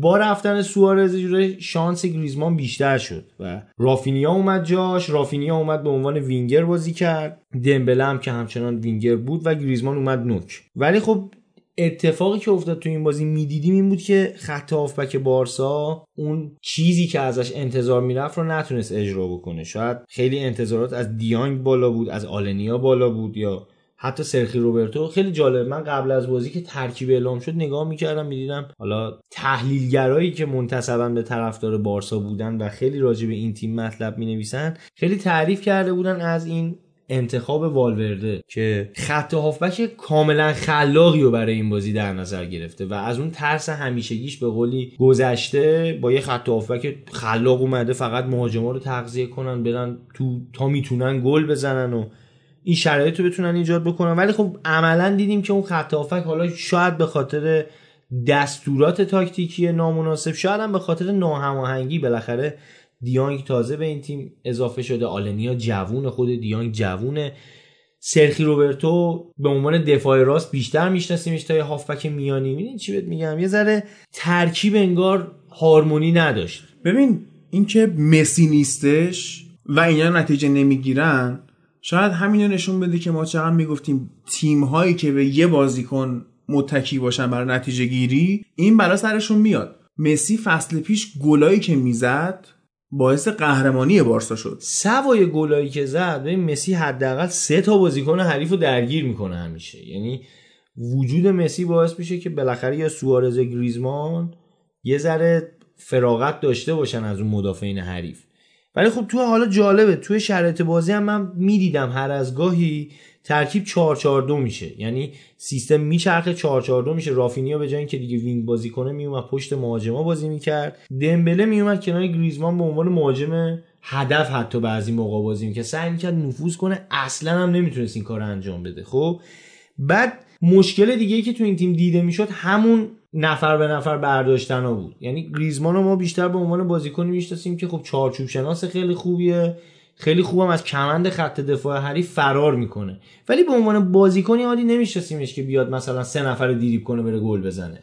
ولی خب اینم یادمون نره، حالا اگه راجع به بارسا داریم صحبت میکنیم که به عنوان تیم مهمتر، این بازی یک کردیتی به بیلبائو هم بدیم، راجع به بیلبائو صحبت بکنیم. بیلبائو واقعا این بازی هوشمندانه بازی کرد و ایناکی ویلیامز به تنهایی بار خلاقیت و دوندگی و اذیت کردن بارسلونا رو کاملا به دوش کشید و به هیچ عنوان میتونم بگم اشتباهی نداشت تو این بازی. این نکته بگم، یکی از دوستان توی یکی از شبکه‌های اجتماعی، یادم نیست حالا تو کامنت‌های اپلیکیشن کست باکس بود یا تو توییتر بود، گفته بود که من اصلا لالیگا دوست ندارم ولی اپیزود شما رو گوش کردم، صرفا برای دیدن بازی همین ویلیامز نشستم بازی اتلتیک بیلبائو و بارسا رو نگاه کردم و این مثل همون گفتم گزارشگره از فکت ما استفاده کرد و لذت بخشه واقعا.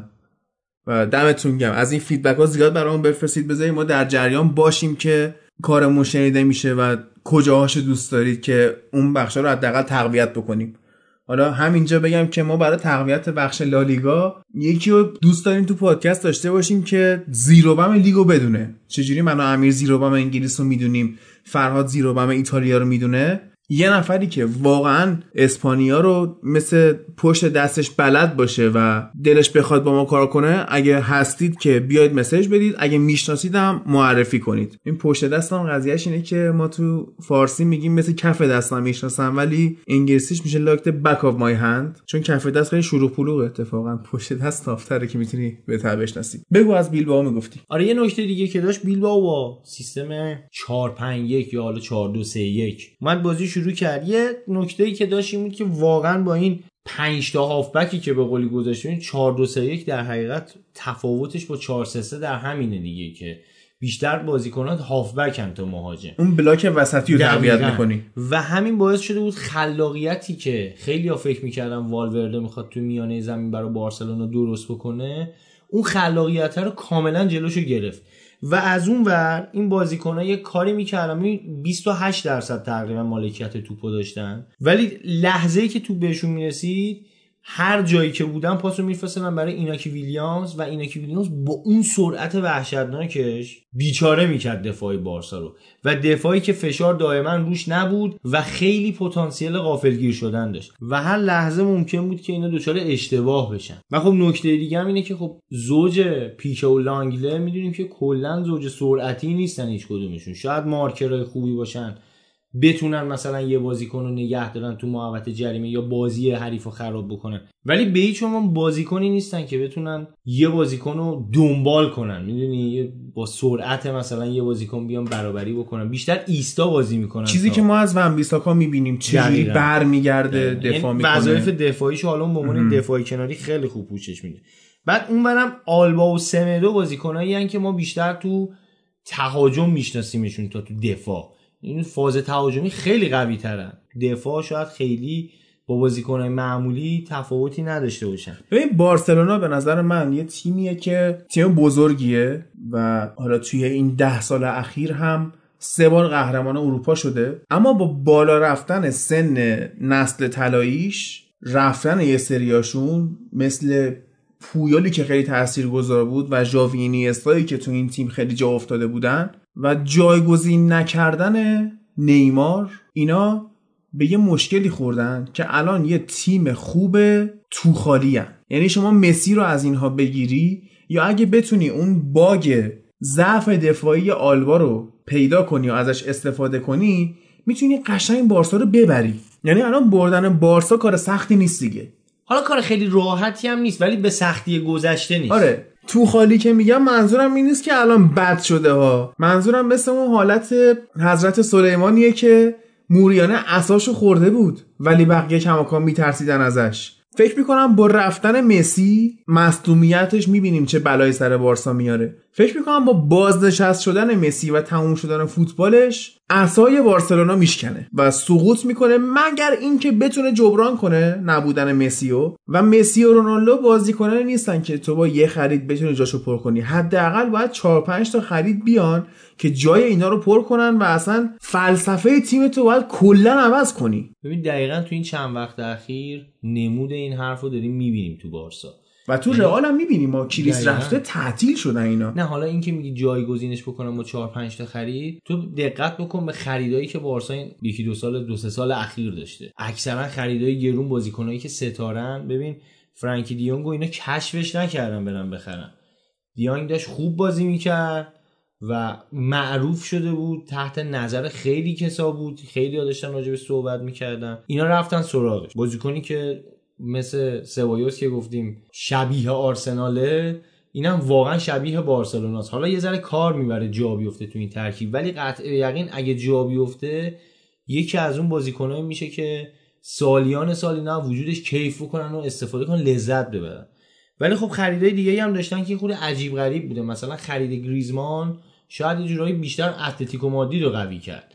گریزمانی که دیگه جای پیشرفتی نداره، شرایط سنیش جوری نیستش که بگی ده سال مثلا خط حملت رو بیمه میکنه، یه بازیکنیه که نهایتا پنج سال دیگه میتونه تو سطح اول بازی بکنه و حالا درسته که خوب میتونه گل بزنه، از تک موقعیت استفاده بکنه. ولی یه بحثی که من همیشه راجع به بارسا میگم با این خریدش اینه که بارسا نیاز به مهاجمی نداره که بخواد از یه دونه موقعیت حد اکثر استفاده بکنه، داشته باشه چه بهتره، ولی این نیستش که دغدغه‌شون باشه. بارسا اینقدر موقعیت تو بازیش ایجاد میکنه با اون خط هافبک خلاق، به خصوص میگم اگه همین دیانگ بازیش بگیره، اون عملکردی که تو آژاکس داشت و حداقل شبیهش رو بیاد تو بارسا پیاده بکنه در کنار این بازیکن‌های دیگه. حالا آلنیا به عنوان بازیکنی که نسل جدید اون کمپانی بازیکن‌سازی لاماسیاس، آرتور ملوی که حالا ریتم بازی رو خوب حفظ میکنه، اونم شرایط سنیش خوبه، دمبله به شرطی که بتونن آدمش بکنن. دمبله تو همین بازی فهمید مصدومه، یه صحنه‌ای هم بود که عکاسا شکار کردن که این پشت پاشو گرفته بود، پشت رونشو، و فهمیده بود چه خبره ولی به بازی هم ادامه داد، نگفت تعویضم کنید و بعدم این بلا سرش اومد رفت تعطیلات بجن که بره پیش دکتر و این داستانا پیش اومد واسش که حالا تو بخش انگلیس گفتیم ایجنتش که اسمش موسا سیسوکوه گفته بود نه این فکر نمی‌کرده مسئولیتش جدی باشه، ولی بازیکن خودش میفهمه چه خبره. آره در کل میگم مثلا هر کسی میشه ندونی الان پاد درد میکنه، مثلا من بیام به تو بگم تو سر درد میکنه حالی نمیشه، خوده مسخره است این زدن این حرفا. اینم دیگه نشون میده که بچه است دیگه، خوده وارد نیست این حرفا. بچه بازی رو از اول میشه تو این آدم دید، چه اون موقعی که تمرینای دورتموند نمیرفت، چه بعدش که اومد بارسا میرفت، چه میدونم فورتنایت و چیز میزه دیگه بازی میکرد، شبا نمیخوابید، سر تمرین دیر میرفت، حرفه‌ای نبود. چه الان که این مصونیت رو داستان کرد بلا سرش اومد، حالا ممکنه خود بارسا هم جریمه‌اش بکنه به خاطر این کار. اون موقع سر بازی کردنش اینیستا اومد وساطت کرد، گفت نه حالا خوب میشه درستش میکنیم، ولی مثل اینکه نمیشه، ذات خرابو هیچ وقت نمیشه درست کرد. میگم درک نکرده که کجا اومده، واقعا انگار باورش نمیشه که این قراره یه روزی حتی جایگزین یکی مثل مسی بشه، حالا به اون کیفیت نه، ولی بالاخره اون پستی که مسی مدت‌ها بازی کرده رو این میتونه بازی بکنه. گلی که به تاتنهام زد فصل پیش نشون داد که کیفیتشو داره، قدر خودشو نمیدونه. آره از نظر تکنیکی، سرعت، اینا، حالا میگم در حد مسی نیست هیچ وقت، ولی بالاخره بازیکن کمی هم نیست، اینا هم پول کمی بابتش پرداخت نکردن، صد و بیست میلیون اگه اشتباه نکنم اینا دورتموند پرداخت کردن به خاطر دمبله. ولی در کل با این حواشی که برای خودش ایجاد میکنه، تنها اتفاقی که براش میفته اینه که از اون شرایط آرمانیش دور بشه و دیگه اون اعتمادم بهش نشه. اون اعتماده وقتی بهش نشه قطعا میرن دنبال اینکه جایگزینش رو بخرن و اینو ردش کنن بره، و همین باعث میشه که این کریر فوتبالش دیگه تحت تاثیر قرار بگیره. دیگه کجا میخواد بره؟ تیمای دیگه هم بهش اعتماد نمیکنن. تیم بزرگ بخواد بره نهایتا پاریسه. واقعا همونه، اونم بعید میدونم. حتی پاریس هم الان از نظر خط حمله خیلی دیگه مشکلی نداره که واقعا کجا میخواد بره. اگه نیمار بره چرا؟ اگه نیمار بره که اونم باز بعید میدونم پاریس دوباره از این خرجا بکنه یه همچین بازیکنایی بگیره. ولی خب باز برگردیم به بیلبائو که یه دونه نقطه روشن دیگه تو این تیم بخوایم بهش اشاره بکنیم، دنی گارسیا بود به عنوان هافبک دفاعی. ببین همه کار کرد تو این بازی، یعنی کاملا خط هافبک رو فلج کرده بود، خیلی قشنگ پاسا رو قطع میکرد، خیلی خوب پاس قطع میکرد. اون صحبتی که پارسال کردیم به جای اینکه بره بازیکن رو بگیره مسیر توپو تشخیص میداد، کاملا مسیر توپو تشخیص میداد، میرفت راه توپو میبست و اون ارتباطو قطع میکرد. ضمن اینکه اینم بگیم بارسا بچانس هم بود، یعنی حالا دوتا تیر زد تو این بازی، اون رافینیا موقعیت داشت، بچانس هم بود. ولی راجع به ایناکی ویلیامز که صحبت کردیم خیلی مفید بود، این بازیکن خروجش هم مفید بود، یعنی عبازی که رفت بیرون آدوریز به جاش اومد به بازی و اون گل فوق‌العاده رو زد و بعد موقعی هم زد، یعنی شاید اون گل اگه دقیقه پنجاه زده میشد شاید بارسا دو یک اون بازی رو میتونست ببره، یعنی یه فشار عجیبی می آوردن، ولی یه گل زد و اون چند دقیقه آخر هم سریع چند ثانیه به قولی چند ثانیه آخر هم دیگه گذروند و تونست بازیشو ببره. فکر میکنم زمان خوبی بود برای باخت بارسا، یعنی بارسا اگر که این بازی حالا چهار پنج تا هفته اولو میبرد تو باد همین بردا میخوابید و به فکر چاره برای مشکلش نمیافتاد. یعنی همین الان حداقلش اینه که خیلی کارشناسا میان صحبت میکنن راجبش، اشکال این تیم کجاست. واقعا خط هافبکش الان هارمونی نداره، حالا اسکواد خیلی بزرگی هم داره، میدونی بازیکن نچندان عالی خیلی داره، این بازیکنایی که دیگه حالا دورانشون تقریبا تموم شده، راکیتیچو مدت‌هاست خودشون دلشون میخواد دیگه، حداقل هوادارا خیلی دوستش ندارن، به خصوص بعد از اون باختی که دادن که همه دلشون میخواست که اینو سریع از تیم اخراجش بکنن به خاطر اینکه بعد بازی رفته بود جشن تولد و نمیدونم همچین حرکاتی. از اون موقع رابطش با هوادارا خراب شد، هوادارا حداقل خیلی دیگه دوستش نداره، اون عملکردم نداره دیگه، یه خود افت کرده، طول میکشه تا این خط هافبکی که تشکیل دادن یه خود بیاد مثلا اون هارمونیو به وجود بیاره، خود هماهنگ بشن با هم. ولی در کل آینده فوق العاده به نظرم در انتظارشون نیست، ولی آینده بدی هم ندارن. این فصل هم اگر که یه ذره والورده روی تفکرات خودش پا بذاره، به حرف منتقدا گوش کنه، فکر می‌کنم بازم راحت بتونن قهرمان لالیگا بشن با این چیزی که دیدیم. ولی خب باز میگم خیلی مهاجم داره بارسا، خیلی مهاجم داره، حداقلش اینه که حالا درست سوارز مصدوم شد، نمیدونم مصدومیتش چقدره، ولی اگه مصدوم بشه بالاخره برمیگره و این همپست بودن سوارز و گریزمان میتونه خود اذیت بکنه اینا رو، مجبور گریزمان رو به عنوان وینگر بازی بده، اون عملکرد دیگه نداره. و مسی هم وقتی برگرده باز باید دوباره دمبله بیرون بشینه. یه خود میگم اینا به خصوص بازیکنایی نیستن که با نیمکت نشینی عادت داشته باشن، حال کنن با نیمکت نشینی، سر همین یه خود ممکنه مشکل براشون پیش بیاد. تنها خبر خوبی که براشون به وجود میاد که بالاخره دست کوتینیو خلاص شدن و کوتینیو رو دادن بایرن با یه قرارداد. حالا بایرن هم اینجور موقع خوب قرارداد می‌بنده دیگه، یعنی قرضی با حق خرید اختیاری، کیف میکنن قشنگ دیگه. حالا اگه جواب داد که میخرنش چه بهتر، اگه هم جواب نداد که آقا برو خونه‌تون دوباره برگرد بارسا، دوباره یه دردسر برای بارسا بشه. ببین راهش فکر می‌کنم اینه که چهار چهار دو لوزی بچینه و مسی رو بذاره پست ده. فوق‌العاده میشه اگه این کارو بکنه، هم هافبکشو داره، هم مسی اون کارو میتونه انجام بده. همین که الان دو تا مهاجم نوک تاپ، دو تا بازیکنی که هر کدومشون هر لحظه ممکنه برن دروازه حریفو باز بکنن، به خصوص گریزمان که حالا میگم سوارز جنگندگی خیلی خوبی داره، تا لحظه آخر توپو دنبال میکنه. گریزمان خیلی خوب موقعیت میشناسه، یعنی تک لحظه هایی میبینی که از یه دونه موقعیت خیلی معمولی یه حرکتی در میاره. تو همین بازی هم دو تا پاس به سوارز داد، من واقعا لذت بردم.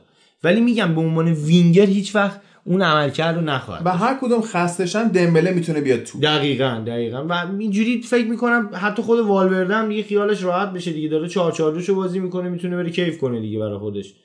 و راهش هم اینه که یه دونه هافبک دفاعی بیشتر انتخاب نکنه، مثلا ویدالو نذاره به عنوان هافبک راست، مثلا اونجوری امکان داره که تیمش موفق بشه. ولی در کل امسال هم خیلی بجز البته اتلتیکو که حالا راجع به صحبت خواهیم کرد، بجز اتلتیکو حداقل میشه گفت با رئال فکر نمی‌کنم خیلی چالش وحشتناکی داشته باشه، چون تهدید خاصی نداره. آره به نظرم رئال در حال پوسندازیه. رئال شاید دو سه سال دیگه یه تیم خیلی خطرناکی بشه با این حالا بازیکنایی که گرفتن و نسلی که دارن عوض میکنن. خیلی قشنگ رئال داره نسل عوض میکنه، برخلاف بارسا. بارسا این روند تزریق بازیکن رو خیلی داره سریع انجام میده و دیر انجام میده، ببین دیر شده براش و خیلی داره تونتون این کار انجام میده و همین باعث میشه یه سری پول هم از دست بده. ولی رئال خیلی آرومتر، ببین مثلا شما فکر کن دمبله رو بری بخری صد و بیست میلیون تازه قبل‌تر و بیای اینور ببینی که رئال هازاردو خریده با صد تا، ببین خیلی مثلا معامله بهتریه. حتی حداقل تو عملکردی که از اینا دیدیم حداقل اینه که میدونید آقا دمبله تو لیگ آلمان بازی میکرده، لیگی که سالها همه راجبش دارن صحبت میکنن که آقا این لیگ اصلا دفاع توش معنی نداره، مدافعین هم مهاجمن. ولی تو لیگ برتر انگلیس وقتی یکی یه تنه چلسی آورده این همه، حداقل فصل پیشش رو دیدیم که یه تنه اونا رو سوم کرد، سهمیه رو مدیون هازاردن، قهرمانی یورولیگ هم مدیون هازاردن. اینه که به نظرم رئال معامله‌های بهتری داشته. ولی خب در کل هنوز هیچ چیزی عوض نشده، همچنان بارسا یکی از امیدهای اصلی قهرمانی، حالا با اینکه بازی اولو باختن ولی خب با تیم ضعیفی هم نباختن. انصافا بیلبائو هم من فکر می‌کنم این فصل خیلی بیشتر راجعش صحبت بکنیم. هم مربیشون آقای گاریتانو خیلی مربی خوبی نشون داد، حداقل تو این بازی من نگاه می‌کردم خیلی خوب شناخته بود والورده می‌خواد چیکار بکنه، قشنگ نقاط ضعفشون رو دیده بود، شانس هم حالا بهش کمک کرد. ولی در کل فکر میکنم ازشون خیلی بیشتر میشنویم. اما رئال مادرید هم سه یک اومد سلتا ویگو رو برد توی سانتیاگو برنابو و زیدان نشون داد هر چقدر ما انتقاد میکنیم بهش که خیلی مربی تاکتیکی نیست و بیشتر از نظر روانی تیمو کوچ میکنه، دو کارو خیلی خوب بلده، یکی بازی گرفتن از بنزما، یکی هم بازی گرفتن از مارسلو. بنزما یه گل زد، یه پاس گل هم داد و مارسلو هم یه پاس گل داد. نکته جالب بازی این بود که مودریچ اخراج مستقیم شد. آره دقیقه پنجاه و شش مودریچ اخراج شد. میشد خیلی هم کارت قرمز نداد مستقیم، ولی ظاهرا با قوانین جدید داوری کارت قرمز مستقیم درست بود، چون میشناسیم دیگه مودریچ بازیکنی نیستش که اهل همچین خطایی باشه که بخواد کارت قرمز مستقیم بشه. یه اتفاق بود دیگه بالاخره، سر سلامتی این کارو کردن. آره آره به خاطر قوانین جدیده. ولی جالبه که وقتی که مودریچ اخراج شد انگار رئال خیلی بهتر هم شد، دوتا گل هم بعدش زد، یعنی یکی جلو بود که مودریچ اخراج شد. ولی خب دقیقه شصت و یک درست پنج دقیقه بعد از اخراج مودریچ یه گل دیگه زدن، دقیقه هشتاد هم گل سومو زدن و کریم بنزما این بازی انصافا عملکرد خیلی خوبی داشت، هم گل زدن پاس گل داد. از اونورم اتفاق خیلی جالبی که افتاد عملکرد فوق العاده بیل بود، یعنی انصافا بیل نیمه اول یه تنه رئال جلو بود و روی گلی هم که بنزما زد کار اصلی رو میشه گفت گرت بیل کرد. بعد بازی هم دیگه زیدان عملا گفتش که بهش نیاز داریم و با ما میمونه، یه جوری به حالت غلط کردم توریه مثل آگورو گواردیولا افتاد. بعد از اینکه واقعا این همه مصدومیت و این همه مشکل به وجود اومد، حالا تو خبرام یه شایعه بود که با یوویچ زیاد حال نمیکنه انگار و گفته که مثلا این مهاجمی نیستش که بخوام فیکس بازی بهش بدم. حالا درسته که بعدش تکذیب شد ولی بالاخره ظاهرا یه همچین اتفاقاتی افتاده. خیلی به یوویچ اعتقاد نداره، همچنان بنزما فیکس رئال خواهد بود، ظاهرا مارسلو هم همچنان فیکس سمت چپ هست. سر همین بود فکر می‌کنم رگیلونو دادنش رفت. ببینم مسئله که هست رئال خیلی داره مصدوم میده، همین یوویچ مصدوم شد، مندی نیومده مصدوم شد، هازارد نیومده مصدوم شد و بیل هم اون موقع که تو انگلیس بود مصدوم نمیشد اصلا. آسنسیو آسنسیو همینطور. یعنی یه جورایی نمیدونم حالا چمنشون خرابه، مشکل زمینه، مشکل بدنسازه، مشکل پزشکیه، چی هست؟ رئال خلاصه داره خیلی تلفات میده. آره کلا مصدومیت زیاد دارن. سر همین خامس هم دیگه مجبور شدن نگه دارن دیگه. واقعا اگه اینا رو می‌خواستن رد کنن بری که دیگه عملا با کمبود بازیکن مواجه می‌شدن، مجبورشون می‌شدن جوانانشون بازیکن بیارن. ولی خامس برای اینا بازیکن نمیشه. هر چقدر هم همه بگن چه میدونم خلاق این داستانا، من نمیتونم قبول کنم. امید داشتن رئالیا به خامس مثل امید داشتن طرفدارای چلسی به کوواچیچه. همونقدر این دوتا واسه جام آوردن ناکارآمدن و نمیتونن یک فصل به طور مداوم تیمو بالا نگه دارن. آره خداییش خامس درست بازیکن خوبیه ولی حداقل تو ترکیب زیدان بازیکن خیلی خاصی نمیشه. شاید بهترین کسی که ازش خوب بازی میگرفت آنجلوتی بود. آنجلوتی که این آخرم دوست داشت دوباره برش گردونه پیش خودش تو ناپولی، منتها خب موفق نشد. ولی خب نکته دیگه که این بازی داشت این بود که عملکرد خوبی هم کاسمیرو داشت هم تونی کروس. تونی کروس هم خیلی خوب بازی کرد، انگار دوباره داره به روزای خوبش نزدیک میشه. البته باید ببینیم عملکردش رو میتونه حفظ بکنه یا نه.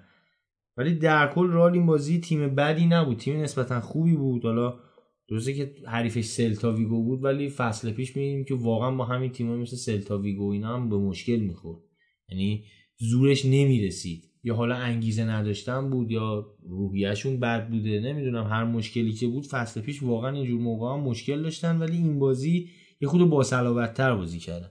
یه چیز دیگه که نظر منو جلب می‌کنه هادی این وینیسیوسه. وینیسیوس خیلی بازیکن خوبیه، سرعت خوبی داره، تکنیک خوبی هم داره ولی واقعا قدرت بدنی نداره.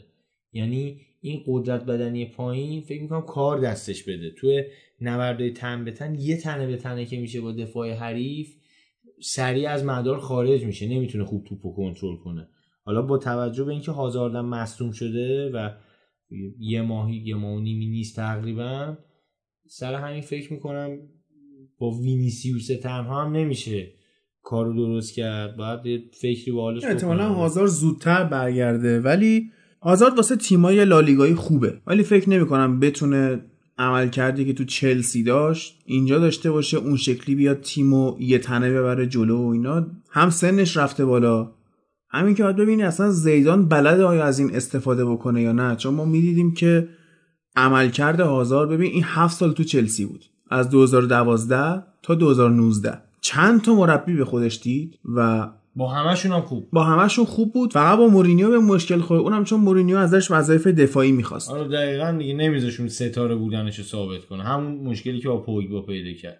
ولی استفاده کردن از هازارد هم هنر می‌خواد بالاخره. آره حالا جالب زیدان چهار چهار دو یه موقعی بازی می‌کرد و هازارد رو به عنوان هافبک چپ بازی میداد. عملاً می‌دیدید خیلی هازارد دور از دروازه حریف، نمی‌تونست اون کارایی که بلده رو انجام بده. حالا اگه چهار سه سه بخواد بازی کنه فکر می‌کنم هازارد خیلی به دردشون بخوره، ولی اگه دوباره زیدان حالا تصمیم بگیره چهار دو دو دو نمیدونم چهار چهار دو بازی بکنه اینا، واقعا من نمیدونم هازارد فکر نمی‌کنم تو ترکیب و کار خاصی بتونه انجام بده. ببین نکته‌ای که هازارد داره اینه که یه دفاع چپ رونده خوب کنار خودش می‌خواد و روزایی که مارکوس آلونسو کنارش بود عملکرد بی‌نظیر هازارد ما می‌دیدیم. ولی تو همین چلسی فصل پیش امرسون کنار هازارد نمیتونست خوب بازی کنه، این باعث شده بود که هازارد هم کمتر موثر باشه. ولی با مارسلو فکر میکنم بتونه خوب بازی کنه. اگه اینجوری بشه ببین چی میشه، مارسلو میاد جلو به اون کمک کنه، چپشون خالی میشه، گل میخورن. چپ خالی میشه، باید ببینی اون دفاعای جدیدی که گرفتن میتونن پوشش بدن یا نه. مثلا همون ادر میلیتائو حالا برگرده به ترکیب بیاد بازی بکنه. اینم مستون شد. آره اینم یه خود نمیدونم همه اونجا چی بیمارستان شده الان، بیمارستان مادریده. ولی خب این بازی حالا دفاعشون هم عملکرد فوق‌العاده‌ای نداشتن، عملکرد بدی هم نداشتن. حالا راموس باز بد نبود ولی واران باز هم یه خود متزلزل نشون داد و اینا آخر بازی هم یه خود نشون دادن که اون دوباره به اون حالت برگشتن که حالا مثلا چون سه هیچ جلو بودن یه خود شل گرفتن، یه گل هم خوردن، ولی خود شانس آوردن. دیگه وقت نبود واقعا. اگه این بازی دقیقه شصتش سرتا یه گل میزد شاید میتونست خطرناک بشه برای رئال، خودم میتونست اذیتشون بکنه، حداقل یه استرسی بهشون بده. یه خبر دیگه که اومد کیلور نواس بود که میخواد بره. آره ظاهرا علاقه به نیمکت نشینی برای کورتوا نداره. آره خداییش هم کورتوا با این عملکردی که تو رئال داشته به نظر من نواس خیلی بهتر بوده. من, من زیاد قابل دفاع نیستش کورتوا تو. آره رئال تو رئال کار خاصی نکرد، دروازه‌بان فوق‌العاده‌ای نبوده، ولی انصافا نواس هر موقع بازی کرده هر چی تونسته گذاشته وسط. ولی میگم حالا صحبتش هست دنبال دوباره دروازه‌بان ذخیره میگردن، دنبال پپرینا و نمیدونم به این جور بازیکن‌ها دارن. استکلنبرگ آره دروازه‌بان سی و پنج شش ساله میخواد بگیره، دروازه‌بانایی که یعنی دیگه فقط به عشق این که اسم رئال مادرید روش باشه و مثلا یه دونه آرم رئال بخوره روی لباسش دیگه حاضر هر کاری بکنه دیگه. حالا بشینیم رو نیمکت هستیم دیگه، ولی حالا ببینیم چه اتفاقی براشون میفته.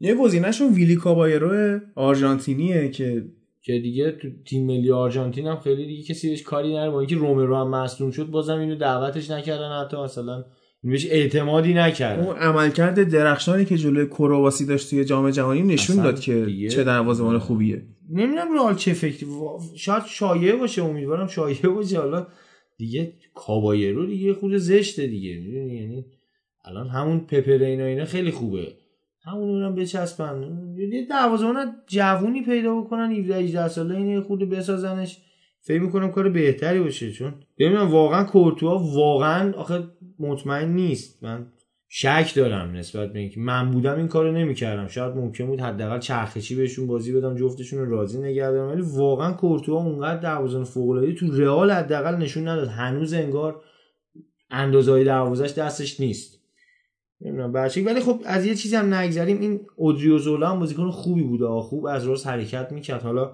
کلا به خاطر به خصوص اخراج مودریچ یه خود مجبور شدن بیشتر بیان سمت دفاع، اینا کمتر تونست نفوذ بکنه، ولی تا موقعی که مودریچ بود نشون میداد که خوب بلده نفوذ بکنه، سانترش هم بد نبود. حالا با توجه شرایط سنی که داره فکر می‌کنم اینم جا زیاد داره. در کل رئال این فصل فکر میکنم بیشتر به فکر بازسازی تیمشه، با اینکه حالا زیدان گفته بود ما هدف اصلیمون گرفتن لیگه، ولی بعید میدونم با این شرایطی که به خصوص با این مصدومایی که دادن و دارن میدن بعید میدونم توان رقابت خیلی سنگینو داشته باشه، مگر اینکه دیگه رقبا بهش اجازه نفس کشیدن بدن، که اگر بارسا هم این اجازه رو بده من فکر نمی کنم اتلتیکو همچین اجازه. راجع به بازیکن‌های قرضی رئال صحبت کردیم، رگیلون هم گفتیم، اینم بگیم که رگیلون تو این هفته تو بازیشون برای سویا جلو اسپانیول گل اولو زده و پاس گل دومم داده و یه چشمکی داره میزنه به زیدان از اون ور دیدی. آره برو مارسلو رو بازی بده کیف کن برای خودت. آره انصافا عملکردش خیره کننده بوده، اون مدافع کناری دمش هم میگم، پاس گلش هم به نولیتو داده که دیگه میشناسیش دیگه. دیگه چون اون مسیتی میشناسمش.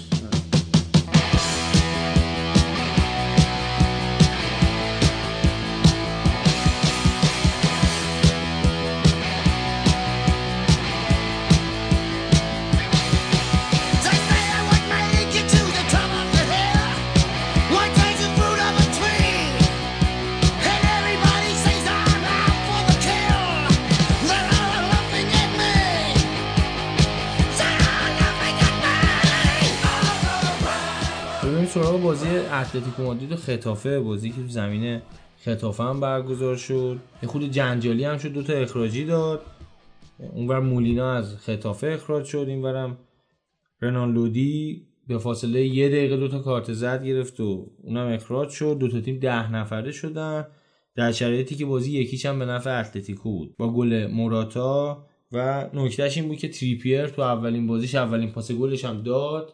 ببین دفاع راست انگلیسی چقدر به کار اتلتیکو بیاد این فصل. دفاع کناری انگلیسی شاید هیچ جا گیر نیاد، حداقل اینکه تعداد پاس گلایی که دفاع کناری انگلیسی میدن خیلی تو لیگای دیگه نمود پیدا میکنه. میدونی مثلا توی همین لیگی مثل اسپانیا، به خصوص توی تیم مثل اتلتیکو که حالا که از خوانفران بیای به این برسی، خوانفران و فیلیپ لوئیسی که پا به سن گذاشته بود مدت‌ها بود. فیلیپ لوئیس دیگه، فیلیپ لوئیس از وقتی از چلسی برگشت دیگه اون بازیکن حالا صد درصد اون بازیکن قدیمی نبود ولی حالا بد نبود. تریپیر الان اومده و تو ضد حمله ها واقعا کمک سیمونه میکنه، یعنی اصلا سیمونه انگار دنبال همچین بازیکنایی همیشه، به خصوص این که تجربه بازی توی تیم بزرگی هم داره، به خصوص این که حالا پوچتینو هم دقیقاً یه همچین تاکتیکایی داره، ضد حمله‌های سریع. فینال اروپا رفته این بازیکن. بعد نکته اینه که حالا تریپیه که از تاتنهام جدا شد یه سری مصاحبه ها کرد که تو تیم تاتنهام یه اتفاقاتی داره میفته که من ترجیح میدم نگم چه اتفاقاتی،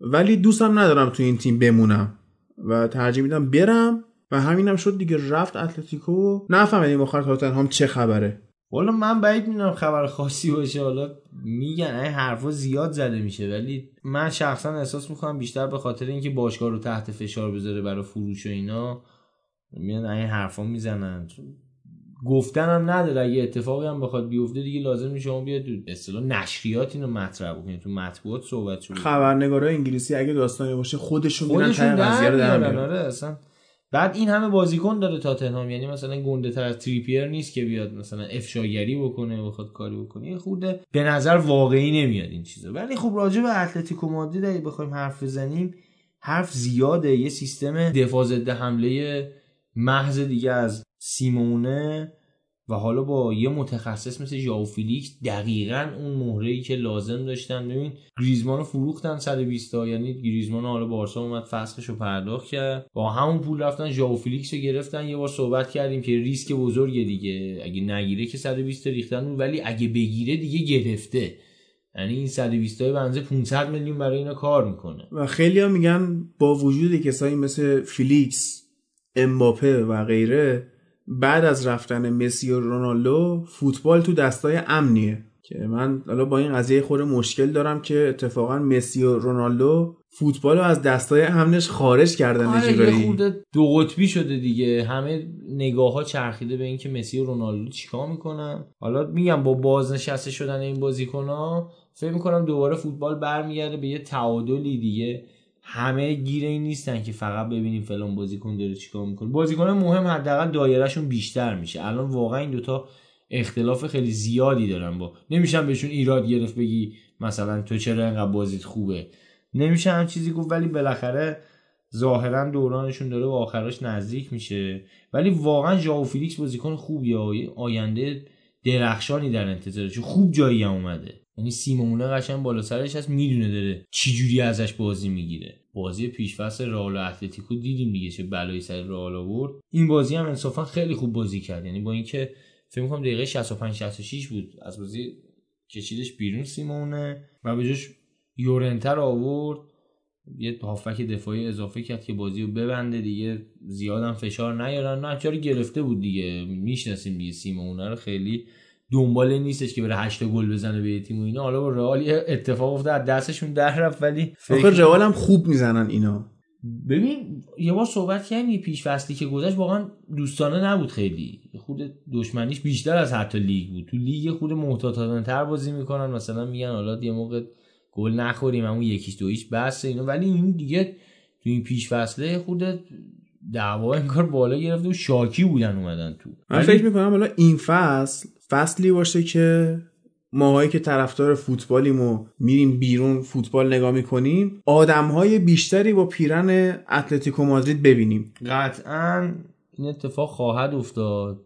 اگر یه زمانی دوست داشتین شما هم یه کیت اتلتیکو مادرید داشته باشین، کیتی که یکی از چندین کیت قشنگ این فصل فوتبال اروپا است و واقعا نباید از دست داد این فصل رو. میگم بارها گفتم این فصل خیلی همه کیتا قشنگن و اگه شما هم دوست دارین به این جرگه به پیوندین، سسوت اسپورت با قیمت‌های خیلی منصفانه میتونه در اختیارتون بذاره با کیفیت خوب، به اضافه اینکه گارانتی هم داره، یا اگه راضی نبودی برش گردون، و یه کد تخفیف هم به ما داده که کافیه برید توی اونجایی که میخواید پرداخت و اینا انجام بدید، کد تخفیف فوتبال لب رو وارد کنید. فوتبال لب با دو تا او و سه تا ال که سی هزار تومان تا آخر ماه آگست میتونید تخفیف بگیرید. امروز بیست و سه آگوست دیگه، تا هفته یه هفته وقت دارید سی تومان روی فاکتورتون تخفیف بگیرید. باشه که اگه این کارو بکنید غالبا پشیمون نخواهید شد. یه بار امتحان بکنید فکر میکنم به حرف ما خواهید رسید که حداقل هنوزم پیدا میشن شرکتایی که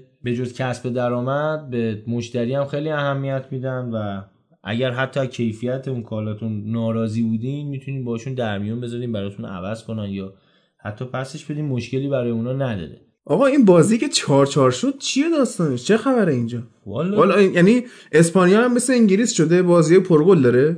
نه اینا دیگه حوصله‌شون سر رفته و گفتن هی بزنیم دیگه، هی اینا زدن هی اونا زدن. حالا جالبه اونور دو تا پنالتی شده، دو تا گل اول بازی جفتش پنالتی بود. یعنی اول سانتی کازوله پنالتی زد برای ویارال، بعد یه چیزی اولوش پانزده دقیقه، بعد فدویکو از اون و مساوی کرد بازی و نیمه اول همین یک یک تموم شده. بعد دیگه نیمه دوم شش تا گل داشته. آره نیمه دوم شش تا گل داشت. موی گومز که از قضا بهترین بازیکن زمینم شده گل دوم برای ویارال زده، اونا رو جلو انداخته. ولی خب روبن پنیا یه گل به خودی زده، دوباره دو دو کرده بازی و ویارال شاکی شده ظاهرا. یه دونه جرارد مورنو، یه دونه هم ساموئل چکوئزه براشون گل زده، چهار دو جلو افتادن. ولی خب معجزه سولدادو دقیقه هفتاد و پنج هشتاد و یک بازی چهار چهار مساوی کرده. عجب بازی. سولدادو از اون بازیکنایی که قدیم بوده و هنوز آره ظاهرا کار میکنه، مثل آدوریه هست و خواهد بوده. خیلی انصافا هم یه موقعی میچه به کار میاد این تجربه این بازیکن‌ها، یعنی نجات داده دیگه. این بازی واقعا گرانادا رو نجات داده از یه شکست، اونم شکست خونگی، کاملا نجاتشون داده دیگه. حداقل یه امتیاز رو گرفتن، بازیشون هم پرگل شده. آره اینا از دست دو هم اومدن بالا و تونستن تو اولین بازیشون یه امتیاز بگیرن. حالا در مورد تیمایی که از دست دو میان بالا تو لیگ آلمان مفصل صحبت داریم این هفته که حالا ایتالیا نداریم و یه سری اخبار نقل و انتقالاتی هست در موردشون. کم و بیش اشاره کردیم که حالا الکسیس سانچز چه داستانی داره براش پیش میاد و اینا، ازش میگذریم. هفته بعد که می‌خوایم در مورد اولین هفته سری آ صحبت کنیم این اخبارم باهاتون در میون میذاریم. میریم سراغ بوندسلیگا آلمان و هفته اولش.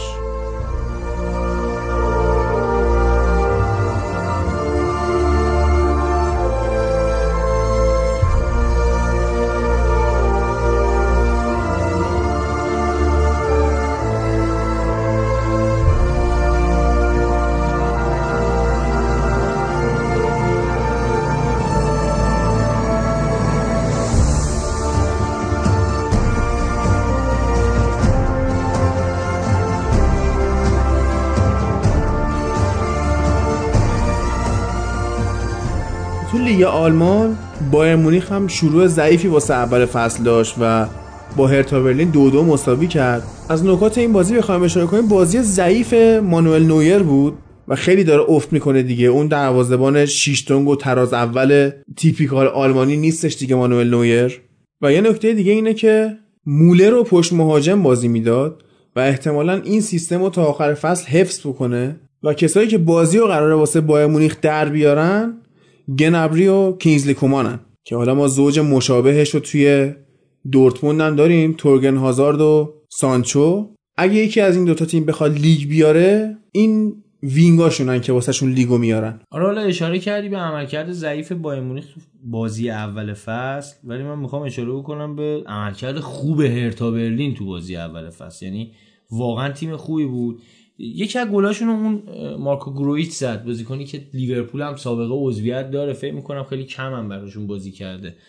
گرویت یه دونه گل زد، خیلی گل قشنگی هم زد. یعنی ولی نکته‌ای که هست واقعا هرتا برلین از اول بازی اومده بود که نتیجه بگیره. یعنی خیلی برای من جالب بود، بدون ترس بازی کردن و با اینکه گل اولام خوردن دقیقه بیست و چهار ولی واقعا خودشونو نباختن و دو تا گل پشتش زدن. یعنی دو یک جلو افتادن. لوکه واکیو براشون یه گل زد، از اون بازیکناییه که بعدها بیشتر ازشون میشنویم، یعنی دوست داریم که بشنویم حداقل. هم جوونه این فصل هم... پیشم توی آلیانز آرنا هتریک کرده بود. آره آره. و تو دو بازی چهار تا گل توی. ببین این نشون دهنده چی، بازیکنی که بایر مونیخ میاد تو دو تا بازی چهار تا گل میزنه، یعنی یه چیزی یه جوهرشو داره. میدونی چی بهت میگم؟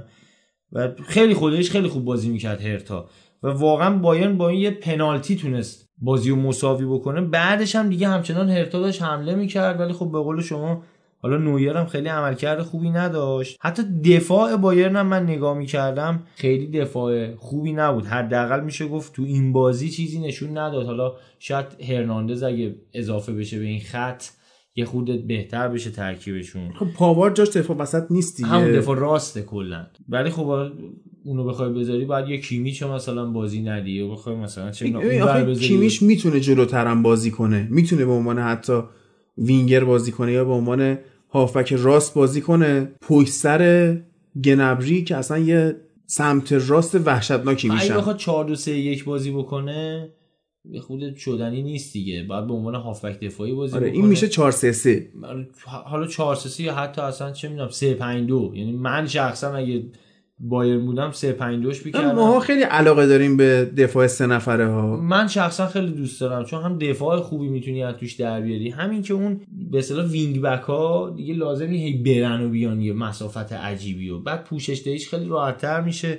به خصوص الان با این تیم شما فرض کن که مولر رو میذاری کنار خود لواندوفسکی، بعد گنبری و کینگزی کومان رو میذاری چپ و راست، حالا میتونی مثلا یه ذره جابجا بکنی، چه می‌دونم کیمیچ هم میتونی بذاری راست، خط هافبک سه نفرت میتونه بشه تولیسو، آلکانتارا، مثلا همون گنبریو بذاری وسط، کیمیشو بذاری راست، کیمیشو بذاری. اینا گورسکا هم دارن. آره گورسکا نبود این بازی، ولی خب میگم گورسکا اگه بود قطعا این بازی بازی برای بایرن خیلی بازی بهتری میشد. انقدر نمیشد راحت بگی هرتا اومد اینا تحت فشار قرار دادن، چون گورسکا خیلی بازیکن تواناییشو داره بازیو کنترل کنه، کنترل بازیش فوق العاده است. خیلی هم توپ اون که بایرن در اختیار داشته و میشه گفت شبیه همون بازی منسیتی تاتنهام حدود هفتاد درصد تو دست بایرنیا بود، ولی اونم دو دو شد. بارسا هم همین شد دیگه، توپ زیاد داشت ولی یکیش باخت، اونم دو دو شد.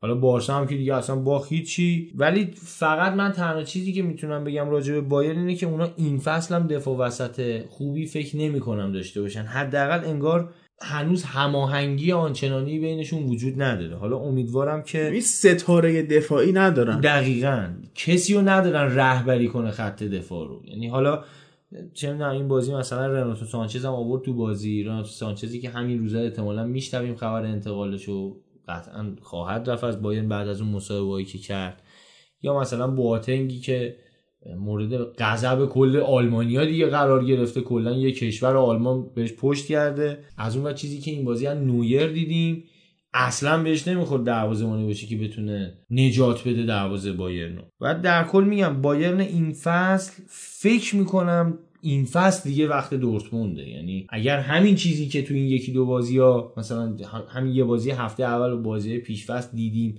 همین جوری بخواد پیش بره، واقعا بایرن جلوی دورتموند تو کورس کم میاره. دورتموندی که حالا فکر می‌کنم بریم مثلا راجع بازی دورتموند صحبت آره ببین دورتموند خیلی خریدای بهتری هم داشت، تیمشو دقیقاً اون جایی که می‌خواست تقویت کرد، اون دفاع وسطشون دیالو رو سریع انداخت رفت هوملس رو برگردوند. حالا هوملس بازیکن بیچشم رویه، من نمیدونم هوملس با چه رویی برگشت دورتموند، با اون شرط از این تیم جدا شده، ولی با همون رویی که ماریو گوتزه برگشت. من امیدوارم اون بلایی که سر گوتزه و آورده بایر سر هوملز حداقل نمورده باشه. دیافش که خوب نشون میداد، حالا همچنان هیکلش خوب بود، چون اصلا گوتزه که ریخ به هم بدبخت. من فکر می‌کنم حالا گوتزه که بنده خدا اصلا دیگه ریخ به هم هیکلش، فکر کنم اختلال هورمونی پیدا کرد. اصلا دیدی دیگه همین الان هم نگاه کنی بعد این هم مدت که برگشته هنوزم اون شکلی نشده که دوست دارن بشه. میدونی چی بهت میگم؟ اصلا آره گوتسه جرایی میگن که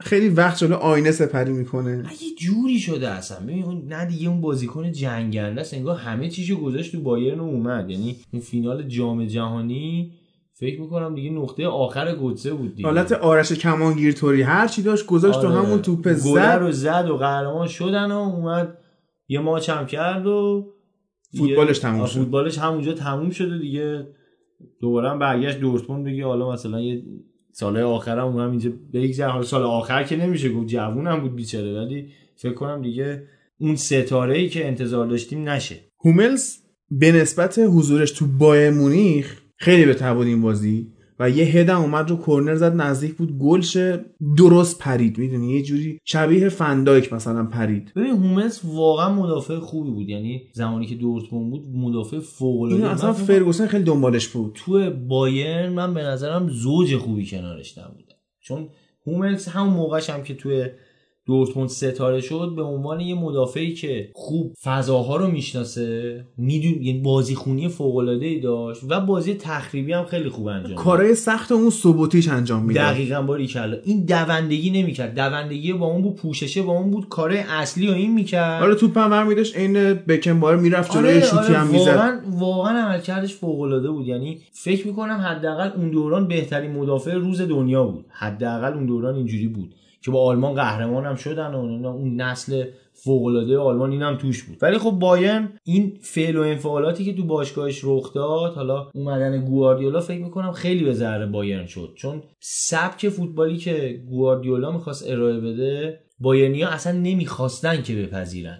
هم این بود هم این که یه وظایف اضافه‌ای میخواست عباس، گفتیم تو بخش انگلیس دیگه، سر مدافعاشون مثل اوتامندی و استونز یه کاری میکنه که تو حواست نمیتونه شیش دونگ به اون فاز دفاعی باشه. شما الان همونا رو هم نگاه بکنی دفاعشون افت کردن، همین الان برن توی تیمای قبلیشون دیگه اون عملکرد سابقو ندارن. فکر میکنم هوملز هم همچین اتفاقی براش افتاد، ولی خب امیدوارم دورتموند این فاوره بتونه برش گردونه. فاوره واقعا مربی خوبیه، خیلی هم تاکتیک خوب میفهمه، هم تفکرات هجومیش فوق العاده است. حالا با اومدن هوملز و آکانجی مثلا این خط دفاعش نوید خط دفاع خیلی خوبو میده. خوب خریدایی هم کردن. ببین هر جا لازم رفت بازیکن خرید و با هزار تومن، یعنی اینا فهم می‌کنم کلا یه دونه تراول گذاشتن جیبشون، رفتن بازار خرید کردن، اومدن پول اضافه هم آوردن. این چی رفتن زمان شاه خرید کردن. واقعا آره خیلی خوب چیز کرد. واقعا آره خیلی خوب خرید کردن. بران تو بیست و سه میلیون نمیدونم چه قیمتی فهم می‌کنم فصلشو پرداخت کردن. همین بازی هم اومد دقیقه شصت و شش اومد پنج دقیقه و گل هم زد براشون تو اولین بازیش. گلش هم چیز بود، گلش پوچرز گل بود، یعنی از این گلایی که تو سخت ترین حالت و زاویه بسته بتونی اون شکلی خودتو تو اون لحظه تو مرده بود فضا، آره از بین رفته بود، تو اون فضا خودتو ظاهر کنی یه دفعه و اونو گلش بکنی از هر کسی بر نمیاد. واقعا آره این ذهنیت بالایی هم داره این بازیکن. ولی خب چیز دیگه ای هم که نمود پیدا میکرد، هازارد هم خیلی عملکرد خوبی داشت، یعنی حالا به برادرش نمیرسه ولی برای دورتموند فکر میکنم کافی باشه. جناح چپ ضمن اینکه اکثرا از راست میخواد حمله کنه دورتموند با وجود سانچو، بیشتر بار حملات به دوش سانچو، یعنی رویس بیشتر سعی میکنه سانچو رو صاحب توپ بکنه. این برای رویس هم چقدر بهتر شد که اینا اومدن رو دستش. الان رویس دقیقاً دیگه اون بازیکنی نیستش که مجبور از دم دروازه خودشون تا دروازه حریف هی بره بیاد هی بره بیاد. الان دیگه یه بازیکنی که با استفاده از تجربهش میتونه خلاقیت به خرج بده. اون پستی رو داره بازی میکنه که گوتزه قبل از اینکه به بایرن رفت بهترین عملکرد اونجا داشت. نه همون جایی هم هست که تو اسپانیا پیشنهاد دادن مسی رو اونجا بذارن. دقیقاً دیگه الان لازم نی دوندگی کنه، بیشتر از ذهنش استفاده بکنه، به خصوص اینکه بازیکنی که زیاد مصدوم میشه، یا همچین بازیکنی که انقدر مصدوم میشه نشون میده خب بدن اونقدر قوی نداره، نباید بذاریش تو درگیری، نباید درگیر شه. باریکلا این توپ بیاد دستش یه تقه پاس رو بده، بیشتر تصمیم گیری کنه که ما چجوری حمله بکنیم. این خیلی به نفع رویس هم شد. فکر میکنم بالاخره رویس هم بتونه حالا اگه همین روند رو ادامه بده حداقل یه تیم ملی هم یه حرکتی بکنه. هر دفعه جام جهانی چیزی شد بدبخت مصدوم شد. فکر میکنم آره این اتفاقی براش بیفته، حداقل تو این یورو پیش رو یه بازی بهش برسه، یه عملکردی تو تیم ملی میتونه دوباره شکوفا بشه ها، چون این پستی که هست اینجا داره دیگه، حالا حالا بازی کار نداره دیگه. این حالتی که لوئیس فان خال یادته پست شواینشتایگر رو از وینگ چپ تغییر داد به هافبک وسط، فلسفه بازی اینو تغییر داد، یعنی آمارش بهبود پیدا کرد با این تعویض پست. ولی خب باز یه چیز دیگه هم که میشه اشاره کرد پاکو آلکاسر بود که دوباره شروع شد. همین بازی اول اومد با توپ پر هم اومد، دوتا گل زد، یه پاس گل هم داد و دیگه تعویضی هم نیومد راحت. آره میگفتن که این فقط تعویضی گل میزنه، جریان بازی گل نمیزنه، ولی خودش نشون داد. نه فکر میکنم این فصل دیگه اونجا هست و جابجا هم نمیشه و الان نیمکت خیلی خوبی هم داره. به این فکر نمی‌کنی که چون آلکاسر قرضی بود شاید فاوره نمیخواست اینو فیکس بذاره، ترکیبای دیگه رو امتحان کنه، اگر این نبود چیکار کنه، یعنی بیشتر دیدش پلن بی بود به آلکاسر، ولی الان دیگه چون قطعیش کردن شده پلن ای. نمیشه گفت چون فصل پیشم اینا به هر شکل می‌خواستن جام ببرن دیگه، جای این صحبت‌ها نبود که بگی حالا اینو بذاریم یا اونو بذاریم دیگه. بالاخره تصمیم بود که گرفته بود، حالا جوابم داد، مشکلی هم نداشت بابتش. حالا نکته دیگه‌ای هم که هستش اینه، نیمکت خیلی خوبی هم دارن نسبت به فصل پیش. یعنی شما الان مثلا سه تا تعویزه، ببین دورتموند با یه ترکیب کاملی رفت تو بازی، یعنی نیکوشوتسی که تازه گرفتن دفاع چپشون بود، هوملز و آکانجی دفاع وسط بودن، ماروین هینز هم دروازه بود، دفاع راستشون پیژک بود، وایگل و ویتسل اومدن به عنوان هافک دفاعی بازی کردن. ویتسل چه خوب بازی کرد. ببین هم خوب بازی کرد، دلیلش فکر می‌کنم بود که چهار دو سه یک بازی کرد. اگه یاد باشه تو اپیزود ویژه آلمان که آخر فصل منتشر کردیم راجع به این صحبت کردیم که دورتموند نبود یه شماره شیش فوق‌العاده رو داره قشنگ حس میکنه، بازیکنی که یه تنه بخواد اونجا مثلا جمع بکنه اون خط هافبکو. الان که چهار دو سه یک دارن بازی میکنن وظایف قشنگ تقسیم شده دیگه، دابل پیوت خیلی تر و تمیز تشکیل میدن با وایگل، یعنی هر کسی وظایفش معلومه و دیگه همه فشارم روی یه بازیکن نیست. خیلی فکر میکنم به جفتشون کمک بکنن اگه تا آخر فصل همین روند رو ادامه بدن. و خب روی نیمکت حالا داشتیم اشاره میکردیم، ببین اینا سه تا تعویض کردن، اشرف حکیمی آوردن تو بازی به جای پیژک، برانت آوردن به جای هازارد و گوتسر هم دقیقه هفتاد و هشت آوردنش جای رویس. و هنوزم روی نیمکت ببینی که بازیکن مثلا یه بازیکنی مثل محمود داوودو دارن، ضمن اینکه گریرو هم مصدومه، بازیکن جوان پرتغالی، چون که یه زمانی قرار بود ستاره بشه ولی خب یه مقداری از اون عملکردی که انتظار میرفت یه خود فاصله گرفت. ولی خب در کل این تیم این فصل دورتموند خیلی تیم بهتری نسبت به فصل پیش و دیگه رقابت باش به این راحتی ها نیست. من فکر میکنم این فصل فصل دورتموند باشه، حالا خداییش خدا کنه قهرمانش. من, من که خیلی حال میکنم، حداقل به خاطر لباسشون هم که شده حاضرم اینا قهرمان بشن. واقعا لباسشون قشنگه، ترکیب رنگ فوق‌العاده، لباس اروپاییشون خیلی قشنگه، لباس اروپاییشون هم فوق بالا مشکی پایین زد خیلی قشنگه، ترکیب قشنگ لباس اول و دوم لیگشونه، خیلی لباس قشنگه و واقعا هم به لقبشون که زنبوراس میاد. آره لباساشون هم از سسوت میتونید خریداری کنید و حالا در هفته‌های آینده احتمالاً یه دوست دورتموندی به ما اضافه بشه که از سسوت قطعاً پیرن دورتموند واسش میگیریم کیف کنه و با انرژی خوب اینجا بشینه بازی رو تحلیل کنه. آره حالا اگه خواستین از سسوت خرید بکنین کد تخفیف ما هم یادتون نره، فوتبال لب با دو تا او و سه تا ال، نه حتما ازش استفاده بکنین. یه تخفیف سی هزار تومانیه که حالا پیشکشی از طرف ما به هواداران تیمای حداقل معتبر لیگای اروپایی. حالا این کدش رو تو تلگرام و توی اینستا پادکست هم قرار میدم، تو توضیحات اپیزودم هست. لینک خود سسوت رو هم میتونید از همه شبکه‌های اجتماعی ما و باز توضیحات اپیزود پیدا کنید. بریم فراد سراغ بازی بعدی که خیلی جذابه برای من، بازی لایپزیگ و یونیون برلین که برای اولین بار در تاریخ فوتبال یه استادیوم بالای صد درصد پر شد. یعنی هر چی تا حالا بالای صد درصد داشتیم شوخی بوده، این یه دونه جدیه. داستان اینه که یونیون برلین برای اولین باره که میاد بوندسلیگا و اولین بازی تاریخ بوندسلیگاشون بوده. آره. در حقیقت دیگه این بازی و این اولین بازی فصلشون تو ورزشگاه خودشون هم بوده.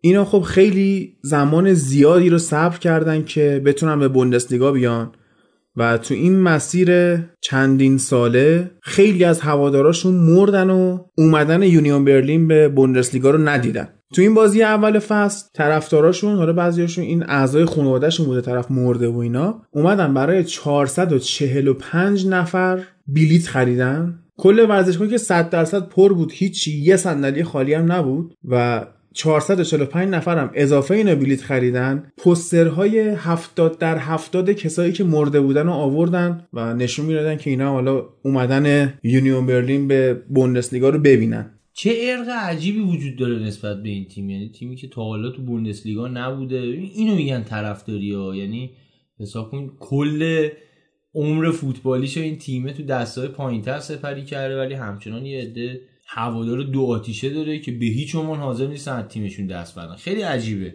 حالا ما میبینیم تو همین طرفدارایی که حالا از تیم‌های مختلف داریم می‌بینیم، با جابجا شدن یه بازیکن رنگ عوض میشه نمیدونم تیم، ولی یه تیم مثل یونیون برلین الان من اسکوادشون رو نگاه میکنم و خیلی نکته جالبی هم به ذهنم رسید.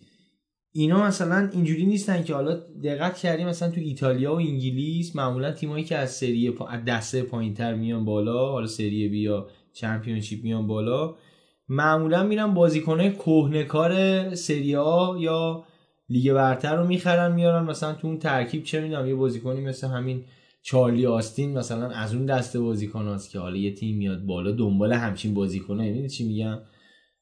این شکلی نبوده. یعنی من هرچی اسکوادشون نگاه میکنم یه دونه بازیکن آشنا نداره که بگی مثلا رفتن چه میدونم بازیکن پنج سال پیش بایرن رو خریدن آوردن. این خیلی جالبه و به خاطر این هوادارا بار سنگینی هم رو دوششونه ها. باید بدونن که میراث چندین هزار نفر هوادار در طول تاریخ این باشگاه رو اینا دارن حمل میکنن و آوردن توی بوندسلیگا، باید بمونن این فصل توی لیگ و سقوط نکنن که هواداراشون دیگه بیش از این صبر نکنن واسه بودن تو سطح اول فوتبال و رقابت کردن با تیمای بزرگ آلمان. من هم داشتم نگاه می‌کردم بعد از اینکه حالا هواداراشون رو نشون داد، بازیکن‌ها اومدن تو زمین و با هم هادل کردن، یعنی این دوره هم جمع میشن قبل بازی که حالا یه جوری میگن هم هم قسم شن برن ببرن و اینا. نگاه می‌کردم اکثرشون بازیکن‌های جوونن و پیش خودم فکر می‌کردم که این بازیکن میدونه چه باری روی دوششه که این هوادارا به این شکل دارن حمایت می‌کنن ازشون،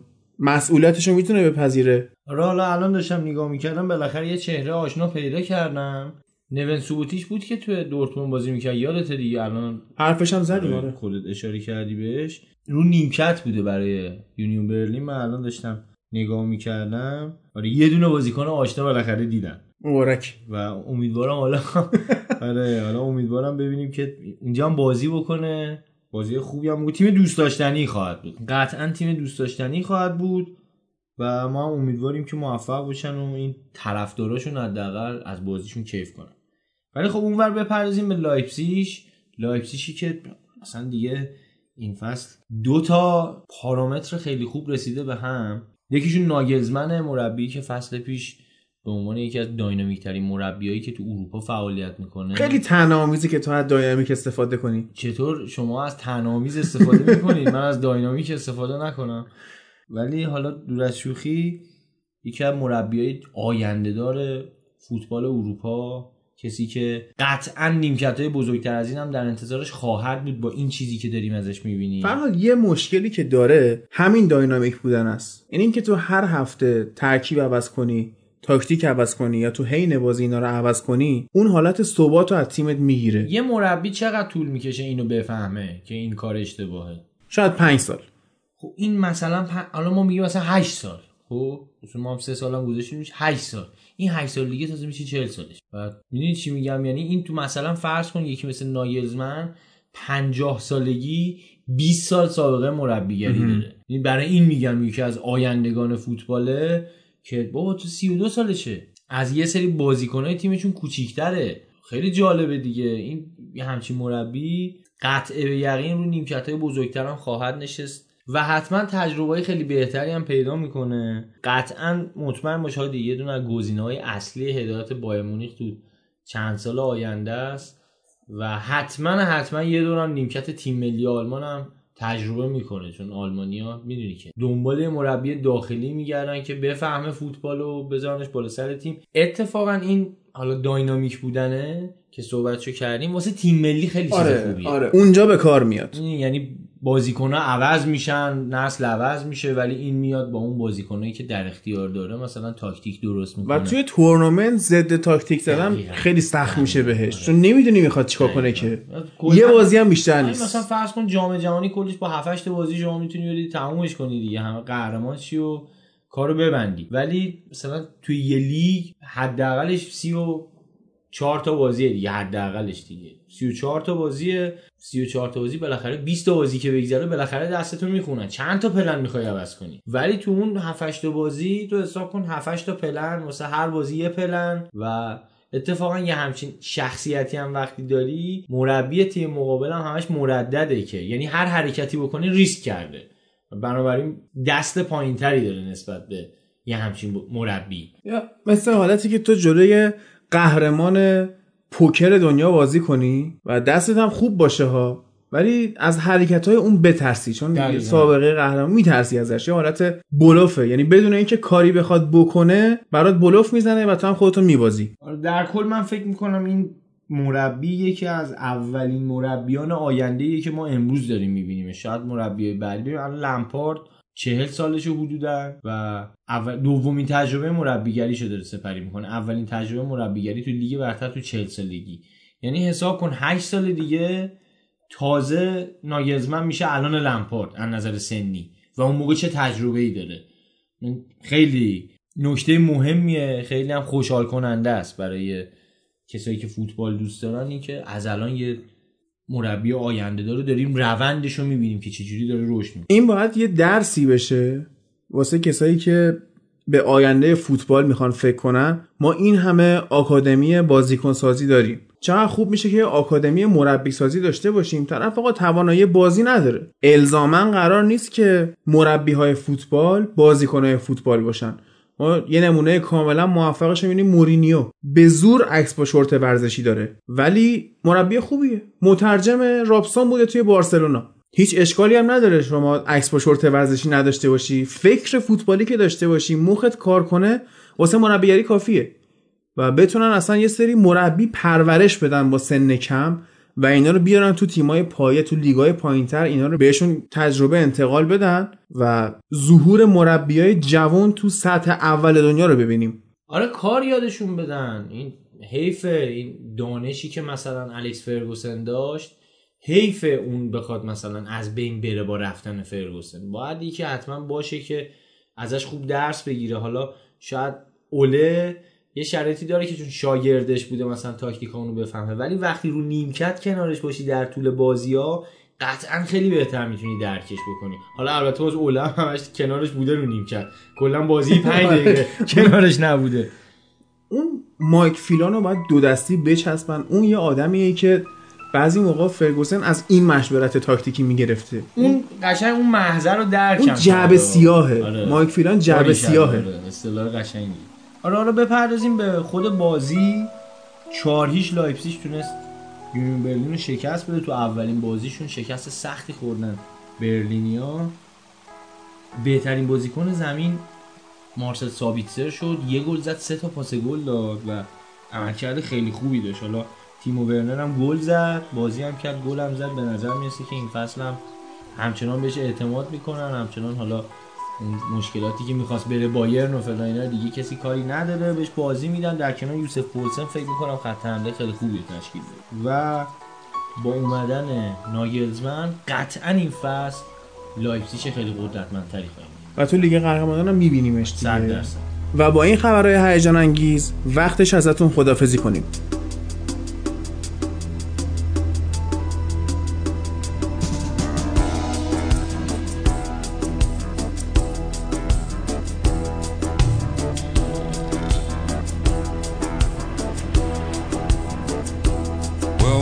Come down to the valley. Yeah, we're looking for the honey.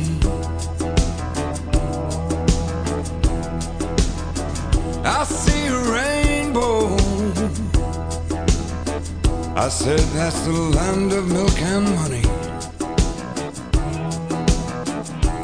Me and my cousin, me and my brother, my little sister too, coming looking for a rainbow. Now we're looking for the rainbow.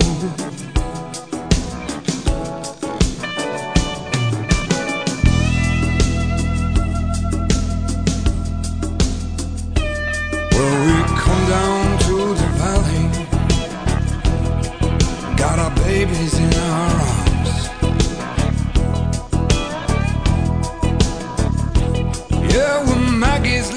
Children, and we're looking for Maggie's farm.